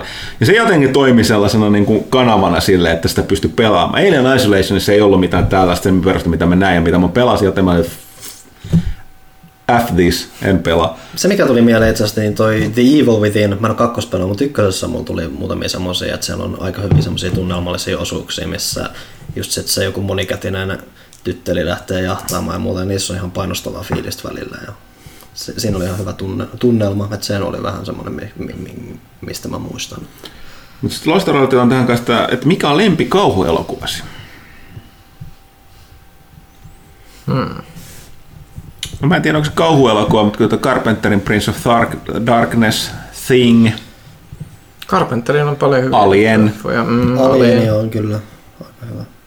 Mulla on taas, että mä en niinku hakemalla hakenut, niin mä en koskaan ajatellut. Et Se mikä niinku varsinainen kauhuleffa, minkä mä oon niinku viimeksi kattonut, oli mm. tää, mikä tää on, It Follows vai mikä tää No, mä olin just sanonut, että mä oon sanonut, että itse kun olen miettinyt, mä en tiedä onko lempi, mä en, mä en oikeastaan varsinaisesti mitään kauhuleffaa kovin monta, mä en katso, mä oon vanha juttu, mä en katso kovin monta a, niin kuin asiat uudestaan tai pelaa uudestaan, mutta melkein kaikki ne, mitä mä muistan, on ollut hyvin, niin It Follows, tosi tämmöinen hyvä moderni, pienempi India juttu ja, ja, ja Joo, en mä mitään ringejä olisi koskaan kattonut mm. tai Paranormal Activityä tai muuta. No, En, se- japanilainen ringi on hieno, mutta niin Paranormal Activity on ihan hanurista. Mä en taju, miten Ja- ihmisiä ja, pelottaa. Japanilainen ring se eka. No sitten täytyy sanoa, että siis vaikka se, se on muuttunut johtuen siitä, että se niin kuin, sarja muuttui ihan erilaisiksi ja siitä ekastakin osasta kai riidellään, että oliko se nyt kuinka tarkoituksella tehty, mutta siis tuo eka Blair Witch Project on kyllä ihan hemmetin kuumottava. Siis se on tosi hyvä. Sitä mun mielestä ei edes silloin, kun sen katsoi, sä tiesit, että tämä on ihan puhdasta feikkiä. Joo, joo. Et se on silti tosi hyvä. Et siis se, se on se, se on saanut tehtyä sen. Ja se, on, se, se oli se ensimmäisiä niitä found footage-juttuja, mitkä mm. pystyi vielä tekemään sen niinku uutena asiana. Mm. Sitten, sehän jälkeen se on sen verran nähty, että ei se oikein varmaan toimi enää hirveän helposti. Mm. Okei, sitten tuli toi, toi Unlucky Monster, joka kysyi Petteriltä paljon, niin sitten tässä oli kysymys, että mä en tajunnut, että tämäkin oli Petterille, että tota, Nintendo on aina keksinyt omaperäisiä konsoleita ja yrittänyt Sony ja Xboxin. Mitä arvelet, että Switch 2-versio tulee sisältämään, mitä Nintendo aikoo tehdä Switchin jälkeen? Petterillä oli vastaukset tähän, mutta tosiaan Joo, mä pahoittelen tuon Lucky Monster. Mä poimin silloin vaan Petterin kysymyksen, mä katsoin, että oli tehty sille, koska Petterille tuli niin vähän peliaiheisia kysymyksiä, mä en tajunnut, että oli kysytty häneltä. Hän lupasi vastata ensi kerran, että hänellä oli ylhäällä näin, koska hän oli miettinyt vastauksia näihin jo. Mutta oliko siinä tosiaan siinä jotain Switchin seuraavasta Mitä? puhutusta? Lähinnä se, kun, että, että sen mä ainakin muistan mun Niin mikä on Petterin kanssa- niin Petterin kanssa samaa mieltä siitä, että, että totta kai sieltä tulee jossain vaiheessa joku virtaviivastetumpi, ehkä halvemmalla tehty, tai Nintendolle ne pystyy tekemään halvemmalla ja sitten vähän niin kuin suora, niin kuin mukavamman oloinen ja ehkä vähän parempi näyttö tai muuta. Että sehän on ihan perustammusta laitteen elinikäjuttu, että sieltä tulee vähän snadisti parempi versio jossain myöhemmässä vaiheessa. Ja eikä se varmaan nyt mitenkään ominaisuuksiltaan ole mitenkään erilainen tähän nykyiseen. Sitten Rindfleisch Stick ja jotain muuta, sieltä jatkuu paljon pidemmän. Että kuka on toimituksen kovin ponimies nyt kun Kaiti lähti talosta? Mikä? Ponimies. Mikä on ponimies? Mä oletan, että tässä vi- viitataan mainitut poniin tai sitten vähän muuhun juttuun, mutta ellei Panulla on nyt jotain kerrottavaa, niin mä usko, että minä ja Pyykkönen sen isompi po- ponimiehiä ollaan kuin ennenkään, eikä Ei. En mä- olen mä sitä nähnyt ihan niin kuin, kun lapset katto sitä. Nykyään se ei ole kyllä enää trendikästä, ne ei ole seurannut, mutta niin. niin. Hevoset on isoja ja pelottavia. Histamiini on kaikkien aikojen poni. Histamiini on pop, eikö laulannut niin? Tekeekö tämä musta just kovimman ponimiehen, kun mä muistan histamiini? Ilmeisesti. Okei. Okay. Tutti Ritorilla on kiva heppa. Make 1991. Tervehdys. Kiitos taas loistavasta lehdestä, varsinkin kattavasta RDR2-palstasta. Ja siitä innostuneena tiedustelisinkin, että uskotteko, että Red Dead Redemption 2 voisi yltää GTA 5 huimiin myyntilukuihin. Kiitos, kiitos. Öö, en. siis yllättyisin. Ihan perustuihan siihen, että vaikka Red Dead Redemption 2 olisi parempi peli kuin GTA 5, mikä on hirveän subjektiivista, koska ne aihepiirit on erilaiset, niin mä väitän, että nimenomaan Red Dead Redemption 2 aihepiiri ei ole niin puhutteleva niin monille kuin GTA 5. Öö, toisekseen, esimerkiksi eka, ekasta Red Dead Redemptionista ei koskaan tehty, tota, se, se ilmestyi yhdelle genille, vaikka sitten tehtiin nyt se remasteri boxille, joka on kuulemma aivan Niin se ei se remasteri, Xbox se on- One se on- Eikö se on backwards- Niin se on backwards compatible, se on mutta se tavallaan se on kuulemma todella hyvä. Joo. Ja se hyvin tehty. Ja sitten tota toi, siitä ei koskaan tullut PC-versiota. Eli GTA 5 on käytössä katsoen myyty kolmeen kertaan parhaimmillaan. Alkuperäiselle genille, millä se tuli edelliselle genille, tämän genin versiot ja PC-versio. Ja saa nyt nähdä. Äh, Rockstarista ei ikinä tiedä, mutta tota... Mä kyllä silti melkein sanoisin, että vaikka tämä tulisi useammalle alustalle kuin nyt Boxille ja PS4, ja se on silti mm. hemmetin monen työ. Et siis se GTA oli niin, se on niin, siis mm. sen lisäksi, että se on ollut menestyksessä peliä, tai siis mm. hyvä peli ja usealla alustalla, niin se, että se on silti myynyt niinkin paljon, niin se on vähän onnenkantamoinen Mm. Toki- ollut, jo ollut. Niin, että niinku, Mm. niinku Take Two, niinku Rockstari emoyhtiökin on sanonut, että joo, että ei tää, ei tää tule ole, ei, ei mitään saumaa mm. niin yltää GTA 5, mm. niin, mitä se on tehnyt, koska se on niin, se on niin melkein yksittäistapaus Ja mm. tää, mutta tämä on just näitä, että siis, kun- mä sanon, luultavasti vetoaa isompi yleisö. Mun mielestä Rockstarin paras peli on kyllä varmaan Red Dead Redemption 1. Ja tämä kakkonen näyttää hyvältä, mutta nämä on, nämä on, niin kuin, ne on, niin se on se tietynlainen, Ja siis, se on just, mä en olisi mega suuri länkkäri, tai siis mä oikein sanon, sanoa, että mä en ole mega suuri länkkäri, niin ei pidä paikkaansa. Mä oon nähnyt melkein kaikki spagettivesternit, mä oon nähnyt Jodorovskin El Topot, kaikki nämä modernit länkkärit.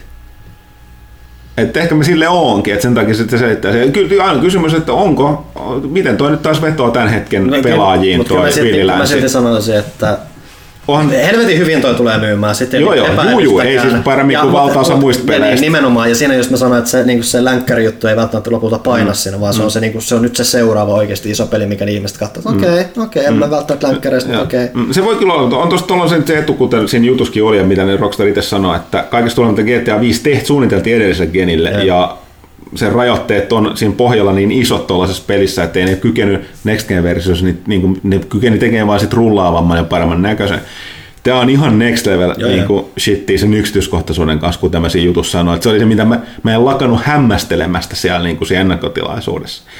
Et ja et se on varmaan myös tietynlainen vetonaula monille se, että niin kun, kun tollainen niin kun noin tarkkaan simuloitu se sen vapaa missä voi tehdä sitten ja sitten toi Rockstarin tarinankerronta päälle. Mutta joo, siis tuskin i- ihmettelisin, kyllä niin kuin Panu sanoi, niin toi GTA 5 oli myöskin sellainen tähdet oikeassa Joo, asemassa. siis se on, se on niin vähän semmoinen, että ei, kuten sanottu, Take Two ei itsekään usko, että ne pystyy toistamaan sitä. Pyykkönen, tää tuli tällä kertaa nauhalle. Kuvailla. Toi peitot hyvin käydä. Pyykköstä vähän väsyttää. Se on, se, Joo, mä luulen, että mä oon tullut sairaaksi. Ei se mitään, Ei, puri, puri, puristetaan loppuun täältä sitten. Markka 1. Tervehdyskästiläiset. Suosikki Synthwave-artistit ja miksi? Mikäli sikäli kyseinen ar- äh, genre on tuttu. Tää taitaa olla Pyykkösen heini. Sehän on se Carpenter sulla jo. Niin Carpenter, totta, totta, ei. no, kyllä. se on, se on synthwave artisti. Niin on, joo, mä nyt tajusin just. Mutta on sitten Perturbator, Carpenter Brute, Dynatron.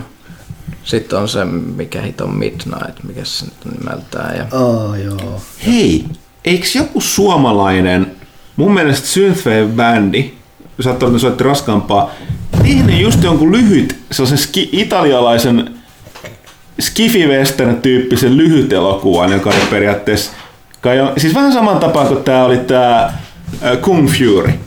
Okei. Okay. Niin sellainen tällaista, niin kuin, okei. tarkoituksella se 70-lukulaisen italo-skifileffan west, skifi-westernin näköinen, joka periaatteessa niin kuin, oli niiden joka halusi tehdä sellaisen, mutta oli myöskin ne musiikin. Mä vaan muistan sen bändin nimeä, eikä mä muista tämän lyhyt elokuvankaan nimeä. Mutta mun mielestä se oli nimenomaan kanssa niin synthwave, koska se kuului siihen ajan henkeen. Joo, sitten on, no voi listata. Gunship on hyvä. Ja Laserhawk. No niin, niitä, niitä on järjetön määrä, että et, et, ei niitä jaksa ruveta listaa. Mutta varmaan se Perturbator on kuitenkin, kun se, sillä mä aloitin sen har, harrastuksen, niin se on vähän niin kuin jäänyt päälle. Sitä mä oon käynyt livenäkin katsomaan. Oikein kuten Markka yksi huomaa, niin täällä on yksi asiantuntija ainakin talossa, että voit kysyä ensi kerran tarke- tarkempia kysymyksiä, jos olet itsekin genren fani. Ja sitten Markka toivottaa positiivisesti masennuksen tästä synkkää syksyä kaikille. Kiitos. Kiitos. Tulee tarpeeseen. Kai. On tässä liian hilpeätä ollutkin. Nauraan, koska muuten itkisin. Lindario. Sitä parasta vuoden aikaa toimituksen illaiselle väelle. Mitä mieltä olette turreista eli furrifandomista? Mi- mikäs siinä? Jokaisella on oma juttu. Tästä tuli, tästä tuli mieleen, tota, piti puhua tästä tota, tämä Bose, äh, juttu. Niin mä näin sellaisen, mun piti näyttää Pykkönen sulle, että oli se, sellainen, mikä lähti kanssa kiertää sarjakuva, että, että oliko se, että Bowser katsoo silleen niin kuin ruutua, joten ei näytetä, mitä se tulee takapäin, niin se on epäuskoisen näköisesti. Mario tulee siihen, ja sitten ne kummatkin katsoo sitä se epäuskoisen näköisesti. Tästä mutta ehkä vaan ymmärtää, mistä on kyse. Tämä on nyt tämän boss, että homman kanssa tullut. Ja sitten siihen tulee Sonic viereen, että you Joo, guys ain't seen nothing. ja mä sanoin, kiitti Pyykkönen, mä tajuun tämän. Mä en tiedä, kiitti. Mutta en tiedä, mutta siis ihan rehellisesti sanottuna se mun täytyy sanoa, että mua niinku ne fursuitit niinku pelottaa ne silmät ja niinku, niinku ne, se, se, se, yleisesti sellainen luukki, että ne, ne, ne niinku, niistä tulee vähän sellainen fiilis, niin kuin näkisi joku sarjanmurhaaja liikkeellä. Se on vaan se, se, se sellainen, niin kuin, ei se ole ihan uncanny väliin, mutta joku, joku sellainen, niin kuin, semmoinen, että, että tässä on jotain pelottavaa. Se on semmoinen primitiivinen reaktio. Eh? Eh? Mä en tiedä, jos jos tietää, mitä Petteri on tästä. Eikö tämä mun käsittääkseni kuitenkin länsimaalainen ilmiö?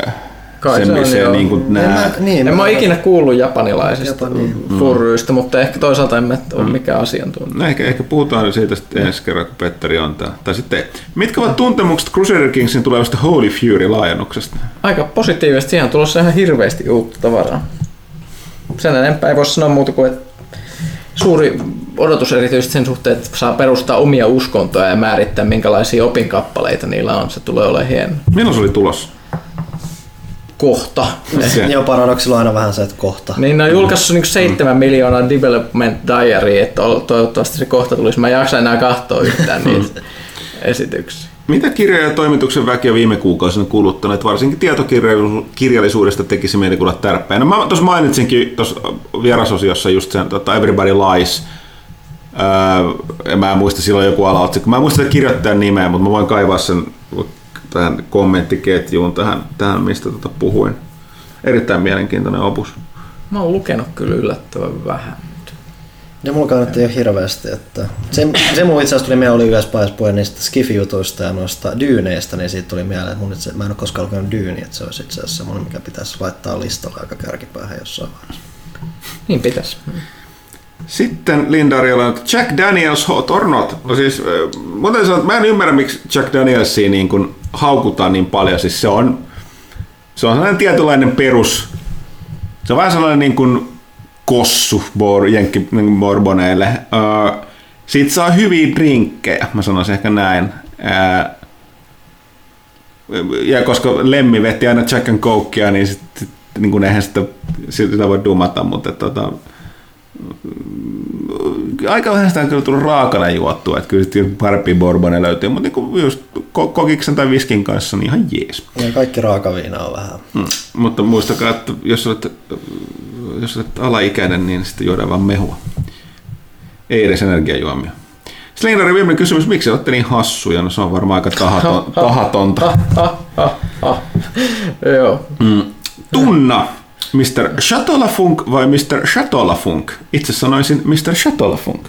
Tässä oli ero. Kuunnelkaa tarkkaan. Mr. Chatolafunk vai Mr. Chatolafunk?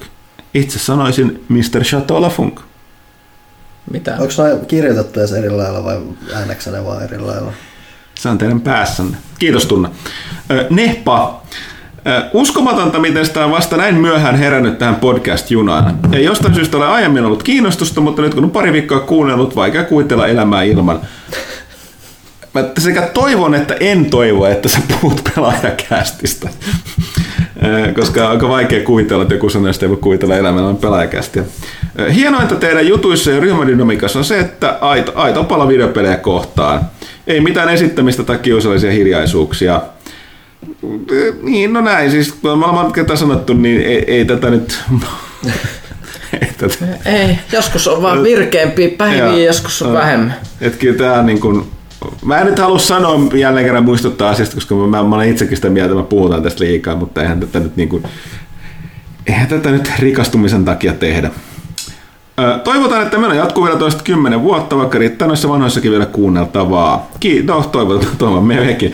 PS Lehti lähti toki tänään myös tilaukseen monen vuoden tauon jälkeen kestävän tietenkin. Suuri kiitos Nepa. Ö, Tää, te, kaltaisen ihmisten takia tätä kästiäkin teemme. Meidän on suosikki-ihminen taas. Mm. Kyllä, uusi suosikki-ihminen. Vielä kysymyksekin olisi jokaiselle, eli lyhyesti tai pitkälti, miten päädytte pelaalehtiin töihin? Öö, joo, öö, täytyy sanoa, että jos sä kuuntelet, me ollaan vastattu parin otteeseen nähän noissa vanhoissa kästeissä. Ää, mähän on perustaja, että sitä kautta Tomaksen kanssa aikoinaan silloin ää, muun TV jälkeen Pyykkönen ajautui kanssa aika alkuaikojen kautta Joo. avustajana. Mua ja, pyydettiin ja tein sitten yhden testitekstin ja sitten siitä se lähti. ja, ja, sitten Pannun on tavallaan uusin tällainen niin kuin, niin kuin, Niin, mulla on vähän... mutta se on ollut, kyllä sekin on tullut pitkään Joo, kuvioissa siis, se, siis siis sehän, sehän että- kaikki ja- se, että mä oon tässä perustuu siihen, että mä olin niin kuin kymmenen vuotta sitten joku Rekusen Eemeli pyysi mua moderoimaan saittia ja siitä sitten ää, Intin jälkeen, kun mä päädyin ensin pesemään autoja maan alla tupakan savun keskellä ja mä totesin, että helvetti, mä me- mieluummin kirjoitan vaikka peleistä. Sitten mä laitoin Kaitilalle No, on, se, viestiä. pie- on se pieni ka- yksi tikapuu jossain saa yksi puoli satametrisessä urapuussa niin sieltä pohjalta ylös. Niin mä laitoin Kaitilalle viestit, että hei, onko nyt yhtään mitään. Ja sitten se oli sopivasti sitä aikaa, kun tämä Emeli oli tosiaan lähdössä tuolta pelaaja, tai pelaajan toimituksesta. Ja sitten todettiin, että kyllähän tästä joku uutiskirjoittaja pitäisi saada. Ja siitä sitten vähitellen tullut koko ajan enemmän ja enemmän tekemistä. Ja hmm. nyt mä oon tässä. Joo, ähm, mutta tosiaan, jos kuuntelet vanhaa kästä, niin saat varmaan siitä vähän pidempääkin tarinaa. Tämä oli tällainen niin pähkinänkuoressa. Niin mä tiedän, että onko se nyt sen mielenkiintoisempi, kun tätä tuli sanottua. Sitten Pikkis 95. Tuleeko ensi kuun pelaajassa olemaan ennakko Fallout 76 pelistä? Tähän mennessä se, mitä pelistä on nähty, näyttää aivan kaamelta roskalta eikä Fallout-sarjan peliltä. Tee skeptinen Fallout-fani. Näillä tiedoilla ei. Mä ei ole oikeastaan saatu mitään. Itse asiassa muista Gamescomissa ei ollut. Tai jos oli, niin ne, meille ei edes kai tarjottu niitä tai ne oli loppunut. Ville, Ville, mun mielestä Ville ei testannut sitä siellä lainkaan. Mä en valitettavasti muista, että oliko ne vaan mennyt ne slotit. Vai oliko sitä niitä edes tarjottu? Öö, mun täytyy sanoa, että henkkohtkaan niitä ei kiinnosta. Mä en nyt tarkoita, että se taas voi olla parempi, kun sitä testaa, mutta et, aika vähän siitä ollut kyllä melkein mitään mahdollisuuksia tarjottu, että pääsisi testaamaan, että se tavallaan aina kertoo jotain. Toisaalta... No siis Bethesda to- on nyt aina paljon ollut se, että ne ei kauheasti... ne ei kyllä niin, olin- ne ei kovin paljon, yksin peleistä näyttää enemmän, mutta tällaiset selkeästi, jotka vaatii sen pelaajayhteisön, mm. niin ne, ne on ehkä katsoo paremmaksi, että tämä on turha testauttaa Niin, se, etukäteen. että niitä on se yksi beta tulossa tuossa nyt mm. kuun lopulla vähän ennen julkaisua.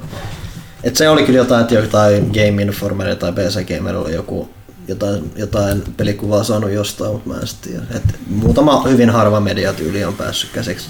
Bethesda yleensä menee joko suoraan näiden influencereiden tai sitten ihan omien mm. kautta nykyään. Sitten J. Urski tai Chersky. Mitä haluatte nähdä Insomniakin Spider-Man 2? No katsotaan ensin, mitä on DLC, hän tulee nyt tuolta sellaisia lisää niitä tarinapätkiä siihen. Vaikea sanoa, siis jotain ne voisi tehdä siihen, mutta että ne, ne tavoitti sen niin hyvin. Lisää vaan uusia hahmoja. Ö, Miles Morales on varmaan siinä Niin se on jännä nähdä, pelattavana että, onko se, hahmona että, että mitä ne haluaa tehdä mm. sillä. Mutta niillä oli, niillä, se oli hyvä visio, visio tota siitä, niiden toteutus Spider-Manista, että tota, hämähäkkimiehellä on paljon tarinoita. Mä en yhtään, siis nehän pohjusti ihan suoraan tuossa. Semi-spoileri, ei mikään iso, ihan mm. muutama, äh, kuin 10, 15 Joo, siellä on sekunnin. pohjustusta. Siellä on pari pohjustusta seuraavaan osaan, mikä on aivan selkeästi Venom ja toi Miles Morales. Miles Moralesin hämähäkkimies. Niin on toki. Mä en tiedä, onko periaatteessa Hobgoblin kanssa. Että siis Mitä se, Green Goblin? ei, Green Goblin, niin ne, ne on aika itsestä selviä, niin mitä olisi voinut olettaa, että tässä on, mutta ei ollut. Mutta siis myös olisi kiva, kun ette kokeili paljon tota, sitä, että on niitä vaihettavia, pelattavia hahmoja siinä pelissä, mm. niin niitä niin kuin enemmän. Ja sitten esimerkiksi, no vähän niin kuin onhan Arkham-peleissäkin ollut, mutta se, että sä saisit pelata jotain supervoimasta tyyppiä, joka ei ole hämähäkkimies esimerkiksi jossain jaksossa, niin se voisi olla aika mielenkiintoista. No voisi kokeilla sitä toki, se on tähän hämähäkkimiespelissä vähän outoa. On, on, on, mutta siis on Batmanissa Catwoman mm. ja, ja, ja jaksoja se, mm. silleen, niin, niin, Niin se Black Cat sinne pelattavaksi. niin, niin, niin tai, tai, tai, tai jotain muuta kummallista. Superior Spider-Man. Sehän on, luulet, että se- sä et ole niin paljon in Se the on no, se- no Marvelista, mutta siis Siis se tohtori Mustekkaan Joo, mielivaltaa. joo pai, pai, mutta nyt oli tota toi, ähm, toi, toi äh, hämähä, niin, kuin toi niin sanottu Spider-Versehan on paljon isompi nykyään. Et no, se on ihan ollut The Thing äh, Marvel-maailmassa viimeisen ainakin viiden vuoden ja oikein Ja sitten kymmenenkin. tulee oma animaatio. Joo, ja niin, niillä on paljon näitä. Siis siellä on paljon näitä mielenkiintoisia vaihtoehtoisia hahmoja. Tuossa oli niitä asuja. Tässä on se Noir Spider-Man ja se Punk Spider-Man. Sitten on se aivan älytön läppä, minkä ne on oikeasti tehnyt vakavasti mukaan, tämä Spider Ham, eli tämä älykäs Siis- siis sikahämähäkkimies. Joo. Mut- Sehän on siinä leffassa. Joo, niin, niin piirrossarjassa, joo. Mutta tota, ähm, niin, mut siellä on, nyt katkes ajatus täysin. Mitä mä olin selittänyt? Spider-Ham. Niin siis, niin, mutta tosiaan, äh, toi, tota, Dr. Octopushan on taas tullut niin takaisin eloon tuossa hämäkkimme äh, niin saarassa, mutta se ei ole konna. Se, se jatkaa tätä niin kuin Superior Spider-Man juttua sillä, että se on nyt Superior Octopus ja niin sanottu supersankari. Ja mä en ole yhtään vielä lukenut tätä, si- sitä tullut, mutta sitä on kehuttu aika paljon. Et se on nimenomaan sellainen mielenkiintoinen. Nämä parhaimmat periaatteessa tällaiset, no kaikista vähiten mä sanoin, niin Doctor Doom sekä toi ö, Magnet on kummatkin sellaisia, että ne ei, ne ei, ne ei sille ole pahiksia, että niillä on ymmärrettävät motiivit, mitkä on oikeasti suurempi hyvä. Niillä on, ne, ne, ne, on, ne, on, ne on enemmän sellaisia harmaita, että Ma- Magnetolla on syy, minkä takia se on mitä on. Totta kai se riippuu vähän käsikirjoittajista, mutta nyt siltä on tullut se uusi one-shot, minkä toi Chris Claremont äh, kässäröi.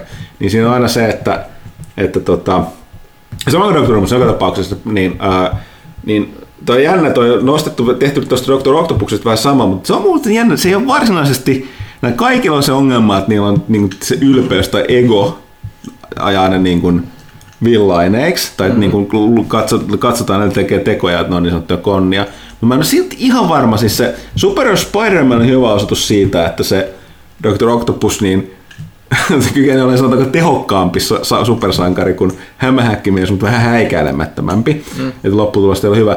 Et sitten jatkaa tässä sama äh, Superior Octopus, Octopus-jutussa, mutta tota, mä tarkoitan sitä, että se on, sehän on sellainen hullun tiedemiehen merikuva. Ja mä en ole ihan varma, se on, se on tehty sympaattisemmaksi hahmoksi niin uudessa pelissä ja sitten Spider-Man 2 elokuvassa, mutta mun mielestä siinä sarjakuvissa nyt ihan alussa on täysin väärin ymmärretty. Että se on koulukiusattu Nero, mutta silloin on aina ollut selkeästi se on ollut niin egomaanikko, että se on niinku sen tekee, mitä sitä huvittaa. Eli on. Mä en ihan varma, että miten se siinä toimii, se sellainen harmaa alue. Menipäs taas tällä osastolla. Meni tangentille. Joo. Palataan eteenpäin. Joko Red Dead Redemption 2 arvostelukohdassa on tullut toimitukseen? Eipä ole. Rockstar perinteisesti tekee asiat, mitä huvittaa. Luultavasti vasta ilmestyy noin julkaisupäivän tienoilla. Ja tuon mittakaavan peliä, niin ö, on mahdollisuus ehkä, mutta ei, en usko. Siis kun ottaa huomioon, peli julkaistaan, me tullaan sillä viikolla ilmestyy lehti. Tota peliä ei pelata parissa päivässä, joten en, ei, vaikka niin kuin ei ole tosiaan tullut ja luultavasti ei tule. Sen takia oli hyvä, että saatiin tilaisuus tuohon ottaa Hansonia, tuosta saatiin tuo iso juttu nyt tuohon nykyiseen lehteen. Saisiko pelaaja vanhoja vuosikertoja myyntiin pelaajashoppiin?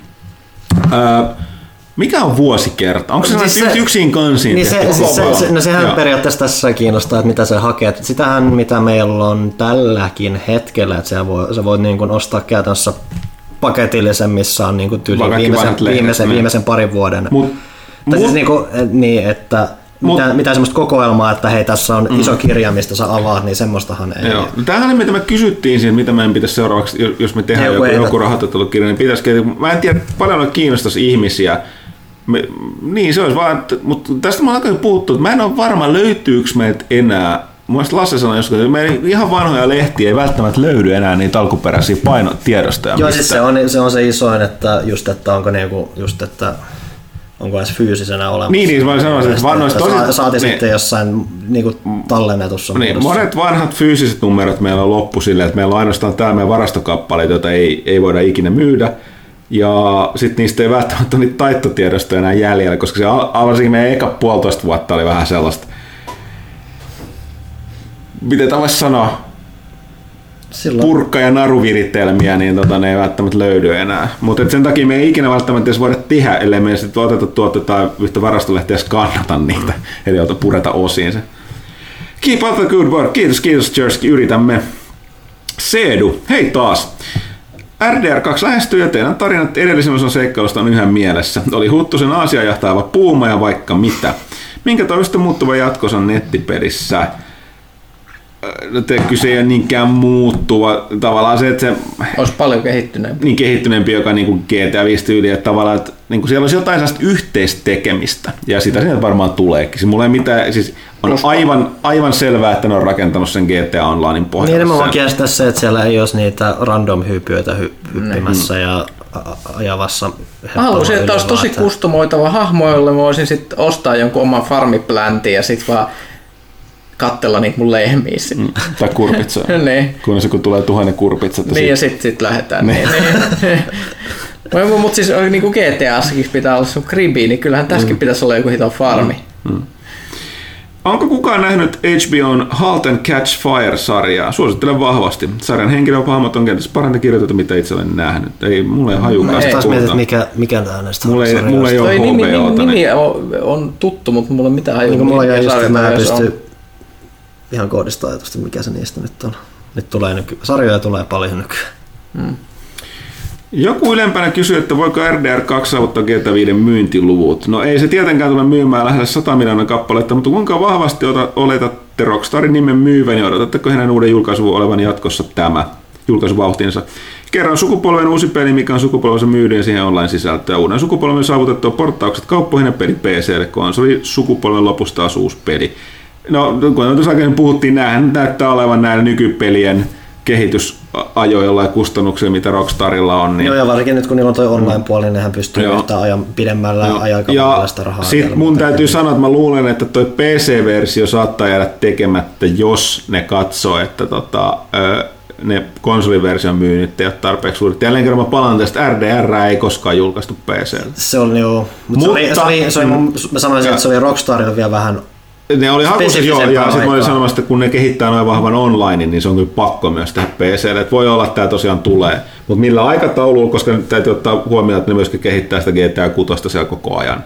Että Niin, tota- mutta sekin on, että mm. tämähän, tässä on kuitenkin on se, että tämähän ei ole suoranaisesti ihan täsmälleen samat kehittäjät kuin GTAlla tai muuta. Että Ei, niin on se, mitä ne mulle sanoi siellä ennakkotilaisuudessa, niin siinä ihan sellainen, että siis tämän suunnittelun aloitettiin mutta jo. eikö tämä, eikö tämä kuitenkin painotu enemmän sen San Diegoon, kun taas GTA enemmän tätä Edinburghin tai tätä Rockstar Northin? Jo, joo, no, mutta tässä niin siinä jutus luki, niin siinä on, nykyään ei ole niin enää se. Tämä, Ja on, siis tämä, on, tämä oli eka peli, mikä on niputettu koko Rockstarille, koska niin ne nykyiset työkalut ja kommunikaatiovälineet mahdollistaa sen, että kaikki kehittää koko ajan kaikkea. Toki siellä on jotain tiimejä, joilla on varmaan vetovastuu, mutta, tota, mutta kun ne, ne kykenee, ne on iso, ne tekee sitä li, niin silleen limittäin, että kun ne suunnitteli jo niin konkreettisesti teki GTA 5, niin, tota, ää, niin, niin toi Siis ylipäätään... ja siis on, on, su- RDR2 suunnittelu alustavasti alkoi jotain Under Nightmaren jälkeen. Ää, mutta tota, sit se, niin sitä on pi- sieltä pikkuhiljaa sitten työstetty, vaikka ne teki sitä GTAta siinä välissä. Et Ja ne- siis ne- se, ne- sehän miten kehityshän menee kuitenkin, että sä niinku tarvitse koko valtavaa tiimiä mm. niinku tekemään sitä yhtä peliä. Että siellä niinku, jotkut henkilöt valmistaa töitä, kanssa aikaisemmin kuin toiset, ne siirretään toiseen projektiin, kun taas loput viimeistelee se. Että sehän, siellähän on tietynlaista porrastusta tapahtuu kuitenkin koko ajan. Että jos siellä olisi niinku kaikki kädet vaan niinku Red, Deadin, Red Deadissä, niin se olisi aika hämmentävää ja huolestuttavaa melkein. Mm. Hyvää jatkoa ja koittakaa hoitaa Red Deadin Special Edition pelaaja shoppin. Haluan sen Samarin kartan. Onko tietoa, Panu? Onko sulla tietoa, onko sitä tulossa?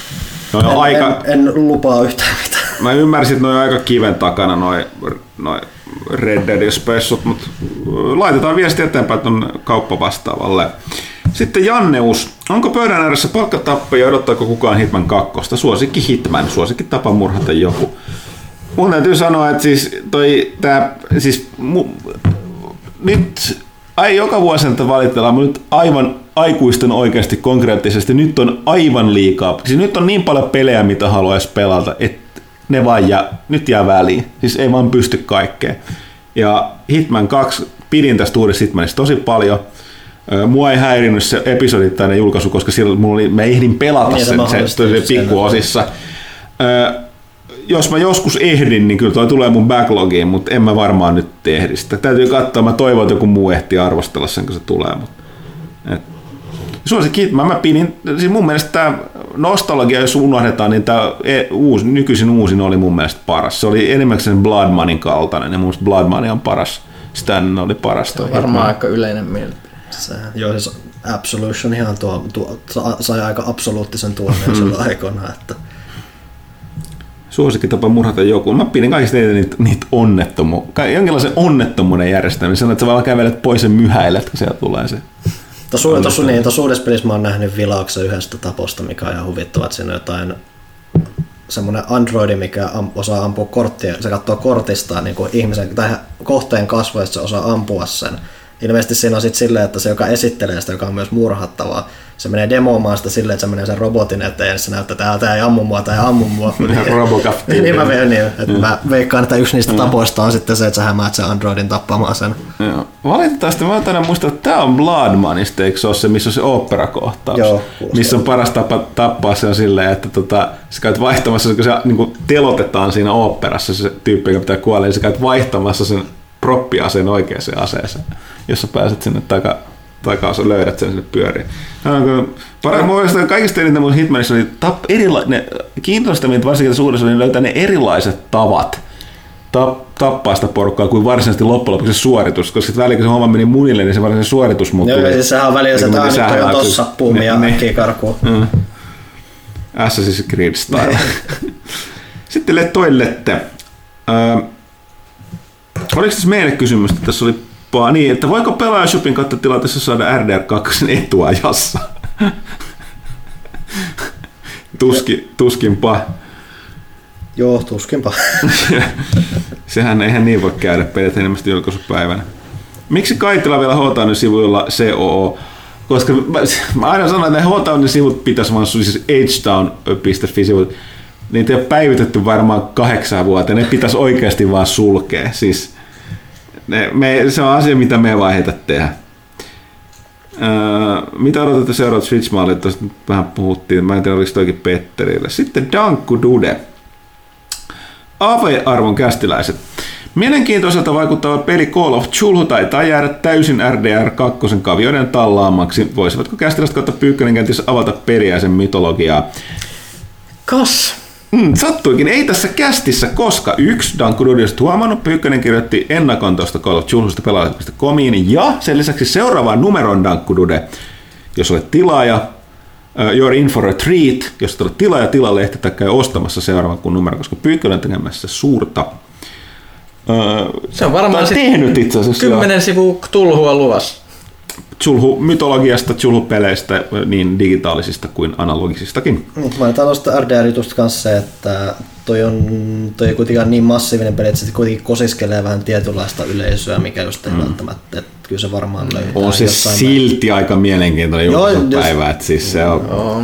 Kyllä siis kaikki pelit, mm. niin kuin Joo, silloin, siis toi siis ky- kyllä, joo, siis kyllä Red Dead Redemption jättää jälkeensä kaikkeen. Kun, Remedyltä voisi kysyä vähän Red Dead Redemption jul- julkaisuista, mm. niin kuin, että minkälaisia kokemuksia niillä on aiheesta. et kun, kun isot pelit, Call of Duty ja Battlefield 5 Joo, joo, mutta- suosiolla Joo, siis totta kai- siirtyy pois sun Se, julkaisuikkunasta, se mitä mä niin se kertoo että, mun mielestä aika niin, mä kyllä paljon. sanoisin vaan, että se, että tämä Call of Cthulhu Cthulhu ei ole, että se on vähän semmoisen, Ei vähän, oo, no vähän joo, nichempi, joo, että, oikein, se- että, jos siellä on ihmiset, jotka on oikeasti kiinnostuneet, Joo. että, ne, että ne No, ihmiset, jotka niin ne on ostaa ne kyllä löytää. joo, joo. tsekata. Tosiaan sanottava, että mua ei, enemmän kiinnostaa se, mikä tulee vasta ensi vuoden puolella, se Sinking City. Sehän on niin kuin kehittäjät, jotka alun perin lähti tekemään tätä nykyistä Call of Cthulhua, niin nehän tekee sitä Sinking Cityä, että siinä vaihtui kehittäjä kesken kaiken. Mm. No, se, se ei ole ns. virallista tulhuu se, Niin. se Sinking City, mutta niin kuin ei sillä ei hirveästi väliä, onko se epävirallista vai virallista, jos on se sama idea. Huttusen päästä testaamaan ennakko RDR2. Kuinka realistiselta peli vuosi 1899 tuntuu verrattuna Huttusen omaan nuoruuteen 1890-luvulla? No se, mitä mä muistan, niin yllättävän. Toisaalta se, kun mä en muista asiasta mitään, niin mä en osaa sillä, sillä sanoa. Oliko Huttusella Pulisongin kultaryntäyksen aikana? Taisi olla, tai sitten ei, en muista. Millainen, pyy- milloin Pyykkönen tajusi olevansa elävä legenda? No nyt, nyt kai sit varmaan, että et, et, et, No miltä nyt tuntuu? aika väsyneen, kipeältä. Kolme buranaa ei auttanut mitään. Sti- äh, toistaiseksi elävä legenda. niin, for now. Mistä ihmeestä toimitus on muinoin hankkinut alle 30-vuotias naisia pelaajan Digi Expo standille? No yhdessä välissähän se oli Minna, meidän tota, taittaja, silloin kun se oli vielä alle 30. Ja muuta, siis, mehän ollaan ihan vanhoja väsyneitä, siis, niin kuin, eihän me, mun polvet kestä siellä niin kuin notkumista pari tuntia pidempään, niin nämä on, ihan, siis, nämä on ammatti, olemassa ammattilaisia tällaisia messu, messu tota, myyjiä kautta niin kuin e- esittelijöitä. Ja, ja onhan Johannakin siellä. Niin, ja Johanna on myös ollut tosiaan, no se on edelleenkin alle 30. Mä, en- Nuoria ja iloisia ihmisiä. niin, eli, elin, meidän vastakohta. niin, elinvoimaisia se kyllä. Kyllä.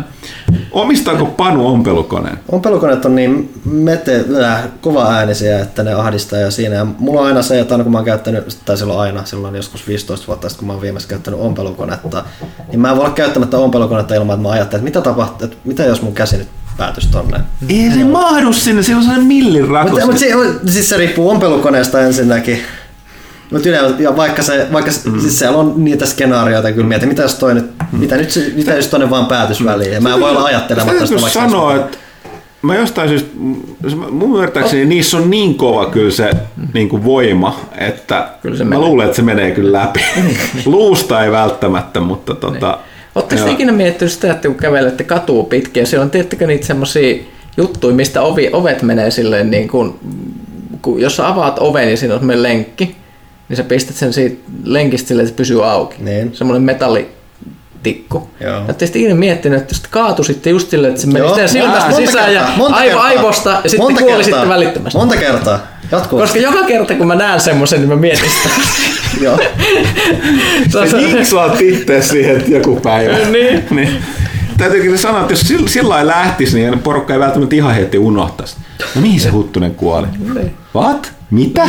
Niin. Siis se, se on semmoinen juttu, jota mä oon miettinyt niin pienestä pitäen. Jostain syystä, aina kun mä näen sen, niin mä rupean miettimään, entä jos kaatus just silleen, että se menisi silmäkuopasta sisään ja aivoihin. Kauhea ajatus.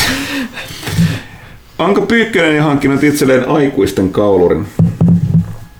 Ää, ai niin, aikuisten kauluri, joo. En ole nähnyt, mulla on kaulaliina valitettavasti edelleen. Joko kästiläiset ovat käyneet sienessä kautta Marjassa. Hän voisi vääntää lounaksi herkkutattirisoton koko toimitukselle. Jopa sulle, sulle dankkuruille herkkutattirisotot näytä. Ei, mä, ei mun selkä ja polvet kestäisi missä sienessä Marjassa käymistä. Silloin pitäisi liikkua luonnossa. Me Siellä on paistettiin eläimet. Eläimet on sitä, mitä syödään.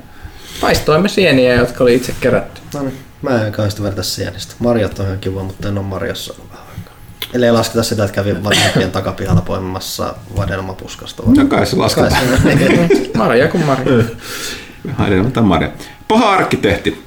Tämä jatkuva 80-luvun estetiikan ihannointi ja sillä ratsastaminen mitä halpamaisin keinoin Ready Player One, Stranger Things, kaikki geneeriset synthwave- synthwave-artistit Ja nyt on joku synti, alkaa, teema. alkaa tulee korvista ulos. Heitä vanhukset siellä, ne ajat eivät tule enää takaisin. Let it go.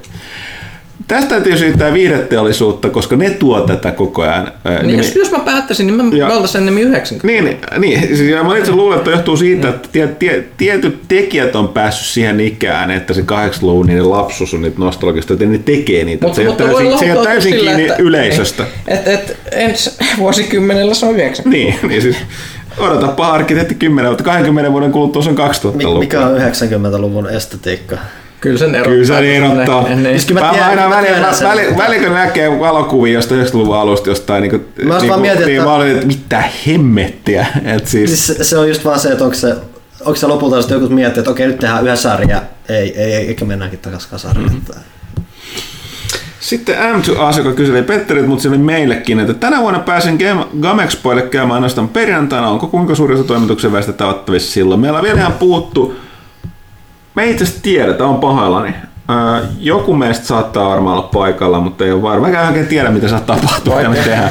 Mä en siis, mä, siis niin kuin Gamexpon sivuilla ohjelmaa löytyy, mutta on Jostain pelikoneesta mä kuulin jotain. Joo, no, kun nehän on taas vähän erilaiset kuin viime vuonna, niin tota, ja hyvä niin, koska viime vuonna sitten ei ollut kovin hyvät, niin tota, en tiedä, mutta varmaan taas lauantaina, jos ei muuta, mutta sen tietysti M2-asia auta. Niin.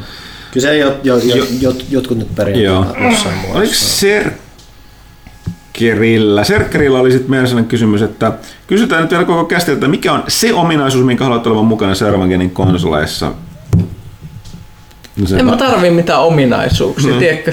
Kunhan paremman näköiset pelit. enemmän säilytystilaa, Rullaa kivasti paremmin. Niin. Ja... Niin. vähän, vähän hiljaisempia. Hilja, hiljaisuus olisi kyllä tosi, tosi iso juttu. Tosin mä viittaan tätä erään sen Pro-malliin, koska Ehkä. mun Xbox One X ei pidä mitään ääntä. Eli siinä palaisi valot, mä en tajuisi, että se on päällä, vaikka niinku ruudussa pyörii se. Pro on oikeasti ihan kauhean välillä. Siis mun pakko pitää kuulokkeita sen sijaan, että kuuntelisin tele, niin kuin normaalilla äänellä, että mä kuulisin jotain. Se- Sitten Hajarigamilla oli pelkästään tullut Petterillä kysymyksiä. Siinä olikin pelaajat.com. Onko sulla se some auki siinä? Äkkiä, Facebookissa. Facebookissa ei ollut kysymyksiä, mutta tota, Twitterissä saisi taisi olla pari. Ja Twitteristä mä en muista, mutta Mä katson Twitterin, katso se. Insta. Tästä näin, kysy pelaajalta, näytä kaikki kolme kommenttia. Öö, Tuossa oli se yksi oli Petterille, mikä vastattiin musiikkiaiheena. Sitten Esa nousi.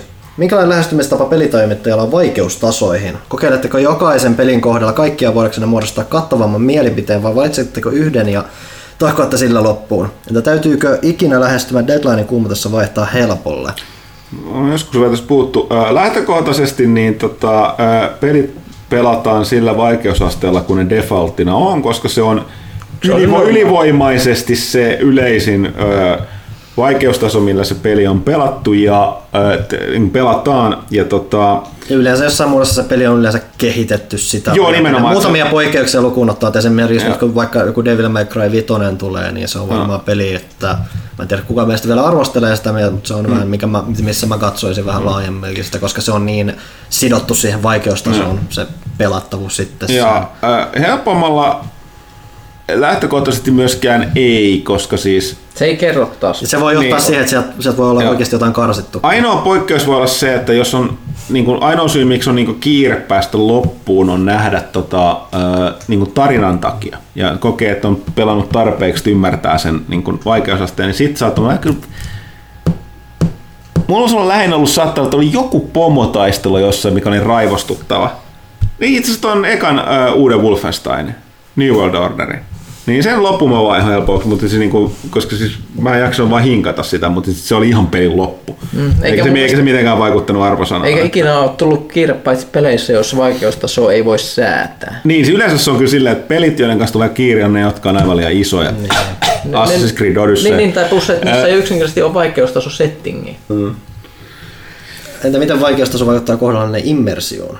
Eipä se. Eipä hirveästi. Ei, mä, mä lähtökohtaisesti mä lähden, kuten sanottu, kun mä en vaihtele koskaan vaikeusastetta, että mä pelaan siinä, missä se peli on lähtökohtaisesti tarkoitettu ja sen mukaan mä teen kaikki noin ää, päätökset. Joskus saattaa olla sellainen, että sit niin kun huomaa tai kuulee jälkikäteen, että joku peli on Mä, mä en nyt valitettavasti muista suoraan esimerkkiä, mutta on ollut tällainen tapaus, mä en muista mikä se peli, että se on parempi jos sitä pelaa pykälän korkeammalla vaikeusasteella, ja se piti, se piti paikkaansa, mutta nämä on aika harvinaisia mun mielestä.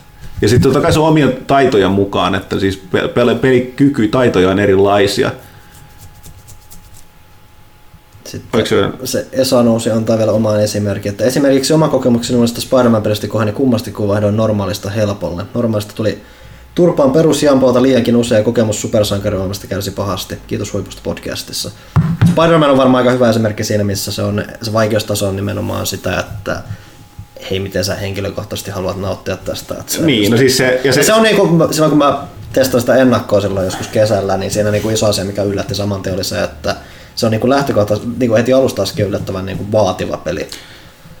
Joo, siis si- siinä ainakin voisit olettaa, että kun se on niin ison massiivisen lisenssin. Mä sanoisin näin, että se on aluksi paljon vaikeampi. Joo, niin kuin sä opettelet, että okei, mistä... Ja sä, sulla ei ole niitä erikoiskykyjä, Niin, sä oot niin. heikompi. Sitten peli etenee ja sitten se muuttuu helpommaksi. Silti se on sellainen, että se, tää, tää, mun mielestä Spider-Manin kuuluu, se ei ole teräsmies eikä edes Batman. Sen taistelutyylihän on sellainen, että se ei niin kuin ota iskua vastaan Ei, se kovin paljon. Niin. Ja jos et sä pelaa sillä tavalla, niin sit tavallaan se, osittain voisi sanoa, että sitten vähän pakottaa pelaamiseen, mutta kun se taistelumekaniikka toimii juuri silleen, se on kaikilla tehokkaimmillaan, kun sä on sitten ketjuttaa, niin sehän on aika, hi- kun sä opet, opi, opit sen, niin se on yllättävän helppo. Sitten jossain vaiheessa huomaa, se nä, nä, nähty siinä suunnittelussa, että kun sä, oot- sä oot tarpeeksi pitkällä, sulla alkaa olla kaikki skillit auki, tosi kehitettynä, paljon niitä gadgetteja ja muuta, niin sitten sinne tulee niitä uusia vihollistyyppejä, mitkä vähän monimutkaistaa sitä.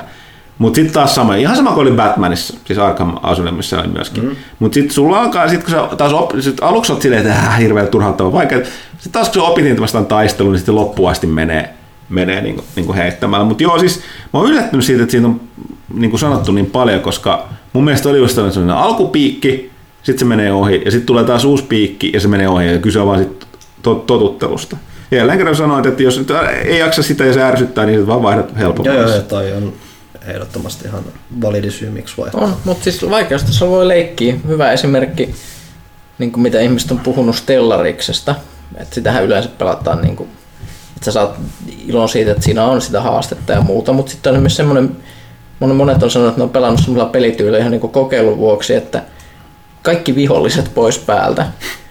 Niin kuin vihollisvaltakunnat. Sulla on ainut vaan se on sun oma sivilisaatio ja sitten niitä primitiivejä. Ja ideana on, että sä niin kuin saat niin kuin videopelien niin kuin, vähän niin kuin Mass Effectia, sä oot niin kuin prekursorit.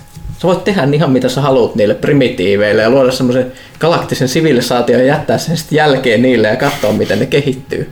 Ja se, ja se, niin kuin se haasteen puute taas sit luo sen ihan oman fiiliksensä siihen, sit se on ihan erilainen tarina. Ja siis ylipäätään se on kiva, kun pelit antaa oikeasti vähän enemmän joustoa siinä, että hei se ei ole vaan, että otatko sä helpon, keskivaikean vai vaikea, vaan että siellä on oikeasti jotain säätövaraa tai muuta. Just, että Niin. siellä on vähän. Sehän oli myös tämä taisi olla loikkapeli, mikä tuli alkuvuodesta, minkä nimeä mä en nyt millään muista.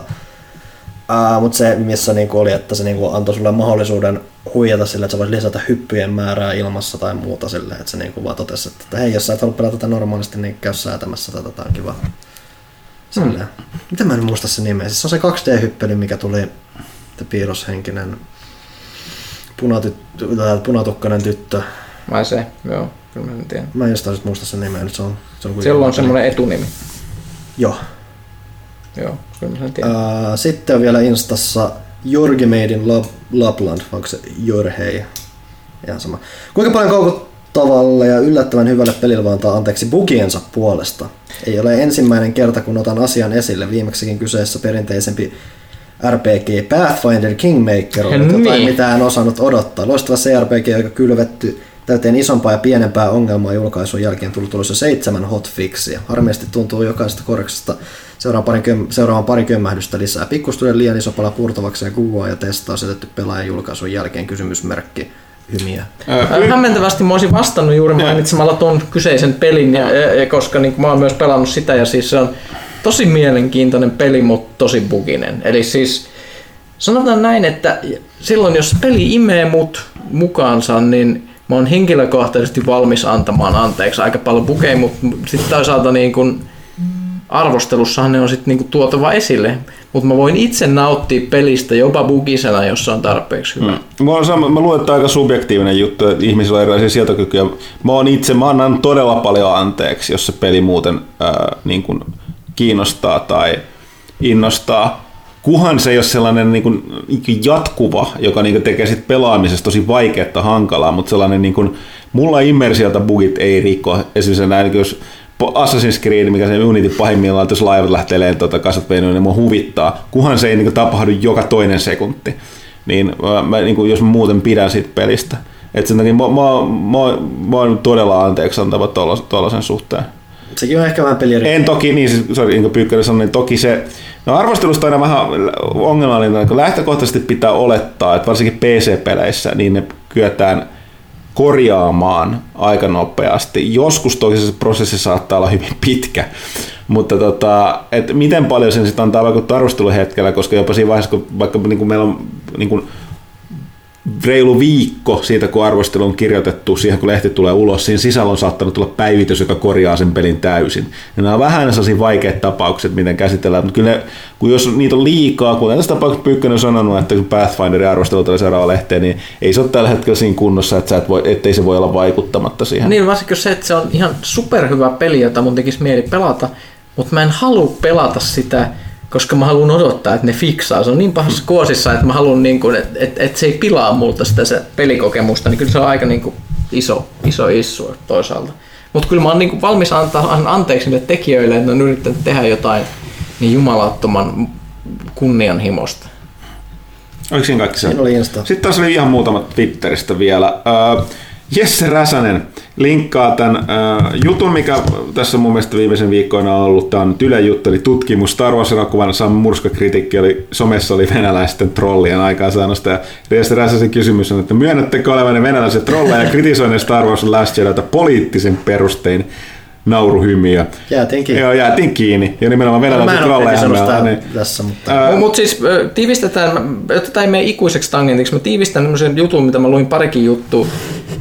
Ei, se, se tutkimus ei itse asiassa sanonut tuota. Se Mä meinasin just sanoa samaa. että se, se, siis se, se, se tutkimus sanoo oikeasti, että tietty prosentti semmoisesta hyvin rajallisesta määrästä viestejä, jotka oli kohdistettu suoraan sille Rian Johnsonille, mm. niin oli venäläisten trollien viestejä, mutta ilmeisesti niin kun se määrä niitä viestejä ei ollut poikkeuksellinen verrattuna mihin tahansa aiheeseen, mikä herättää intahimoja, koska venäläiset trollit kommentoi ihan kaikkea ja yrittää saada ihmiset vihaseksi kaikista aiheista, niin Niin kuin se, se, niin, niin, niin, niin, niin, se, että se Last Jedi, siis ainut mitä sitten niin oikeastaan tutkimus kertoo, että Last Jedin ö, käymä keskustelu oli politisoitunutta, minkä takia siinä oli normaali määrä venäläisiä trolleja, Hmm. mikä, e, e, e, eli mikä itse ollut edes ihan valtava määrä niistä viesteistä, Joo. mitä se Johnson oli No, saanut. juuri, mä, mä luin just samaa ja sen takia mä sanoin, että tästä aika moni media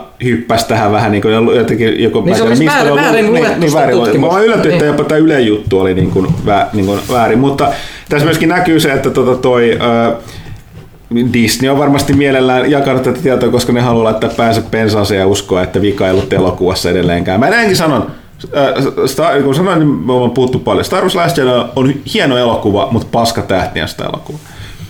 Tämä on tämä mun mielipide. Kaikki ei ole samaa mieltä. Sitten Antti Keskinen. Gamexpo on taas nurkan takana, vaikka viime vuosina tapahtuma on kutistunut ja messujen tarjonta jättänyt toimisen varaan. Olen kuitenkin tulossa tapahtumaan, minun sitä tietää, mitä pelaajalla on tänä vuonna tarjolla messujen kävijöille. Tämä on jännä, että edes mä en tiedä. Mä tiedän, että Panu saattaa jotain tietoa, kun sä oot ollut siellä jotain Siis, säätämässä. siis mä oon kuullut jotain, että siellä olisi vähän jotain tommosia arcade-pelikoneita vähän retromuodossa meidän läheisyydessä. Ilmeisesti meidän alue on sen myötä vähän isompi ja keskeisemmällä paikalla kuin yleensä. Että Mä oon myös kuullut, että siellä saattaa olla, ja saattaa olla myynnissä Queen Monopoleja. Mitä? Joo, että tässä tällä viikolla tuommoinen rypäs pahvilaatikoita ilmestyi tuohon eteiseen. Et tiedä, me, meillä, on, meillä löytyy tuossa kymmeniä kappaleita Queen Monopolia. Mitä monopolia? Queen Monopoly. Siis niinku se yhtä. Bändi, niin, joo. brändätty Monopoly. Okei. Okay. Kyllä mä niinku ymmärrän, kun meillä oli... Se meillä oli viime vuonna oli yksi sellainen, siis se oli huikean näköinen, Joo, joo, mutta- meillä oli siis niinku Zelda ja Link, niinku Mario Monopoly viimeksi, niin miksi Queen? Niin ilmeisesti loppu kesken. En mä, siis, en mä tiedä, mutta nyt niitä on semmoiset reilut 80 tuolla keittiössä. Me maksetaan seuraavan kuin palkat niille työntekijöille. Okei, yritetään taistella tää loppuun. Merkur, ää, tai M3RQUR. Tervehdys. Kysymystä ei ole, mutta sitäkin isommat kiitokset. Uusi lehti tuli ostettua irtonumeroon ja se on täyttä tykitystä. Sen myötä lähti myös vuoden tilaus vetämään. Merkur, olet ja tämän kästissä toinen uusi suosikki-ihmisemme. Öö, rakastamme sinua vilpittömästi. Kiitos. Korvautuuko se edellinen suosikki-ihminen aina seuraavalla, vai voiko niitä olla monta juttua? Niin, ne, ne liittyy samaan suosi, suosikki-ihmisten klubiin. Se kasvaa koko ajan. Kaikki tilaajat on meidän suosikki-ihmisiä, varsinkin ne, jotka ottaa pitkäaikaisia tilauksia. Teidän takia tätä edelleen tehdään. Kun te sanotte, jos teitä ei ole, niin miksi me tehtäisiin näitä hommia? Öö, Kaitila on vähän ikävä, mutta Panu on ollut aivan lisäkästi miehitykseen. No kiitos, kiitos. Öö, joo, ja siis ky- kyllähän Kaitilaakin vielä tullaan kuullaan. Se on kovasti haluamassa kästiin tulla ja ö, olemme luvanneet, että hetkinen, muista marraskuun alusta puhuttiin, jos tulossa. Jos se Mä en onnistuu. muista mikä päivä sillä oikeasti Joo. kävi, niin katsellaan vielä. Joo. Sitten viimeisenä Suolisolmu esitti myös meille kysymyksen. Toimituksen miettii The Sinking City-pelistä. Äh, harvoin itse trailerista hypetyn, mutta tämän kohdalla kävi niin. No, kuten sanottu, se näyttää tosi Lovecraft-laiselta ja siis hyvällä tavalla semmoiselta mystiseltä seikkailulta, eli odotan todella innolla. Sitten Guardians, Suolisolmu on toinen kysymys. Guardians of Galaxysta pois potkittu James Gunn on kuulemma Suicide Squad 2 peräisemmissä mietteet. että joo, minä ennen kanssa sama.